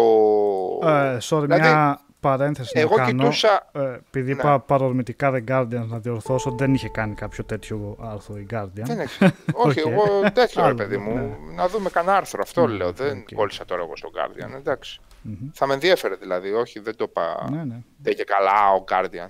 Οκ. Σιγά τώρα, έχει κάνει και ο Guardian παπαριές. Άλλο αυτό. Ναι. Θα μας πούνε ακριβώς τι, τι θέση πήραν. Εγώ είχα ελπίδες, Σάβα, για ότι, χρόνια. ότι αυτό που γίνεται, η, άνθηση, τη- η νέα άνθηση της τηλεόρασης θα έδινε διέξοδος σε αυτούς τους δημιουργούς. Μπορεί και να δίνει. Υπάρχουν πράγματα στην τηλεόραση πλέον στην Αμερική που. Να, εσύ το έχεις πει πολλές φορές για το VIP και πολλά πολλά άλλα, ας πούμε. Ε, αλλά δεν ξέρω τελικά αν θα γλιτώσει και η τηλεόραση Ε, υπα... από. ε, ακριβώς, υπάρχει κινούμενη άμμος και σε εκείνο το σημείο. Και σε Ναι. εκείνο το... Ναι. Τουλάχιστον σε ό,τι αφορά τους ε, υπερήρωες, ε, νομίζω την κινούμενη άμμο η τηλεόραση την πήδηξε. Νομίζω. Αυτή την εντύπωση έχω προς το παρόν. Δηλαδή ήταν λίγα τα πράγματα, τα πιο πρόχειρα ήταν bass class και πήραν και χαιρέτησαν. Υπήρχαν κάποια, ας το πούμε λίγο καλύτερα, εγώ μέχρι εκεί φτάνω, δεν υπάρχει περίπτωση να πω κάτι άλλο. Και γενικά εκεί ψιλοψοφάει το πράγμα, νομίζω. Νομίζω. Έχουν φάει άκυρο οι περισσότερες τηλεοπτικές σειρές που είναι. Ε, ναι ρε παιδί μου, τώρα τ- δεν θα κάτσω να συζητήσω τώρα εγώ ότι συζητούσαμε αν είναι καλό το Arrow ας πούμε, όταν έχει προχωρήσει εκεί που έχει προχωρήσει η τηλεόραση. Δηλαδή, τι να πω τώρα. Ε, Αλλά δεν νομίζω ότι τίθεται θέμα προβληματισμού αν θα χαθεί, αν θα υποστεί ζημιά το υπόλοιπο σινεμά. Θα υποστεί, έχει υποστεί, όχι θα υποστεί. Έχει Έχει υποστεί, υποστεί ναι. η ζημιά το mainstream σινεμά, το οποίο έβγαζε μεγάλες παραγωγές, καλές παραγωγές. Δηλαδή, δεν ξέρω πόσα χρόνια έχουμε να δούμε ένα, αντι- ένα Fight Club. Δεν, δεν, δεν μπορώ να μετρήσω μάλλον τα χρόνια. Δεν μπορώ να το μετρήσω, ρε παιδί μου. Είναι πάρα πολλά τα χρόνια. Το Fight Club σήμερα δεν θα έβγαινε. Ναι, αυτός, αυτό είναι το πρόβλημα. Ότι δεν θα βγει ένα Fight Club σήμερα. Δεν θα είχε τον αέρα ο Φίντσερ να, να μπει να βγάλει τέτοια ταινία. Δεν, δεν θα είχε τέτοιον αέρα. Αν κάποιος μπορεί να μου αποδείξει το αντίθετο, να μου το αποδείξει. Αυτή τη στιγμή, Καλά, Γιώργο, αν βγήκε το κάτσεις να Midsommar μετρήσεις, και χε... από ποια άποψη το εννοείς το... δεν με, παίρνουν μεγάλα Fight Club. ονο- ο- με μεγάλα ονόματα, με, με μεγάλη παραγωγή, από μεγάλη εταιρεία, με μεγάλο σκηνοθέτη, με με με. Και εννοείται και πολύ τρομερά προβοκατόρικο και πολύ προκλητικό. Τι, τι να λέμε τώρα. Και τα πρώτα ονόματα του κινηματογράφου εκείνη την περίοδο. Εδώ αυτή τη στιγμή φτάσαμε, δηλαδή επειδή το κοιτάω λίγο στο όποτε μπαίνω να ψάξω κάτι στο IMDb, εννοείται κομμάτι της πρόοδος από το πρωί μέχρι το βράδυ θα σου παίζει τέτοιες ταινίες okay, και τέτοια σκηνικά. Φτάνουμε αυτή τη στιγμή σε ένα, σε ένα σημείο να υπάρχουν, να έχουν μείνει ελάχιστοι mainstream μεγάλοι ηθοποιοί που να μην έχουν παίξει ένα ρόλο σε super, ε, σε super ε, hero ταινία. Είναι τρομερό δηλαδή αυτό που συμβαίνει. Δηλαδή λέμε ότι η τέτοια έχει παίξει εκεί, εκεί, εκεί, εκεί, εκεί, εκεί και σε super hero έχει κάνει αυτές τις τρεις ταινίες. Είναι σχεδόν τρομακτικό για κάποιον αυτό- που, που αγαπάει το σινεμά. Αυτό είναι το, το άλοθη των ταινιών αυτών, ρε, εσύ. Έτσι λειτουργούν αυτοί Δεν οι ξέρω αν ηθοποιοί. είναι το άλλο. Γιώργο, εγώ η τελευταία ταινία που είδα σε super hero ήταν το Arkham Knight. Το, Batman Begins. Dark Knight, ποιο λες. Το, το, Dark το Knight τελευταίο Rises. ποιο ήταν. Το Rises, τελευταίο. με τον Bane. Dark Knight Το Rises, Rises, ναι, ναι. Το Rises. Με, εκεί που παίζουν ε, kung fu με τους αστυνομικούς ποιο είναι; Αυτό είναι. Ναι, στο ναι, το τέλος. τρίτο. Ναι, Ε, αυτή, ναι. αυτή η τραγωδία. Αυτό, αυτό είναι το τελευταίο που έχω δει. Δεν έχω ξαναδεί super hero, ε, ταινία με σούπερ ήρωες. Το, αυτή την τριλογία Batman Begin, το άλλο με τον Μακαρίτη και το τρίτο αυτό το βίντεο κλιπ στο τέλος που είναι. Που είναι σαν βίντεο κλιπ. Αυτά έχω δει, αυτά τα τρία έχω δει τα τελευταία πόσα χρόνια είναι ρε παιδιά, 15. Γιατί δεν με ενδιαφέρει το, το σκηνικό και δεν υπάρχει περίπτωση να δω και ποτέ εννοείται. Αλλά το να βλέπεις τώρα ότι ηθοποιοί που τους, ή, ανα, ή α- οι αναδυόμενοι ηθοποιοί που πλέον η βασική τους καριέρα είναι σε σούπερ ε, ήρωες ταινία και παίζουν και, το, και στο κουλτουρέ τάδε το, το σκηνικό είναι σχεδόν γελίο. Όπα, ε, το είχα mute. Τα προς το ζήν βγάζουν ρε Σάββα και αυτοί. Ε, δεν ξέρω τώρα. Είναι σαν την άλλη που, τη συζήτηση που κάναμε πριν κάνα δύο χρόνια για τον Παρτσαλάκη, ο οποίος είναι πολύ καλός τοπίος και έκανε ο άνθρωπος τη διαφήμιση με τη σόμπα μες στην κρίση. Θυμάσαι που Ναι, λέγαμε. ρε παιδί, μου, εντάξει. Ναι. Προχτές Δεν διάβασα- ξέρω. Εγώ βλέπω ότι είναι όλη η καριέρα τους εκεί πέρα. Τι είπες, Νίκο; Εντάξει, ρε παιδί μου, λίγο το προς το ζήν, τα προς το ζήν είναι και Ε, λίγο καλά, γελία τώρα μετά. τα προς το Ναι. ζήν για τους ηθοποιούς του Hollywood είναι. Όχι ότι Ναι. θέλουν να πληρώσουν το ενίκιο οι άνθρωποι. Έτσι, καταλαβαίνετε. Ναι. Και ο Παρτσαλάκη μπήκε μέσα ένα εκατομμύριο ευρώ και, σύμφωνα με τα λεγόμενά του όταν άνοιξε ένα εστιατόριο. Οπότε ίσως είχε ανάγκη να κάνει. Είχε ανάγκη, ναι. ναι. Κατάλαβε. Άνθρωπος, ξέρω εγώ. Είχε μια στοχεία επιχειρηματική. Εντάξει, έχει να κάνει και με τις επιλογές του ηθοποιού τώρα. Ειδικά φτασμένοι ηθοποιοί, ούτε προς το ζήν ούτε τίποτα. Έχει να κάνει με το τι επιλογές κάνουν. Ο Χωακίν Φίνιξ, για παράδειγμα, δεν εί- είμαι σίγουρος ότι είχε προτάσεις από τέτοιες ταινίες. Νομίζω έχω διαβάσει ότι είχε απορρίψει πολλές Ναι. φορές. Δεν ήθελες. Κάπου Το το έχω Τζόκερ το διαβάσει. γύρισε γιατί ήταν κάτι διαφορετικό. Είναι κάτι διαφορετικό. Δεν έχει σχέση με όλα τα υπόλοιπα. Ε, έχει κάτι εντελώς διαφορετικό να δώσει. Το ίδιο μπορούμε να πούμε και για τον Daniel Day-Lewis. Και Υπάρχουν ηθοποιοί δηλαδή που το έχουν αποφύγει αυτό γιατί οι ίδιοι θέλουν να το αποφύγουν. Ή ο Jeff Bridges γύρισε το πρώτο Iron Man, είδε ότι η εμπειρία δεν του άρεσε καθόλου και έφυγε από αυτό το σκηνικό. Δεν, δεν ξαναεπέστρεψε σε κάτι τέτοιο. Γιατί είχε πει σε δηλώσεις ότι απλά ήθελε να δοκιμάσει πώς είναι. Η εμπειρία δεν του έκατσε καθόλου καλά. Ε, θέλω να πω ότι έχουν να κάνουν με ηθοποιοί τι, στην τελική τι θα διαλέξουν και πού θα επιχειρήσουν να παίξουν. Δεν Λοιπόν, έχουν τη δυνατότητα ναι. Ντενίρο και Πατσίνο να ψάξουν ε, συγκεκριμένα Καλά σενάρια τώρα, για να... άσε τον Αλ Πατσίνο, ειδικά που εγώ τον λατρεύω. Καλά, παιδιά. Αυτό σε το- ό,τι- Ε, στα εντάξει. τελευταία 25 χρόνια, ό,τι Ε. σκουπίδι έχει κυκλοφορήσει, έχει Ε, παίξει ο Ντενίρο ναι. και το Πατσίνο τώρα. Μην έχουμε κολλήσει στο τι έπαιξαν κάποτε και Φου- πού. Φυσικά όχι. Απλά Και θέλω να ότι είναι πω... καλοί ηθοποιοί. Χαίρομαι πολύ ότι είναι καλοί ηθοποιοί. Θα είχαν την ευχαίρεια να επιλέγουν τα σενάρια, αλλά φαίνεται ότι πλέον Ναι, δεν δεν τους με- ενδιαφέρει ε, αυτό το πράγμα. Δεν τους ενδιαφέρει. Δεν τους τους ενδιαφέρει. ενδιαφέρει. Παίζουν και αυτοί σε super hero ταινίε. Όχι, Όχι, όχι, όχι. αλλά παίζουν σε ό,τι άλλο τους βάλουν κάτω από το Ναι. κεφάλι. Μιλάμε σε ό,τι άλλο. Έτσι. Εγώ είδα προχτές στην τηλεόραση, δεν το είδα, δηλαδή το πέτυχε το μάτι μου. Μια ταινία με τον Ντενίρο. Δεν ξέρω, δεν θέλω να μιλήσω για την ταινία, αν είναι καλή ή όχι, δεν την έχω δει. Αλλά έπαιζε ο Ντενίρο σε μια ταινία με την Αν Hathaway που έκανε και καλά έναν τύπο ο οποίος ξεκίναγε την καριέρα του την επαγγελματική από την αρχή και ήταν βοηθός σε ένα startup. Ε, Ένα ξένο πράγμα, ένα παράξενο πράγμα, είδα δηλαδή 10 λεπτά και λέω τώρα τι είναι αυτό; Και δεν λέω ότι δεν θα πρέπει ένας Ντενίρο να παίξει δίπλα στη Hathaway. Και αυτή είναι από όσο ξέρω καλή ηθοποιός είναι, έτσι, σε καμία περίπτωση. Λέω, οι επιλογές που έχουν κάνει αυτοί οι άνθρωποι. Καλά, ο Αλ Πατσίνο έχει κάνει το απίθανο αυτό με τον, με τον Άνταμ Σάντλερ. Ήταν. Ποιον ήταν που είχε κάνει μια. με τα ντόνατ εκείνο εκεί το απίθανο που ήταν. Τι- ε, Άσε, ούτε, ούτε, ούτε να Ιδέα το δεν πω. έχω, τι έχω παρατήσει τη Ναι, φιλμογραφία εντάξει, του ο στα- Πατσίνο. ναι. Ελπίζω, ελπίζω ε, αυτό τώρα που Ο ετοιμάζουν Irishman. το Irishman ναι, Ναι. Να, είναι, ναι, να, είναι, να είναι κάτι αξιόλογο. Μακάρι. μακάρι. Ακάρα, αλλά αυτή το CGI effect που χρησιμοποιούν το έχω λίγο με ανησυχία. Είδα το τρέιλερ και εμένα μου φάνηκε λίγο ξένο να σου πω κάτι Νικολά. Το, Ε, ήταν, ε, λίγο, ήταν λίγο ξένο επάνω τους. Αλλά Θα δούμε. Πε- Τετράωρος Σκορτσέζε, ή θα θέλουμε να το κλείσουμε από την πρώτη ώρα ή θα πάει. να δούμε, να δούμε τι θα είναι αυτό. Μακάρι να είναι κάτι καλό. Μακάρι. Αυτό δεν ήξερα εγώ. Θα παιχτεί και στην κινηματογράφους κανονικά. Ε, περιορισμένα μετά- όμως, όχι το, εκτός Αμερικής δεν ξέρω κατά πώς θα Γιατί παιχτεί. σαν μήνυ σειρά, σαν, σαν μίνι Όχι, σειρά θα είναι. δηλαδή. ταινία, αλλά στο ταινία. Netflix, σαν τετράωρη. Μια που θα είναι στο Netflix, μπορείς να τη δεις με όσα διαλύματα θέλεις. Όχι, Αλλά- θα, στο σινεμά πώς θα παιχτεί, λέει ο Σάββας. Α, Μια τετράγωρη ταινία, ε, μεγάλη. Ναι, στο σινεμά δεν ξέρω. Μπορεί να έχουν κι άλλο κάτι εκεί πέρα. Άλλο ξέρω.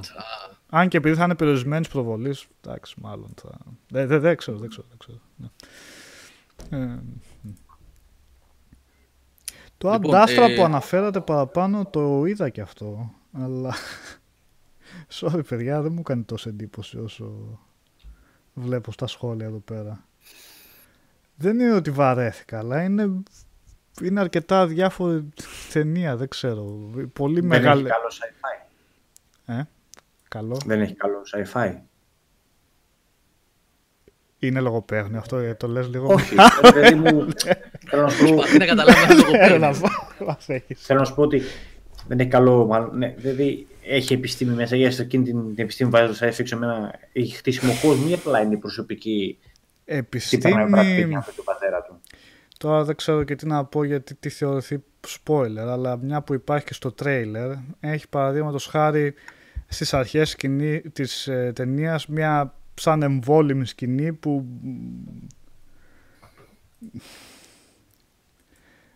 Άστο, λίγο μωρέ, άμα είναι προβ- ναι. spoiler, μην το Όχι, πεις. Άστο. βλέπω λίγο προβοκατόρικα σχόλια, αλλά δεν στο Εντάξει, chat, αλλά ναι, θα το οκ, προσπεράσω.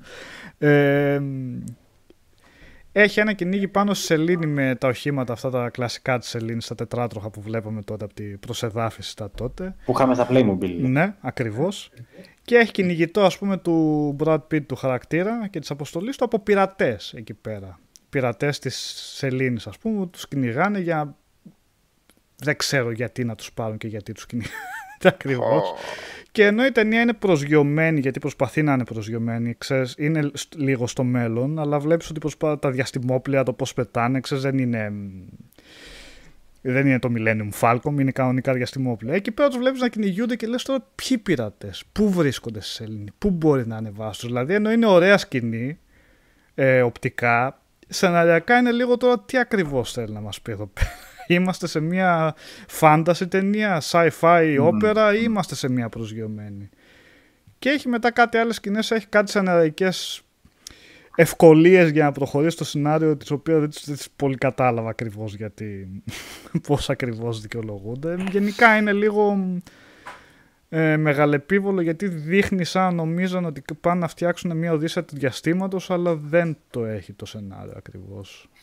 Και τα φιλοσοφικά ερωτήματα ή θέματα που θίγει σχετικά για το πού βρίσκεται η, ε, τι έχει περισσότερο νόημα και τέλος πάντων μην πω τώρα σε spoiler ακριβώς γιατί αυτό βρίσκεται προς το τέλος. Εν πάση περιπτώσει δεν μπορώ να πω ότι είναι μια ταινία που την είδα πέρασε μεν καλά η ώρα δεν βαρέθηκα αλλά ξέρω ότι θα την ξεχάσω αυτή την ταινία μετά από μια-δύο εβδομάδες αν την είχα δει ο Brad Pitt είναι καλός μέσα, αλλά οκ, okay, τώρα είναι καλός Εντάξει, ο ο οποίος. Brad Pitt είναι καλός ηθοποιός, έχει το και αποδείξει, αλλά Ναι, μόνο αυτό δεν μπορεί να... Ναι. δεύτερο project που δεν του πάει και πολύ καλά. Είχε αφοσιωθεί, είχε ρίξει και χρήμα και στο άλλο, το World War Z. Έτσι. Αυτό είχε βγάλει λεφτά όμως, αλλά δεν κατάλαβε ποτέ γιατί κόλλησε το sequel. Αυτό είχε Γιατί βγάλει μάλλον δεν λεφτά. έβγαλε τελικά τα λεφτά του. Όχι, είχε, είχε κάνει κέρδη αυτό από ό,τι είχα δει. Ήταν προβληματική παραγωγή. Είχε Ε, πρόβλημα στην παραγωγή. Κάνα αλλά- αλλά... από ό,τι θυμάμαι, ναι. Ε, πες να ήταν και από τις πιο, πιο επιτυχημένες ταινίες με ζόμπι, κάτι τέτοιο. Βλέπω τώρα καλά έχει μπέρογκο budget τώρα, τα reshoots και αυτά. 190 Ναι, με έχει 250 reshoots, ναι. εκατομμύρια, αλλά έβγαλε 540. Τι να, δεν είναι και ψίχουλα. ναι. α, Σε αυτά δεν είναι το marketing όμως μέσα. Οπότε σκέψου. Πόσο. Ναι, τέλος πάντων. δεν ξέρω. Και Λοιπόν, πολύ τέλος γρήγορα. είδα- α, Ναι. Α, έχεις κι άλλο. Ναι, ναι, ναι, πες, πες. ε, το κορεάτικο το Parasite ε, του Jun Ho Bong ο οποίος έχει κάνει το Okia που είναι στο Netflix το Memories of Murder, Snowpiercer Μμ. ε, και τι άλλο έχει κάνει αυτός ε, αυτά είναι αρκετά είναι πολύ καλές ταινίες όλες αυτές και το Memories of Murder ε, εντάξει πάρα πολύ ωραία ταινία. Τώρα ε, τη βλέπεις αυτή και καταλαβαίνεις ότι η Νότια Κορέα μάλλον έχει πολλά θέματα ταξικής φύσης. Δεν ξέρω ακριβώς όσα ξέρω από ταινίες είναι αλλά σε αυτή θίγεται σε τόσο βαθμό που ε, βλέπεις ότι ε, κάτι ε, ε, κάτι ε, ε, μάλλον υπάρχει κάτι ακραίο και εκεί στην κοινωνία τους μεταξύ φτωχών πλούσιων γιατί αυτή η ταινία δεν θα πω πολλά μάλλον της αγωγή γιατί αξίζει να τη δείτε. Δεν ήξερα και πολλά οπότε όλα ήρθαν σαν ωραία έκπληξη μέσα το τι συμβαίνει. Είναι μια, ομα- ε, είναι μια οικογένεια πλουσίων πολύ φτασμένων ε, το σπίτι πολύ high-tech και όλα αυτά ε, πολύ εντυπωσιακό. Και είναι από την άλλη μεριά μια ομάδα ανθρώπων που ζει σε ένα ημιυπόγειο, ε, χάλια κατάσταση και αυτά. Και η ιστορία ξεκινάει ουσιαστικά με τον γιο αυτής της φτωχής οικογένειας που πάει να κάνει μαθήματα αγγλικών στην κόρη της άλλης οικογένειας.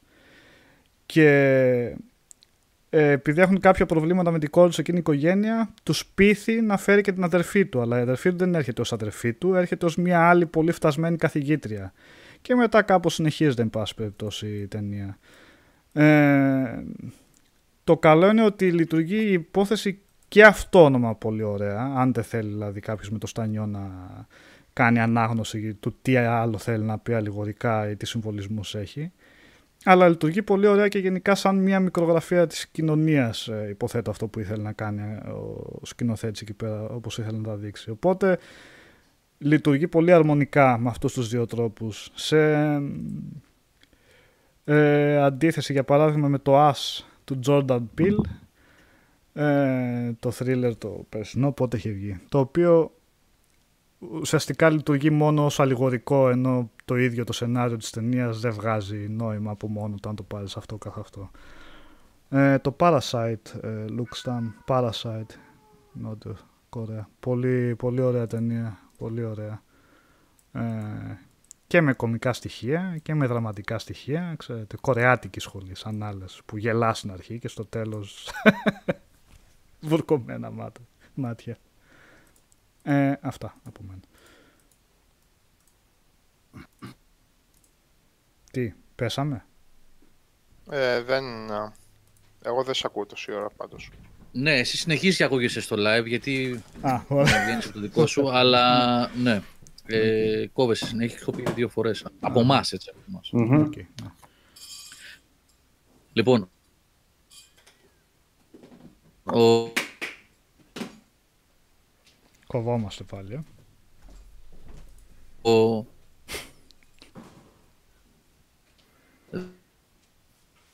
δεν ξέρω κάτι τι μου λέω ο Θάνος εδώ τι έχει reload. Σιμό τον αέρα. Λίγο πολύ, πολύ ως παραγωγή. Ε, Τι το stream. Όλα μαζί Ναι, ακουστήκαν. Και ακούγονται όλα μαζεμένα. Όλα μετά, μαζεμένα. όλα. ναι. Λοιπόν, οπότε κλείνουμε, κλείνουμε.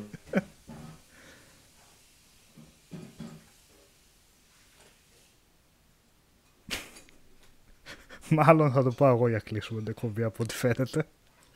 Αν κάνουμε λίγο υπομονή, ένα δύο λεπτά να δούμε αν θα επανέλθουν οι υπόλοιποι.